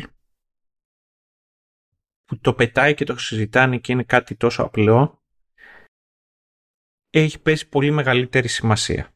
Είναι αυτό το οποίο το, ο Τάρα Παλαντήρ που κάθεται και συζητάει και λέει «Α, πρέπει να γυρίσουμε στους παλιούς μας τρόπους» μέσα στο lore δείχνει ότι πλέον αυτοί οι άνθρωποι οι οποίοι έχουν κατοικήσει μέσα στο νούμερο έχουν αρχίσει να ζηλεύουν τα ξωτικά και την αιώνια ζωή η οποία έχουν, στην οποία ζουν. Έχουν αρχίσει να τρώγονται για αυτό το οποίο είναι. Αρχίζουν και απαγορεύονται να μιλάνε στα ξωτικά. Απαγορεύεται να πατάνε πόδι τα ξωτικά πάνω σε αυτό. Και υπάρχει εσωτερική βία το Νούμενορ έχει αρχίσει και γίνεται ένα φασιστικό κράτος. Και είναι φασιστικό κράτος στην εποχή την οποία δείχνει η σειρά. Με το να πάει εκεί πέρα η, η Γκαλάντριλ και μόνο και μόνο που την δείχνει και τις περιφέρονται έτσι με τον τρόπο με τον οποίο τις περιφέρονται, αντί να την λιντσάρουνε και να ετοιμάσουν ένα στρατό για να πάνε να εισβάλλουν στη Μέση Γη να τα καταστρέψουν όλα, από μόνο του χάνει τη δύναμή της αυτή η σειρά. Δεν γίνεται να υπάρχει ένα τόσο μίσος και ξαφνικά τι έγινε. Χάθηκε η προκατάληψη; Μα, ε, ε κοίτα, να σου πω κάτι. Ε, ε, εδώ σε αυτό το στάδιο νομίζω ότι ζητάς πολλά. Και ζητάς πολλά από την άποψη, όχι, δηλαδή, όχι δεν βγαίνει νόημα, αλλά βλέπεις ότι σε όλες αυτές τις περιπτώσεις δεν προσπαθεί καν η σειρά να το στηρίξει κάπου. Απλά στο πετάει, δηλαδή έτσι είναι. Έτσι είναι. Δεν, δεν, δεν σε βοηθά στο, στο γιατί σε βοηθά να γνωρίζεις την Bronwyn. Mm, ισχύει. Που είναι η Power χωριάτα. Αυτό. Ε, η Super χωριάτα. Ναι, εντάξει, αυτό. Ε... Αυτό είναι το πρόβλημα. Υπάρχει πρόβλημα προ- προτεραιοτήτων. Ε, ε και δεν ξέρω από πού προκύπτει αυτή η νοοτροπία. Είναι κάποιοι που σκέφτηκαν ότι κοίταξε να δεις για να τραβήξουμε κόσμο η συνταγή είναι αυτή. Ε, και από εκεί και πέρα θα κάνουμε ό,τι μπορούμε. Ε, είναι, ε, σκέφτηκαν ότι δεν μπορούσαν να το χειριστούν, σκέφτηκαν ότι έπρεπε να δώσουν χρόνο σε κάτι άλλο, κάτι σημαντικότερο, το οποίο δεν ξέρω ποιο είναι, σε αυτή την περίπτωση. Δεν, δεν, δεν το πιάνω. Γι' αυτό λέγαμε νωρίτερα ότι πάρα πολλά πράγματα γίνονται, παρουσιάζονται δεδομένα και δεν προσπαθεί καθόλου η σειρά να σε κάνει εσένα ως θεατή, να τα κατανοήσεις για να έχεις μια βάση για να στηρίζεις μετά την αντίληψή σου για τους χαρακτήρες. με βάση τα συγκεκριμένα. Γιατί αυτό που περιγράφεις τώρα δεν θα άλλαζε μόνο ε, το, το τι σημαίνει αυτό που βλέπουμε τέλος πάντων αυτή, αυτό το ζόρι που τραβάνε με τα, με τα ξωτικά Innumenorians θα άλλαζε ακόμη μάνι μάνι και τη βαρύτητα έτσι, της επιτυχίας στην ουσία της Galadriel να τους ψήσει. ναι. Αλλά δεν σου δίνει ποτέ το περιθώριο να αισθανθείς ούτε το ένα ούτε το άλλο γιατί δεν, δεν ενδιαφέρεται η σειρά για να, να κατανοήσεις το υπόβαθρο. Και εκεί πάλι θα γυρίσω εγώ λίγο στη φάση με το House of the Dragon. Δεν το έχω δει ακόμα. Αυτό είναι το θέμα, ότι δεν το έχω δει ακόμα. Ε, δεν θα πω τίποτα ιδιαίτερο. Απλά επειδή τα βλέπω παράλληλα αυτά και μην ανησυχείτε, το επόμενο showrunners είναι House of the Dragon. ε, από τα παράπονα που έχω ακούσει για το House of the Dragon, α, είναι σαπουνόπερα. Και είναι τώρα οικογένειες εδώ και αυτόνονται και τα λοιπά. Πρώτα απ' όλα σε αυτό θέλω να πω ότι βλέπατε τόσο καιρό όταν βλέπατε Game of Thrones. Ε, αλλά το θέμα είναι ότι στη συγκεκριμένη σαπουνόπερα λοιπόν βλέπεις ότι πηγαίνει βήμα-βήμα για να στήσει ένα conflict. Και καταλαβαίνει ότι αν δεν σου πουλήσει αυτή τη σύγκρουση, ό,τι και να κάνεις σε επόμενη σεζόν, δεν θα έχει αντίκτυπο. Και έχει πει ότι εγώ θα κάνω αυτό σε αυτή τη σεζόν. Και έτσι κινείται πιο αργά, ρε παιδί μου. Το Rings of Power καταφέρει να κινείται όλη την ώρα αργά. Εκεί πρέπει να χτίσει κάτι. Απλά να σου λέει πράγματα. Αντί να τα χτίζει και ε, να έχει αυτή τη, τη φαντασίωση ότι η μεγαλύτερη επιτυχία αυτής της σεζόν είναι ότι σε κάνει να αναρωτιέσαι κατά διαστήματα ποιος από όλους μπορεί να είναι ο Σάουρον. Το οποίο νομίζω ότι είναι το λάθος, η λάθος ε, προσέγγιση σε έναν χαρακτήρα που έτσι κι αλλιώς υποτίθεται ότι ο Σάουρον έπαιρνε, ε, εμφανιζόταν με διαφορετικά προσωπία σε διαφόρους και είχε μια έμεση ή άμεση επιρροή κτλ. Και, και, και, και, Αυτό σημαίνει για μένα ότι θα μπορούσε να είναι πολύ πιο ενδιαφέρουσα περίπτωση των Σάουρον γενικότερα ε, και θα ήταν ενδεχομένως και ε, πιο χρήσιμο να ξέρεις εσύ ως θεατής ότι είναι Σάουρον, ότι είναι ο Σάουρον και να τσιτώνεσαι με το ότι η άλλη πλευρά δεν το αντιλαμβάνεται. Γιατί σε πολλές περιπτώσεις ε, συμφέρει ο θεατής να γνωρίζει πράγματα που χαρακτήρες μέσα δεν γνωρίζουν. Και δημιουργείται ένα, μια, μια κόντρα άλλοι εκεί πέρα. Ναι, Αλλά ναι, ναι. Δεν, δεν, ε, δεν προσπαθούν. Δεν προσπαθούν. Ε, για, να στο, για, να το, για να φέρω ένα τέτοιο παράδειγμα, αυτό το οποίο λέει ο Μάνος είναι το εξής. Είναι σκεφτείτε το Inglorious Bastards, εισαγωγή. Ή τι ένταση υπάρχει με μια απλή κουβέντα που άλλος ζητάει να πιει γάλα με το Hans Landa και τον ε, με το φίλο μας στο χωριάτι το Γάλλο, μόνο και μόνο επειδή έχουμε ένα πλάνο με τα παιδιά να κρύβονται κάτω από το δάπεδο. Ναι. Το ξέρουμε ότι κρύβονται, το ξέρουμε ότι είναι εκεί για αυτούς, το ξέρουμε ότι είναι ένας γερμαναράς να ζει και ψάχνει Εβραίους, τα ξέρουμε όλα αυτά. αλλά δεν έχει σημασία γιατί το αλυσιβερής είναι που ε, φέρνει το, το ζουμί. Αλλά αυτό θέλει γράψιμο, ε, της προκόπας. Ε, ε. Ναι, ναι. ναι. Θέλει γράψιμο. Οπότε και εμένα οι, οι βασικές μου διαφορές αυτό είναι με το lore. Δηλαδή δεν είναι μόνο και μόνο το ότι θα μπορούσε να είχαν κάνει διαφορετικό. Απλά θεωρώ το ότι και θα μπορούσε να το είχαν χρησιμοποιήσει διαφορετικά και να έχει, πώς να σου πω, όφελος η σειρά σας σειρά χρησιμοποιώντας το διαφορετικά. Αλλά και το άλλο το οποίο πιστεύω είναι ότι ως ένα σημείο διστάζουν να κάνουν και κάποια πράγματα. Δεν ξέρω ποιος πιστεύει στην Amazon ότι πρέπει να υπάρχει συγκεκριμένη συνταγή για όλα. Αλλά δεν ξέρω πώς είναι δυνατόν. Ούτε πιστεύω ότι αυτό τους στέει, γιατί στην Amazon υφίσταται το The Boys. Ναι, ναι, ναι, ναι. Δεν καταλαβαίνω. Ε, ε, έπιανα, κάθεσα σε κάποια φάση και αναρωτιόμουν, ρε παιδί μου. Ε, γιατί η, η, Amazon είναι δεύτερη φορά ε, μέσα στον ίδιο χρόνο, στην ουσία, που κάνει απόπειρα με, με fantasy, έτσι. Γιατί έχει το. Ναι, ναι. Και το Wheel of, Time. Wheel of Time. Ωραία. Το Wheel of Time το έχουμε καλύψει στο Showrunners. Έχει προβλήματα. Το Wheel of Time. Και σίγουρα δεν έχει το budget και κάνει μπαμ. Δεν έχει το budget του Rings of Power. Ου, κάνει πολύ μπαμ. Δηλαδή, τόσο, ε, το, και το πρόβλημα δεν είναι ότι δεν έχει το budget. Το πρόβλημα είναι ότι κάποιοι είχαν εκεί πέρα τη φαϊνή ιδέα να προσπαθήσουν να γυρίσουν κάποιες σκηνές που δεν είχαν καμία ελπίδα χωρίς το budget του, του, του, του, Rings of Power. Αλλά επέμεναν να προσπαθήσουν να τις γυρίσουν. Τέλος πάντων, έγινε αυτό, έγινε αυτό που έγινε. Πιο καλό χτίσιμο κάνει το, κάνει το Wheel of Time. Ναι, ναι, ναι, ναι. Είναι χειρότερο το source material, το source material.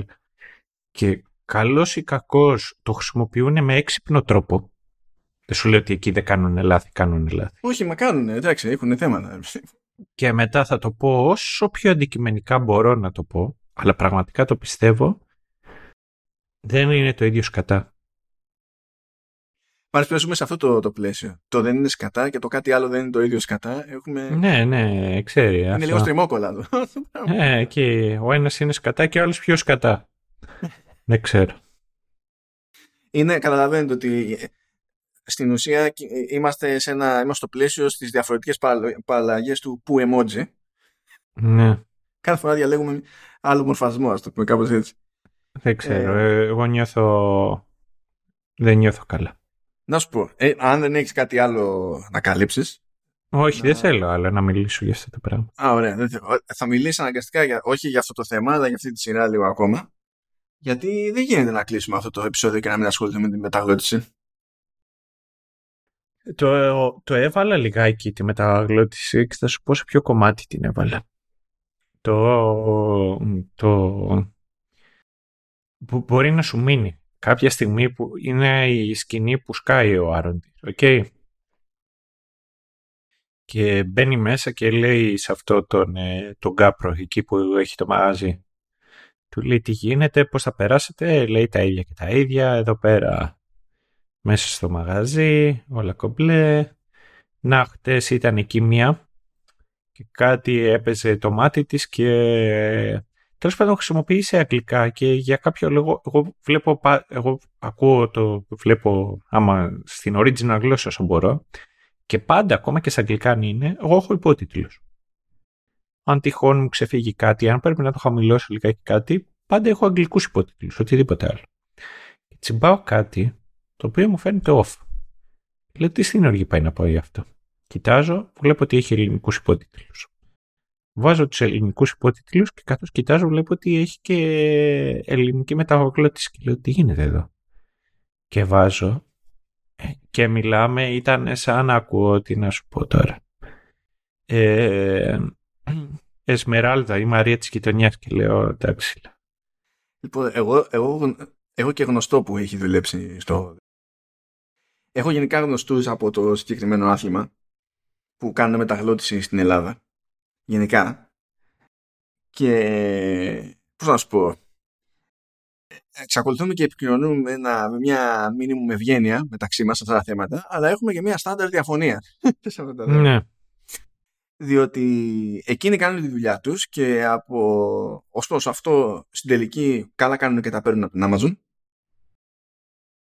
Άμα θέλει να κάψει λεφτά η Amazon να τα πάρουμε κι εμείς εδώ Ελλάδα κανένα πρόβλημα αλλά δεν αλλάζει. Δηλαδή, βάλει την οτροπία του Έλληνα στην άκρη. Βάλει το ότι μεγαλώνουμε με το σκεπτικό ακόμα και στα αρχαία ότι το ζήτημα είναι άμα την παλεύεις με το πρωτότυπο να πηγαίνεις κατευθείαν στη, στην πηγή. Και αυτή την οτροπία έχουμε γενικότερα. Διαφωνεί, δεν διαφωνεί κανένας με αυτή τη στάση. Η πραγματικότητα στο κομμάτι της μεταγλώτησης είναι ότι όλοι αυτοί οι ηθοποιοί που έχουν μια κάποια εμπειρία στη μεταγλώτηση δεν την έχουν σε τέτοια θέματα. Ναι, Disney. Είναι ο μοναδικός τρόπος να λιγάκι αποκοινούμε ένα σχέδιο. Είναι ο μοναδικός τρόπος να έχουμε λιγάκι μεταγλώτηση και voice actors. Οπότε, δηλαδή, ο έμπειρος δεν έχει απαραίτητα το εύρος που το επιτρέπει τέλος πάντων να κάνει τις ίδιες δουλειές. Ε, μεταγλωτήσεις σε άλλες γλώσσες έχουν άλλη προϊστορία και παράδοση από πίσω τους και θα είναι πιο εύκολο να βρεις έναν θεατρικό, ξέρω εγώ, έμπειρο να κάνει, να κάνεις σπικάζ. Έτσι που παίζει ρόλο αυτό το πράγμα. Δηλαδή, Ισχύει και παίζει ρόλο. Εγώ θέλω να σου πω κάτι. Γύρισα και κάποια στιγμή συνειδητοποίησα ότι την Galadriel δεν την κάνει ούτε ο ακίνδυνο Κίκα ούτε ο Μπιμπιλάς και λέω τι γίνεται εδώ; Ε, ε, δηλαδή ξεκινάμε σε μια διαφορετική βάση. Όπως αντίστοιχα ας πούμε έχουμε τεράστιο πρόβλημα ε, στην ουσία δεν έχουμε ε, παιδιά, ηθοποιούς. Έχουμε τεράστιο πρόβλημα. Ε, και αυτό φάνηκε και σε άλλη περίπτωση όπως γίνει, γίνει μεταγλώτης και στο God of War και προσπαθήσαν να βρουν παιδί. Εκεί έπαιξε, βρήκαν ένα παιδί, έπαιξε ζόρι με τα ωράρια όμως, επειδή ήταν πολύ πιεσμένη η παραγωγή και κατέληξαν πάλι σε άνθρωπο που έχει δουλέψει με Disney και κάνει παιδικές φωνές κτλ. Και, και ήταν off. Ήταν off γιατί στο God of War είχες και κάτι που ήταν υποτίθεται σαν περιεχόμενο για ανήλικε. Δηλαδή, ξέρεις, λειτουργεί αλλιώς το suspension of disbelief σε τέτοια πράγματα ανάλογα με το ποιο είναι το κοινό στόχος. Τώρα δεν το καταλαβαίνω περισσότερο το να γίνει αυτή η απόπειρα σε περίπτωση σαν το Rings of Power από την άποψη ότι το Rings of Power ε, παρότι δεν είναι ότι δεν παίζει σαπίλα, ξέρω εγώ, δεν παίζουν αποκεφαλισμοί και ιστορίες, το Rings of Power δεν προσπαθεί να είναι καθαρά για ενήλικες, το παιδί μου. Πάει να καλύψει και κάποιες άλλες ηλικίες. Οπότε θα πεις, εκεί το καταλαβαίνω περισσότερο. Συνήθως, έχω, συνήθως διαφωνώ στον αυτόματο σε μεταγλώτηση σε κάτι που είναι μόνο για ενήλικες και το μόνο έτσι αντεπιχείρημα που δέχομαι πιο εύκολα είναι το, το κομμάτι της προσβασιμότητας. Έτσι ότι κάποιος ε, δεν βλέπει ε, και από το να ε, είναι πιο εύκολο να παρακολουθήσει ακούγοντας κάτι στη γλώσσα του από το να ψάχνει brain monitor ας πούμε και να, να μετατρέπει τους, τους υποτίτλους. Που γίνεται αυτό, έτσι, γίνεται. Αλλά προφανώς είναι πιο εύκολο να το ακούσεις στη γλώσσα που γνωρίζει και, και τα λοιπά. Αυτό το, το κατανοώ. Αλλά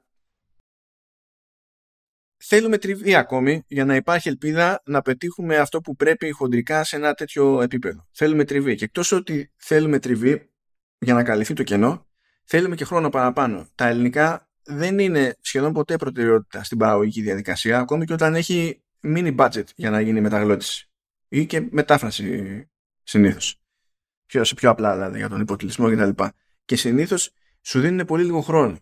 Φυσικά όταν σου δίνουν πάρα πολύ λίγο χρόνο είναι πιο εύκολο να κάνεις και λάθη, έτσι. Ε, ή να, ε, να μην έχεις το χρόνο να το δουλέψεις σαν concept ως προς το πώς ακριβώς θα μιλήσεις διαφορετικά με τα Harfoots και να έχουν άλλο στυλ ομιλία συνάνη κτλ. Που έχουν γίνει εδώ τέτοια δουλειά και έχουν φροντίσει, έχουν φροντίσει όχι στην προφορά, αλλά περισσότερο στην έκφραση, στο λεξιλόγιο που χρησιμοποιούν κτλ για να υπάρχει αυτός ο διαχωρισμός. Δεν είναι δηλαδή ότι πήγανε, ξέρεις, και το... Τι, χωθήκαν ερασιτέχνες και, και, τα, και τα λοιπά. Αλλά τα ακούς και πρωτίστως πάρα πολύ, δηλαδή το πιο συχνό ζήτημα που είχαν είναι ότι στην ουσία υπήρχε πρόβλημα υποκριτικής. Δεν έχουμε καν αρκετούς ηθοποιούς να μπορέσουν να κάνουν κάτι που να είναι το ανάλογο του audio drama. Ενώ οι Άγγλοι είναι τίγκα, ας πούμε. Ο άλλος μπορεί να σου. Δηλαδή, ο Στίβεν Φράι μπορεί να σου διαβάσει συνταγή και να είσαι χαρούμενος. Να κλείσει μέρα σου χαρούμενα. Ενώ ο Κάμπερμπατζ. Ο, ο Κάμπερμπατζ δεν μπορεί να πει τη λέξη penguins. Το έχεις δει αυτό; Βάλ το που λέει penguins. Penguins. Μπορείς να πει penguins. Δεν ξέρω ποιος στην Ελλάδα μπορεί να διαβάσει συνταγή και να έχει το ανάλογο effect, αλλά αυτή είναι η απόσταση που μας χωρίζει σε τέτοιου είδους περιπτώσεις. Οπότε εγώ προσωπικά δέχομαι την προσπάθεια, δέχομαι να βγάλει χρήματα ο κλάδος, γιατί δεν είναι κανένας πλούσιος κλάδος, όπως και να το κάνουμε. Ε, εγκρίνω το να γίνονται και άλλες προσπάθειες προχωρώντας, γιατί χωρίς τριβή δεν πρόκειται να καλυφθεί κανένα κενό, απλά ακόμη το κενό είναι τεράστιο. Οπότε εγώ μαζί με τους ανθρώπους που δουλεύουν, αλλά έχω, θέλουμε πολύ δρόμο ακόμη όχι για να κερδίσουν εμένα, γιατί από τη στιγμή που ξέρω την πρωτότυπη γλώσσα δεν πρόκειται να με κερδίσουν εμένα, δεν, δεν υπάρχει λόγο. Δεν είμαι εγώ που πρέπει να κερδίσουν. Έτσι. Κάποιου άλλου πρέπει να κερδίσουν. Εκείνο θα είναι η επιτυχία. Εγώ είμαι άσχετο σε αυτή την περίπτωση. Είμαι non-starter. Mm. Αλλά τι να πω, ξέρω εγώ. Ε... Αντίο. Ναι. Αντίο. Αυτό να πει. Ήτανε ήταν δύσκολη η σημερινή μέρα. Βασικά όλες αυτές τις μέρες που έπρεπε να δω και αυτό ήταν δύσκολες. Εγώ ακόμη δεν μπορώ να συλλάβω ότι άκουσα περισσότερες ώρες μουσική από όσο κράταγε η σειρά. Ακόμη δεν μπορώ να συλλάβω. Ναι, ισχύει και αυτό. Δεν, δεν ξέρω. Too, too, too much. Too much. Too much. Need Ναι. for this. Ε, τι να πω, το, θα επανέλθουμε πάλι. Και πραγματικά α, με ενδιαφέρει γιατί θα κάτσω να δω και το, το House of Dragon. Θε- θέλω να δω. Α, α, ξέρεις και στον αντίποδα τι έκανε το HBO. Ναι, ναι. Δες, δες, να δω και εκεί πώς θα σου φανεί. Αλλά είναι πιο Μμμ. μετρημένη η δουλειά εκεί πέρα. Ναι. Που βέβαια τώρα εντάξει πες για να είμαστε κατά μία έννοια και δίκαιοι πατάνε σε ένα μοτίβο το οποίο έχει προφανέστατα λειτουργήσει τηλεοπτικά. Ναι. Εντάξει, και το άλλο έχει, ε, πατάγανε σε μία από τις αγα- πιο αγαπημένες ε, τριλογίες ταινιών. Ναι, απλά ξέρεις η προσαρμογή στο format επειδή απαιτεί κάποιες αλλαγές, έτσι, ε, ε, δεν υπήρχε προηγούμενος μπούσουλας για να πεις ότι αυτό η προσέγγιση είναι safe στα, στα βασικά σε δομές και τέτοια ρε παιδί μου. Ενώ το House of the Dragon είχε ένα μπούσουλα έτοιμο. Αλλά θα το, θα το δούμε αυτό. Εντάξει, το, το δούμε την Μμμ. επόμενη φορά. Κάντε, κάντε υπομονή για να δούμε ποιο φάνταση κερδάει. Ωραία, αυτό. Ε, γεια σας φίλοι μου, να ξέρετε ότι είμαι έξαλλος, πραγματικά, έξαλλος. Ε, ε, εί- εί- είχα ένα rant το οποίο θα μπορούσε να κρατήσει τουλάχιστον άλλο ένα μισάρο, ειδικά με το lore. Αλλά έδωσα μια υπόσχεση ότι θα το κρατήσω μονάχα το πώς θα υποφελούσε τη σειρά. Και γιατί εύχομαι ο Μάνος να το κόψει αυτό το κομμάτι, μου λέει ρε μαλάκα, δες το και πες το τι έχει να κάνει με τη σειρά. Και σκέφτηκα, «Μμμ, μάλλον έχει δίκιο. Είχα δώσει αυτή την υπόσχεση. λοιπόν, να είστε καλά. Εύχομαι να περάσετε καλύτερα από μα, με εμά από ό,τι περάσατε με τη σειρά και τα λέμε σε δύο εβδομάδες. Γεια και χαρά.